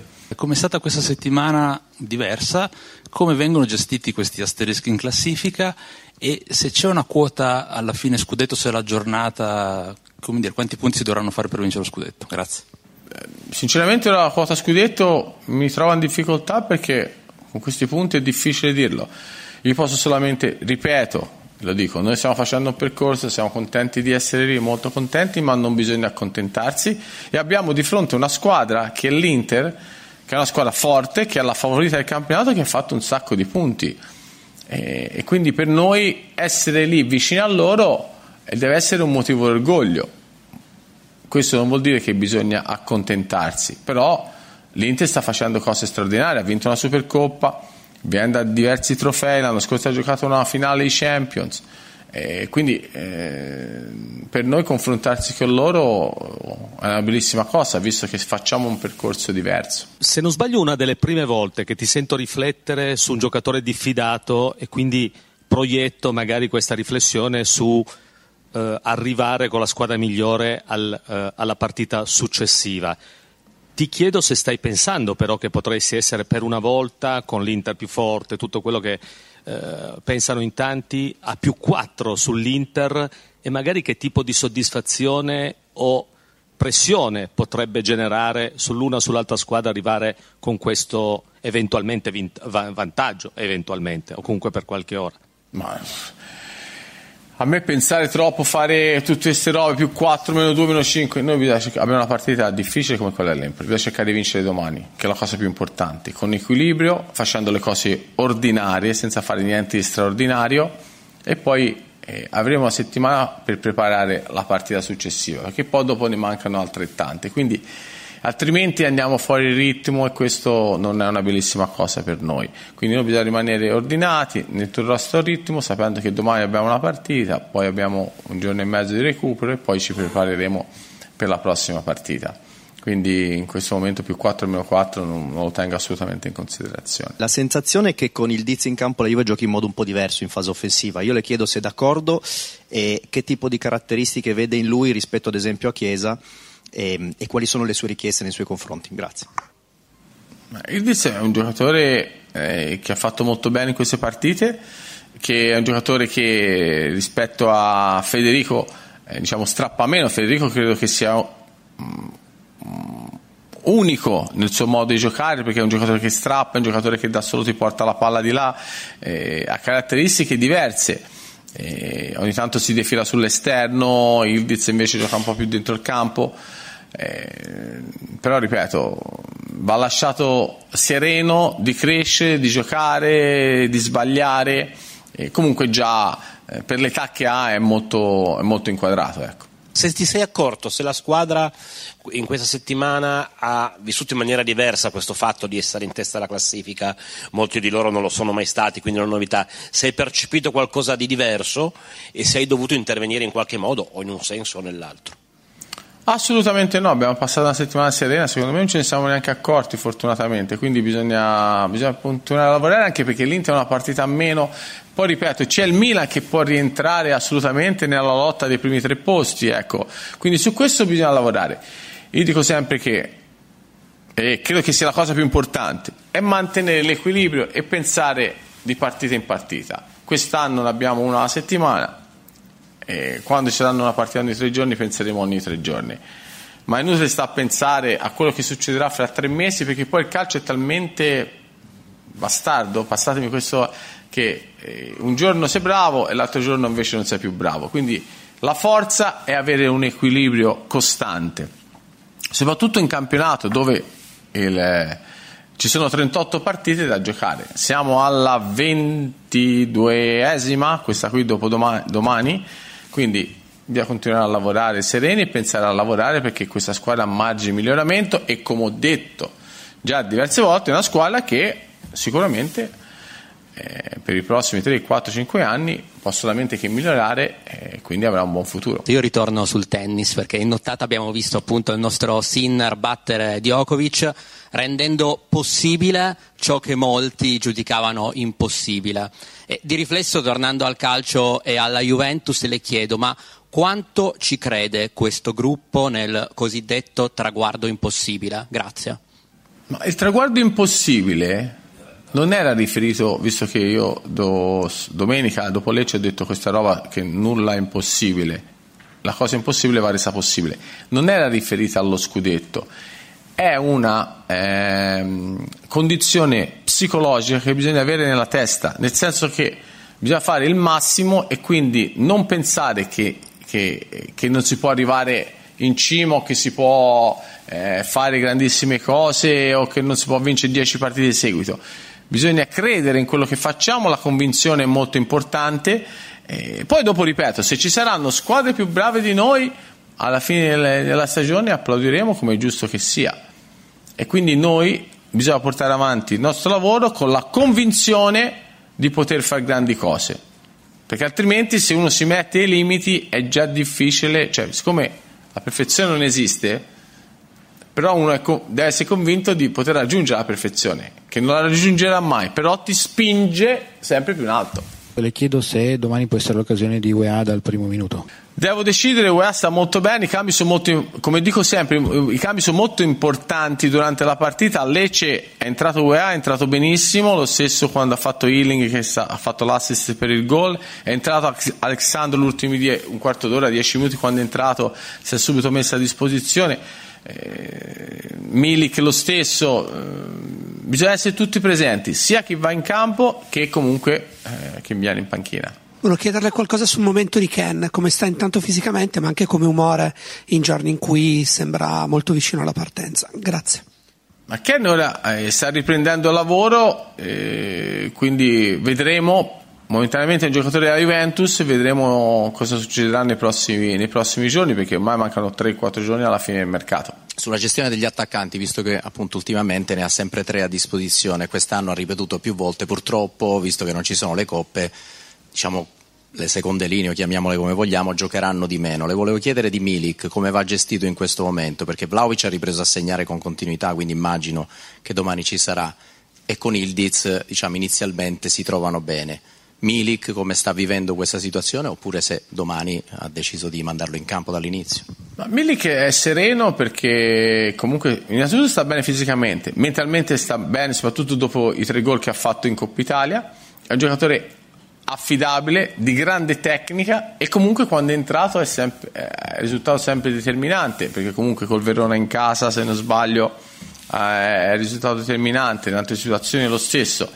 Eh, l'importante è avere questo spirito, perché tutti dobbiamo avere l'obiettivo di arrivare in fondo, ripeto, arrivare in fondo e l'anno prossimo cercare giocare la Champions. Questo è il primo obiettivo, l'obiettivo comune di tutti, perché più partite ci sono e più giochiamo. Più partite ci sono e più giochiamo. Ovviamente la domanda su Milik è stata risolta, perlomeno in vista del match contro l'Empoli. Siamo a circa mezz'ora dall'inizio di questo match, infatti eh, lì davanti gioca Milik insieme a Vlahovic. Chiaramente è probabile che eh, ci sia spazio anche a partita in corso, staremo a vedere, per il giovane Ildiz, diciottenne. Ora noi ci fermiamo solo per un attimo, ma voi restate qua. Radio, radio, radio, non sport. I colori e i simboli che ci fanno battere il cuore, le emozioni che ci uniscono, la storia di una grande squadra.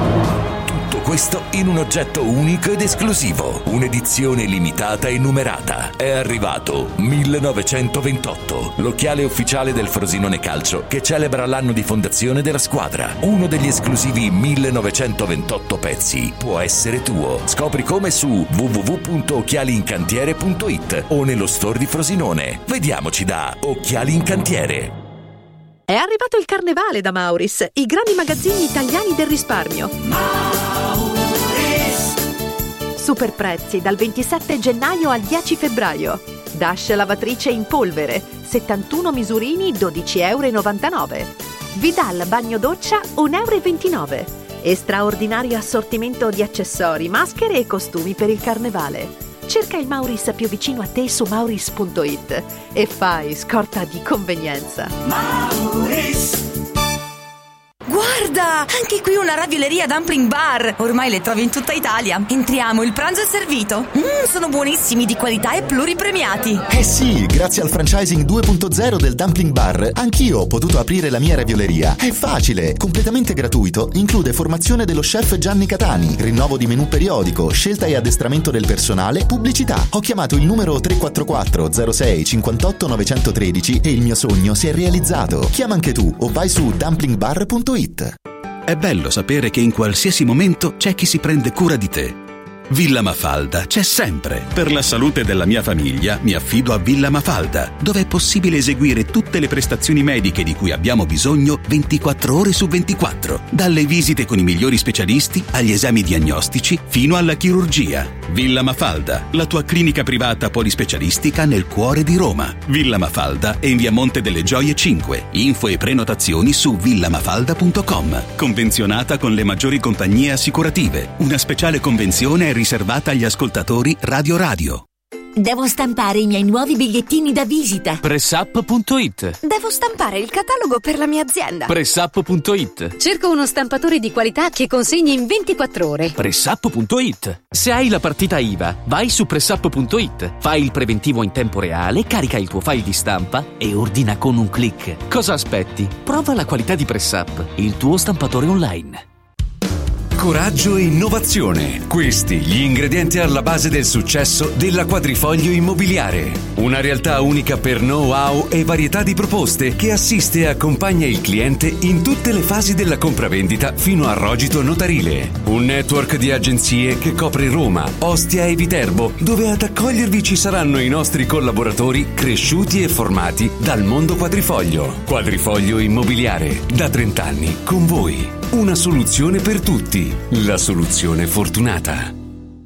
Ehi, hey, hai sentito che da Arte Arredamenti sono iniziati i saldi? Sì, e gli sconti arrivano fino al sessanta per cento. Tante cucine, camere da letto, divani, armadi e tanto altro questo mese sono scontati del sessanta per cento e in pronta consegna. Trasporto e montaggio sono gratuiti, non li paghi! Vieni nei cinque grandi punti vendita Arte di Roma e approfitta dei grandi saldi di questo mese. Cerca il punto vendita più vicino su arte punto i t. Arte con l'H davanti. Il centro medico estetico Salus Genovese è sempre all'avanguardia. Infatti trovi elettromedicali per il dimagrimento e tonificazione del corpo. E i prezzi? I prezzi sono i più bassi del mercato. Prova la emme esse Criolipolisi e la emme esse Scalp. Prenota una consulenza gratuita al numero zero sei quarantaquattro venti novantadue ottantuno. Salus Genovese a San Cesareo, zero sei quarantaquattro venti novantadue ottantuno. Salute e bellezza su misura per te. Radio Radio tivù è nazionale, sul canale duecentocinquantatré del digitale terrestre. Radio, radio, radio, radio, lo sport.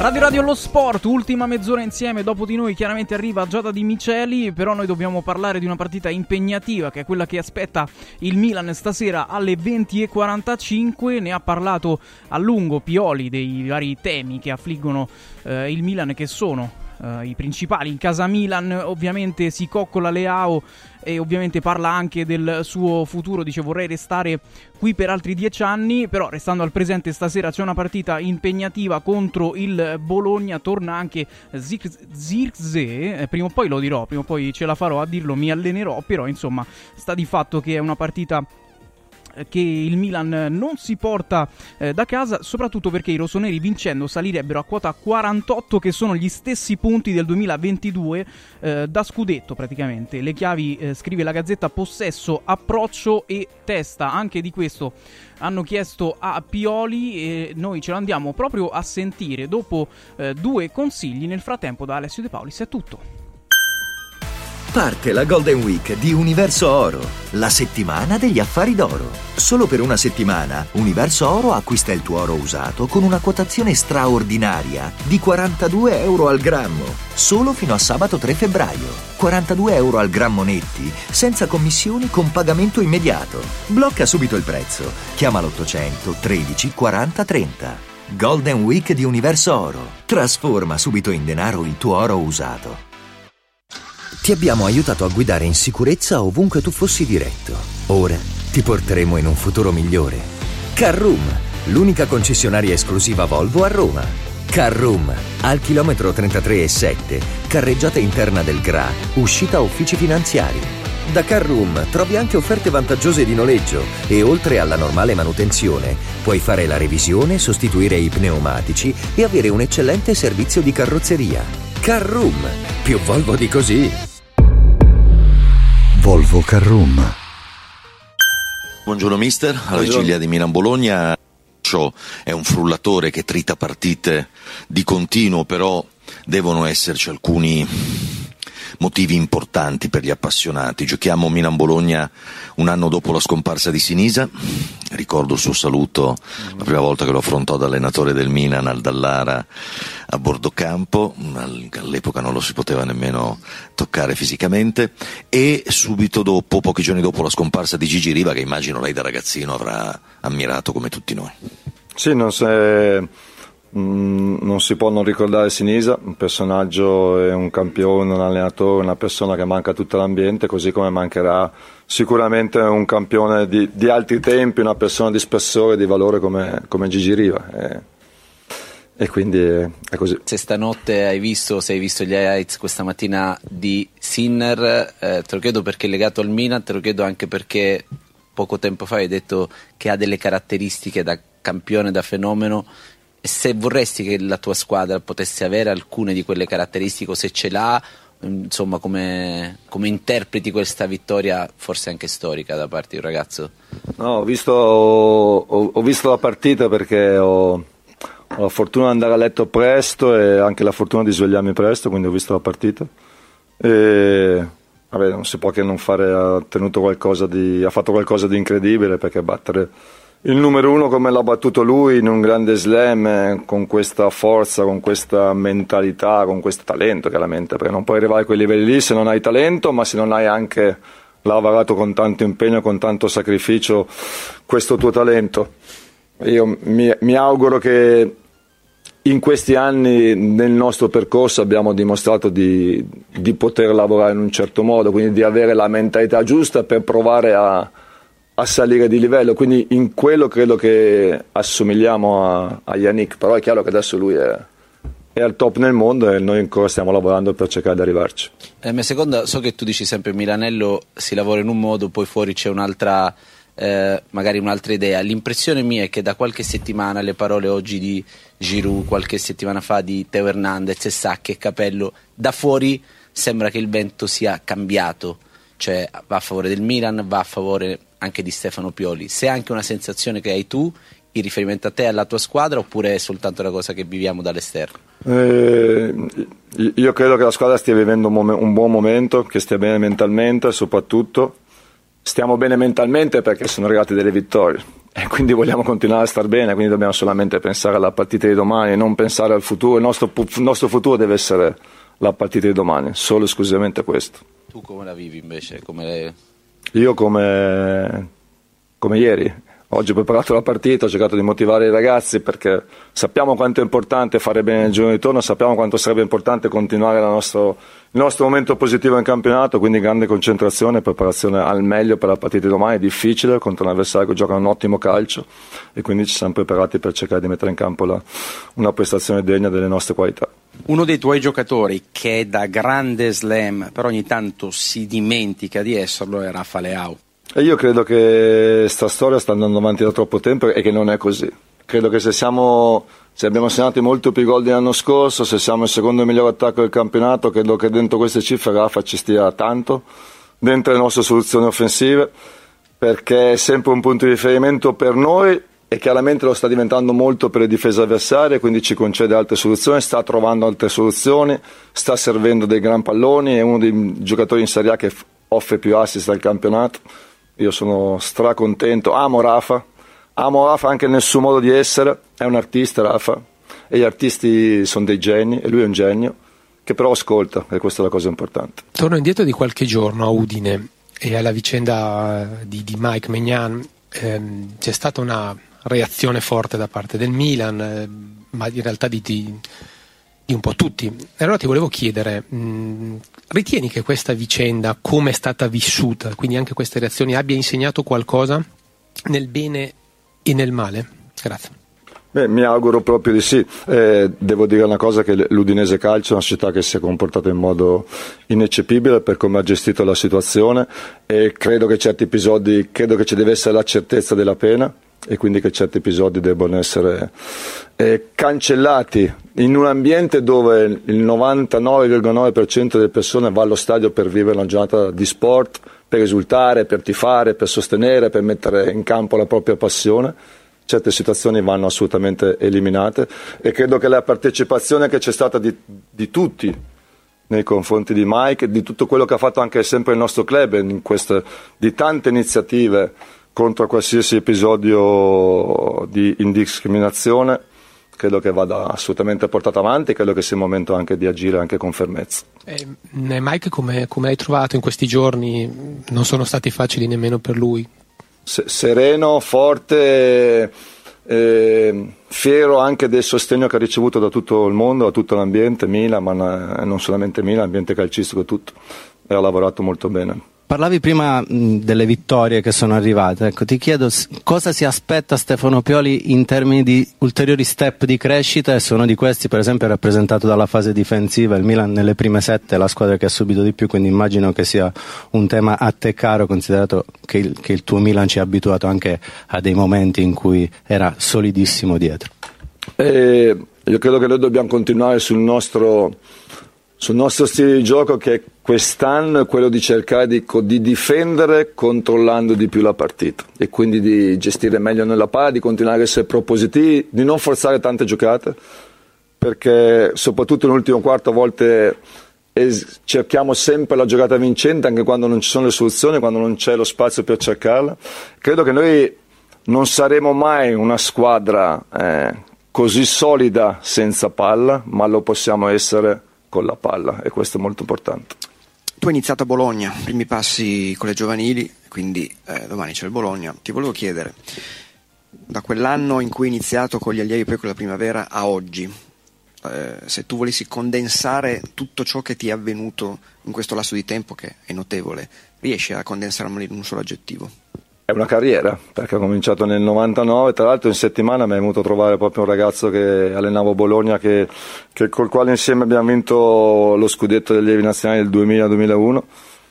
È difficile con l'aggettivo, è, è, è l'esperienza che mi ha permesso di crescere come allenatore, che mi ha permesso di crescere come, come persona, che mi ha permesso di, con, di conoscere tante gente, di vivere tanti momenti positivi, anche tanti momenti negativi che sicuramente mi hanno...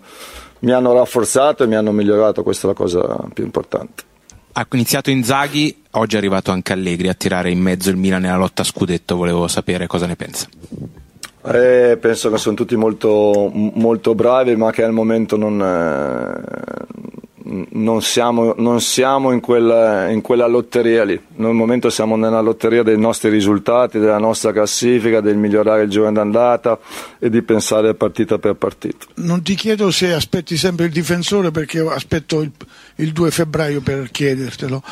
E, e invece ti chiedo questo, prendo lo spunto dalla intervista di Giroud, che ha detto che durante la tempesta eh, ha parlato con te, eccetera, e, e volevo chiederti, ma dal tuo punto di vista, secondo te la tempesta è passata e, come diceva il poeta Odo Augelli, far festa oppure no?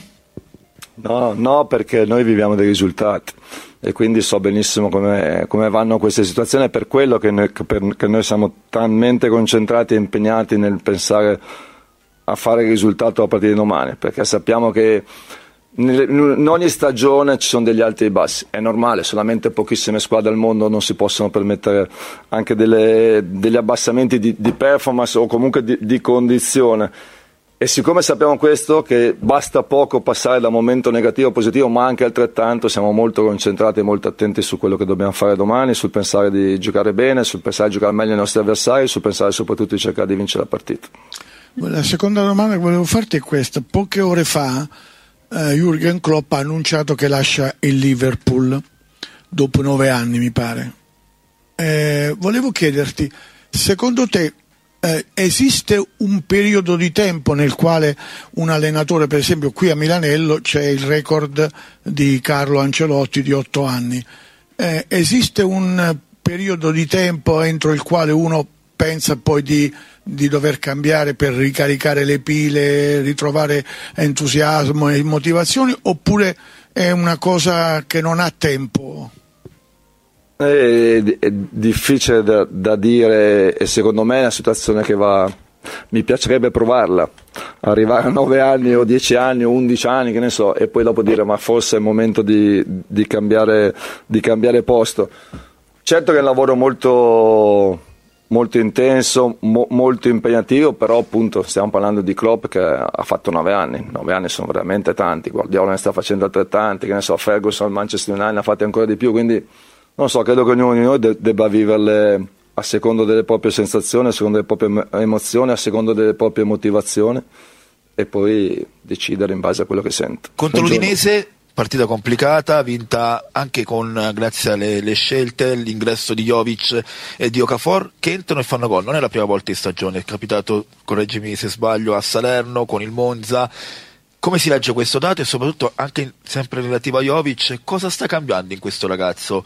Eh, rispetto a quando è arrivato, rispetto alle ultime stagioni, come l'ha visto negli ultimi giorni, perché comunque i numeri sono importanti ma anche il valore del gol in sé per sé è importante. Ci sono due, due numeri importanti del nostro, nella nostra stagione che ho sottolineato in questa settimana ai ragazzi, che sui quali dobbiamo assolutamente fortemente insistere. Credo che siamo la squadra che segna di più nel primo tempo e quindi vuol dire un ottimo approccio alle partite, un'ottima preparazione, e anche quella che ha avuto forse qualche gol in più da che sono entrato, quindi vuol dire partecipazione e disponibilità da tutti i giocatori, e dobbiamo assolutamente continuare così, perché è chiaro che io delle faccio, faccio delle scelte per mettere in campo quella che penso la miglior formazione possibile, ma altrettanto è vero che adesso con i cinque cambi a disposizione si possono veramente cambiare le partite e cercare possibilmente anche di migliorarle, e quindi questo atteggiamento di disponibilità, di volontà, di partecipazione da parte di tutti i giocatori deve essere il nostro, un nostro punto di forza. Jovic è cambiato, che sta finalmente bene fisicamente, è contento, è sereno, sta bene, quindi sulle qualità io non ho mai avuto dubbi, e quindi è un giocatore sul quale faccio, faccio grande affidamento, anche se probabilmente anche domani partirà dalla panchina. Questi, questi risultati positivi vengono in questo periodo in cui non ci sono le coppe. La squadra è una squadra che può affrontare due, eh, due competizioni, o è, la positività viene proprio perché è cambiato un modo, un atteggiamento, e quindi poi quando torneranno le coppe avrà anche positività in questo? Dobbiamo, dobbiamo pensare e essere convinti di, essere, di poter essere competitivi in due competizioni, perché, perché è il nostro obiettivo, perché il nostro obiettivo era andare avanti in Champions, ma non ci siamo riusciti, il nostro obiettivo è andare più avanti possibile in Europa League e possibilmente provare vai fino in fondo, ma mantenendo alto chiaramente il livello del, del campionato. Chiaro che stiamo anche sfruttando queste settimane, tra virgolette, pulite, piene, per cercare di lavorare in un certo modo, per cercare di sfruttare questi, questo solo, il solo impegno se, settimanale, ma la nostra ambizione è di provare a essere competitiva in due, anche se l'Europa League è veramente competitiva per tipo di avversari e anche difficile e impegnativa perché gioca il giovedì sera, quindi diventa un impegno in più, e ci sono stati tanti esempi, soprattutto in Italia, di squadre che sono andate avanti in Europa League e hanno fatto meno bene in campionato, ma noi vogliamo provare a essere un'eccezione anche in questo. Buongiorno mister, Buongiorno. La partita di domani può portare a due dati secondo me significativi, ovviamente nel caso in cui il Milan dovesse riuscire a ottenere la vittoria. Il primo è che sarebbe la quinta vittoria consecutiva in campionato, che quest'anno ancora non è mai riuscito, e il secondo è che si metterebbe in pari con il discorso che facevamo anche qualche settimana fa rispetto alla classifica dell'anno dello scudetto. Cosa può significare, quanto è importante riuscire a ottenere i tre punti domani anche per questo? Eh, in quello che hai detto c'è tutta l'importanza della partita di domani. Chiaro che sarebbe, sarebbe molto significativo allungare la nostra striscia positiva, arrivare a cinque vittorie, che non ci siamo mai riusciti. Significherebbe anche mettere in campo una prestazione importante, perché affrontiamo una squadra che ha messo in difficoltà tutte le squadre che ha incontrato, e quindi ci sono tante tante, tante motivazioni, tanti stimoli da, da affrontare con grande concentrazione e con grande determinazione. Buongiorno mister. Buongiorno. Il Bologna è sicuramente una delle rivelazioni della, della stagione, eh, sta funzionando bene, di, contro le big ha fatto sempre bene, il fiore all'occhiello di questa squadra è sicuramente Zirkzee. Le chiedo un parere su questo attaccante e cosa bisogna temere. Grazie. È un ragazzo giovane che... Eh, che abbiamo seguito, che ho seguito in passato, da quando al Bari, da quando poi è andato a giocare nel Parma, eh, ha sempre avuto grandissime potenzialità, adesso sicuramente è molto più completo, molto più dentro la partita, grande fisicità, grande qualità tecnica, eh, è un giocatore che sarà da tenere in grande considerazione per la nostra fase difensiva, perché è un giocatore sul quale il Bologna si appoggia tanto, sa, sa smarcare gli avversari, sa inserirsi, quindi è un giocatore forte. Buongiorno mister. Buongiorno. Io ritornerei sul discorso attaccanti, bravi chi entrano, segnano, magari in una fase dove il Milan ti mette lì che deve recuperare il risultato, però entra nel segno, ma ci deve essere Giroud. Ora sembra che nella rosa l'attaccante è così fisicamente forte che secondo me serve nel tuo schema, non hai l'alternativa, anche se chi entra ha caratteristiche differenti, però che secondo me si sposano bene con Giroud. Volevo sapere il tuo parere. No, che si sposano bene con Giroud ce li abbiamo, perché sia Io, no, scusa, sia Jovic sia Okafor sono due giocatori che possono benissimo giocare insieme a Giroud. È chiaro che se manca Olli mancano determinate caratteristiche, anche se non credo che Luka Jovic sia molto diverso da Giroud come caratteristiche, anche se chiaramente non ha la stazza dentro, però è molto bravo a tenere la palla, molto bravo ad appoggiarsi, a, ad aprire, ed è molto bravo dentro l'area di rigore. Diventa difficile avere due giocatori veramente simili a livello di caratteristiche, ma quello che, quello che più importa poi è che riusciamo a mantenere una certa per, pericolosità e una certa efficacia nella nostra fase offensiva, e credo che ci siamo riusciti con e senza Olli, senza togliere a tutti, a tutti i meriti che ha Olivier nella nostra fase offensiva, soprattutto nel, nel riempire l'area, soprattutto nel giocare bene insieme ai compagni. Ciao. Io torno un attimino su Sinner, perché qualche mese fa era stato proposto il paragone, si ricorda, con tra Yannick e Leao, però poi mi si è accesa la lampadina quando ho letto del rinnovo di Leclerc con la Ferrari. Ci ho pensato, ho detto, ah, Leclerc, questo talento da predestinato come Leao, sorpassi eccezionali come dribbling di Leao, e direi anche tante troppe critiche nei momenti in cui non riescono a tirar fuori magari quello che il loro talento da predestinato richiede. Le piace il paragone tra Leao e Leclerc più che Leao con Sinner? Sì, sì, ma io... E io non credo che, che Leclerc o Rafa stiano, tra virgolette, sopportando male le aspettative o male le critiche. io parlo di Leao perché poi non sono così tanto, eh, cioè sono appassionato di Formula uno ma non sono così tanto competente. Rafa è un punto di riferimento importantissimo per la nostra fase offensiva, e se è altrettanto vero che non sta facendo gol in campionato, è altrettanto vero che sta mandando in gol i suoi compagni, che si porta via sempre due o tre avversari, che è continuo nel lavoro molto più di prima, che è dentro le partite molto più di prima. Quindi io vedo sicuramente dei miglioramenti, che poi ci si aspetti tutti tantissimo e forse a volte anche troppo da Rafa, perché se tutte le volte che prende la palla Rafa pensiamo che possa saltare tre uomini e possa fare sempre gol, e allora probabilmente non sarebbe solamente il Leao che è, ma sarebbe una, un'altra cosa. Una domanda sui due nuovi arrivi: come procede l'ambientamento di Terracciano e, nonostante la sua duttilità, se state lavorando su, un, su una collocazione ben precisa tattica in campo? E un'altra su Gabbia: la percezione che il suo rie- i suoi mesi in Spagna abbiano ridato al Milan un giocatore più maturo, più attento, forse più consapevole delle sue caratteristiche. Uh, se eh, condivide questa percezione, nel caso in cosa l'ha trovato migliorato? Eh... Terracciano il suo, il suo inserimento procede bene, nel senso è un ragazzo molto attento, che lavora tanto durante l'allenamento. Stiamo insistendo su lui solamente sulle, sulle fasce, quindi sta lavorando da terzino per non fargli confusione, perché è giusto che conosca bene una posizione, visto che anche nel Verona giocava con, con un sistema di gioco e anche difensivo un pochettino diverso, ma sta facendo bene. E Gabbia è tornato sicuramente in un momento dove, diciamo, la sua serenità, perché non stava vivendo un momento un po' delicato che noi stavamo vivendo da, da qualche mese, sicuramente l'ho aiutato a inserirsi con quella leggerezza che a volte, che a volte ti può servire, ma sicuramente anche l'esperienza che ha avuto in Spagna, vedendo cose diverse, provando cose diverse in allenamento e in partita, gli ha sicuramente aumentato il suo bagaglio di conoscenza, quindi lo sto vedendo molto, molto efficace. Sì, buon pomeriggio. Due cose. Buongiorno. Una... Eh... sul piano tattico, stiamo parlando di un Milan, l'hanno già detto i colleghi, che sta andando molto bene, ha una bella catena di risultati, quindi merito dell'allenatore e dei giocatori. Ma c'è una domanda: eh, lei schiera sempre r- schiera Reinders e Adli, qualcuno dice al Milan manca il frangiflutti, ci sono magari degli spazi che loro due non possono garantire. I risultati ci sono, ovviamente. Su quel punto lì che cosa ha da dire? Niente, perché a me piacciono le caratteristiche di Reinders, che non sono sicuramente di frangiflutti, ma che sono di giocatori intelligenti, che fanno della qualità in possesso palla una delle loro caratteristiche migliori, ma anche di posizioni ottime senza palla che ci permettono anche di avere una buona fase difensiva. Quindi secondo me si completano bene. In questo momento non abbiamo quella figura lì, ma perché non la vogliamo.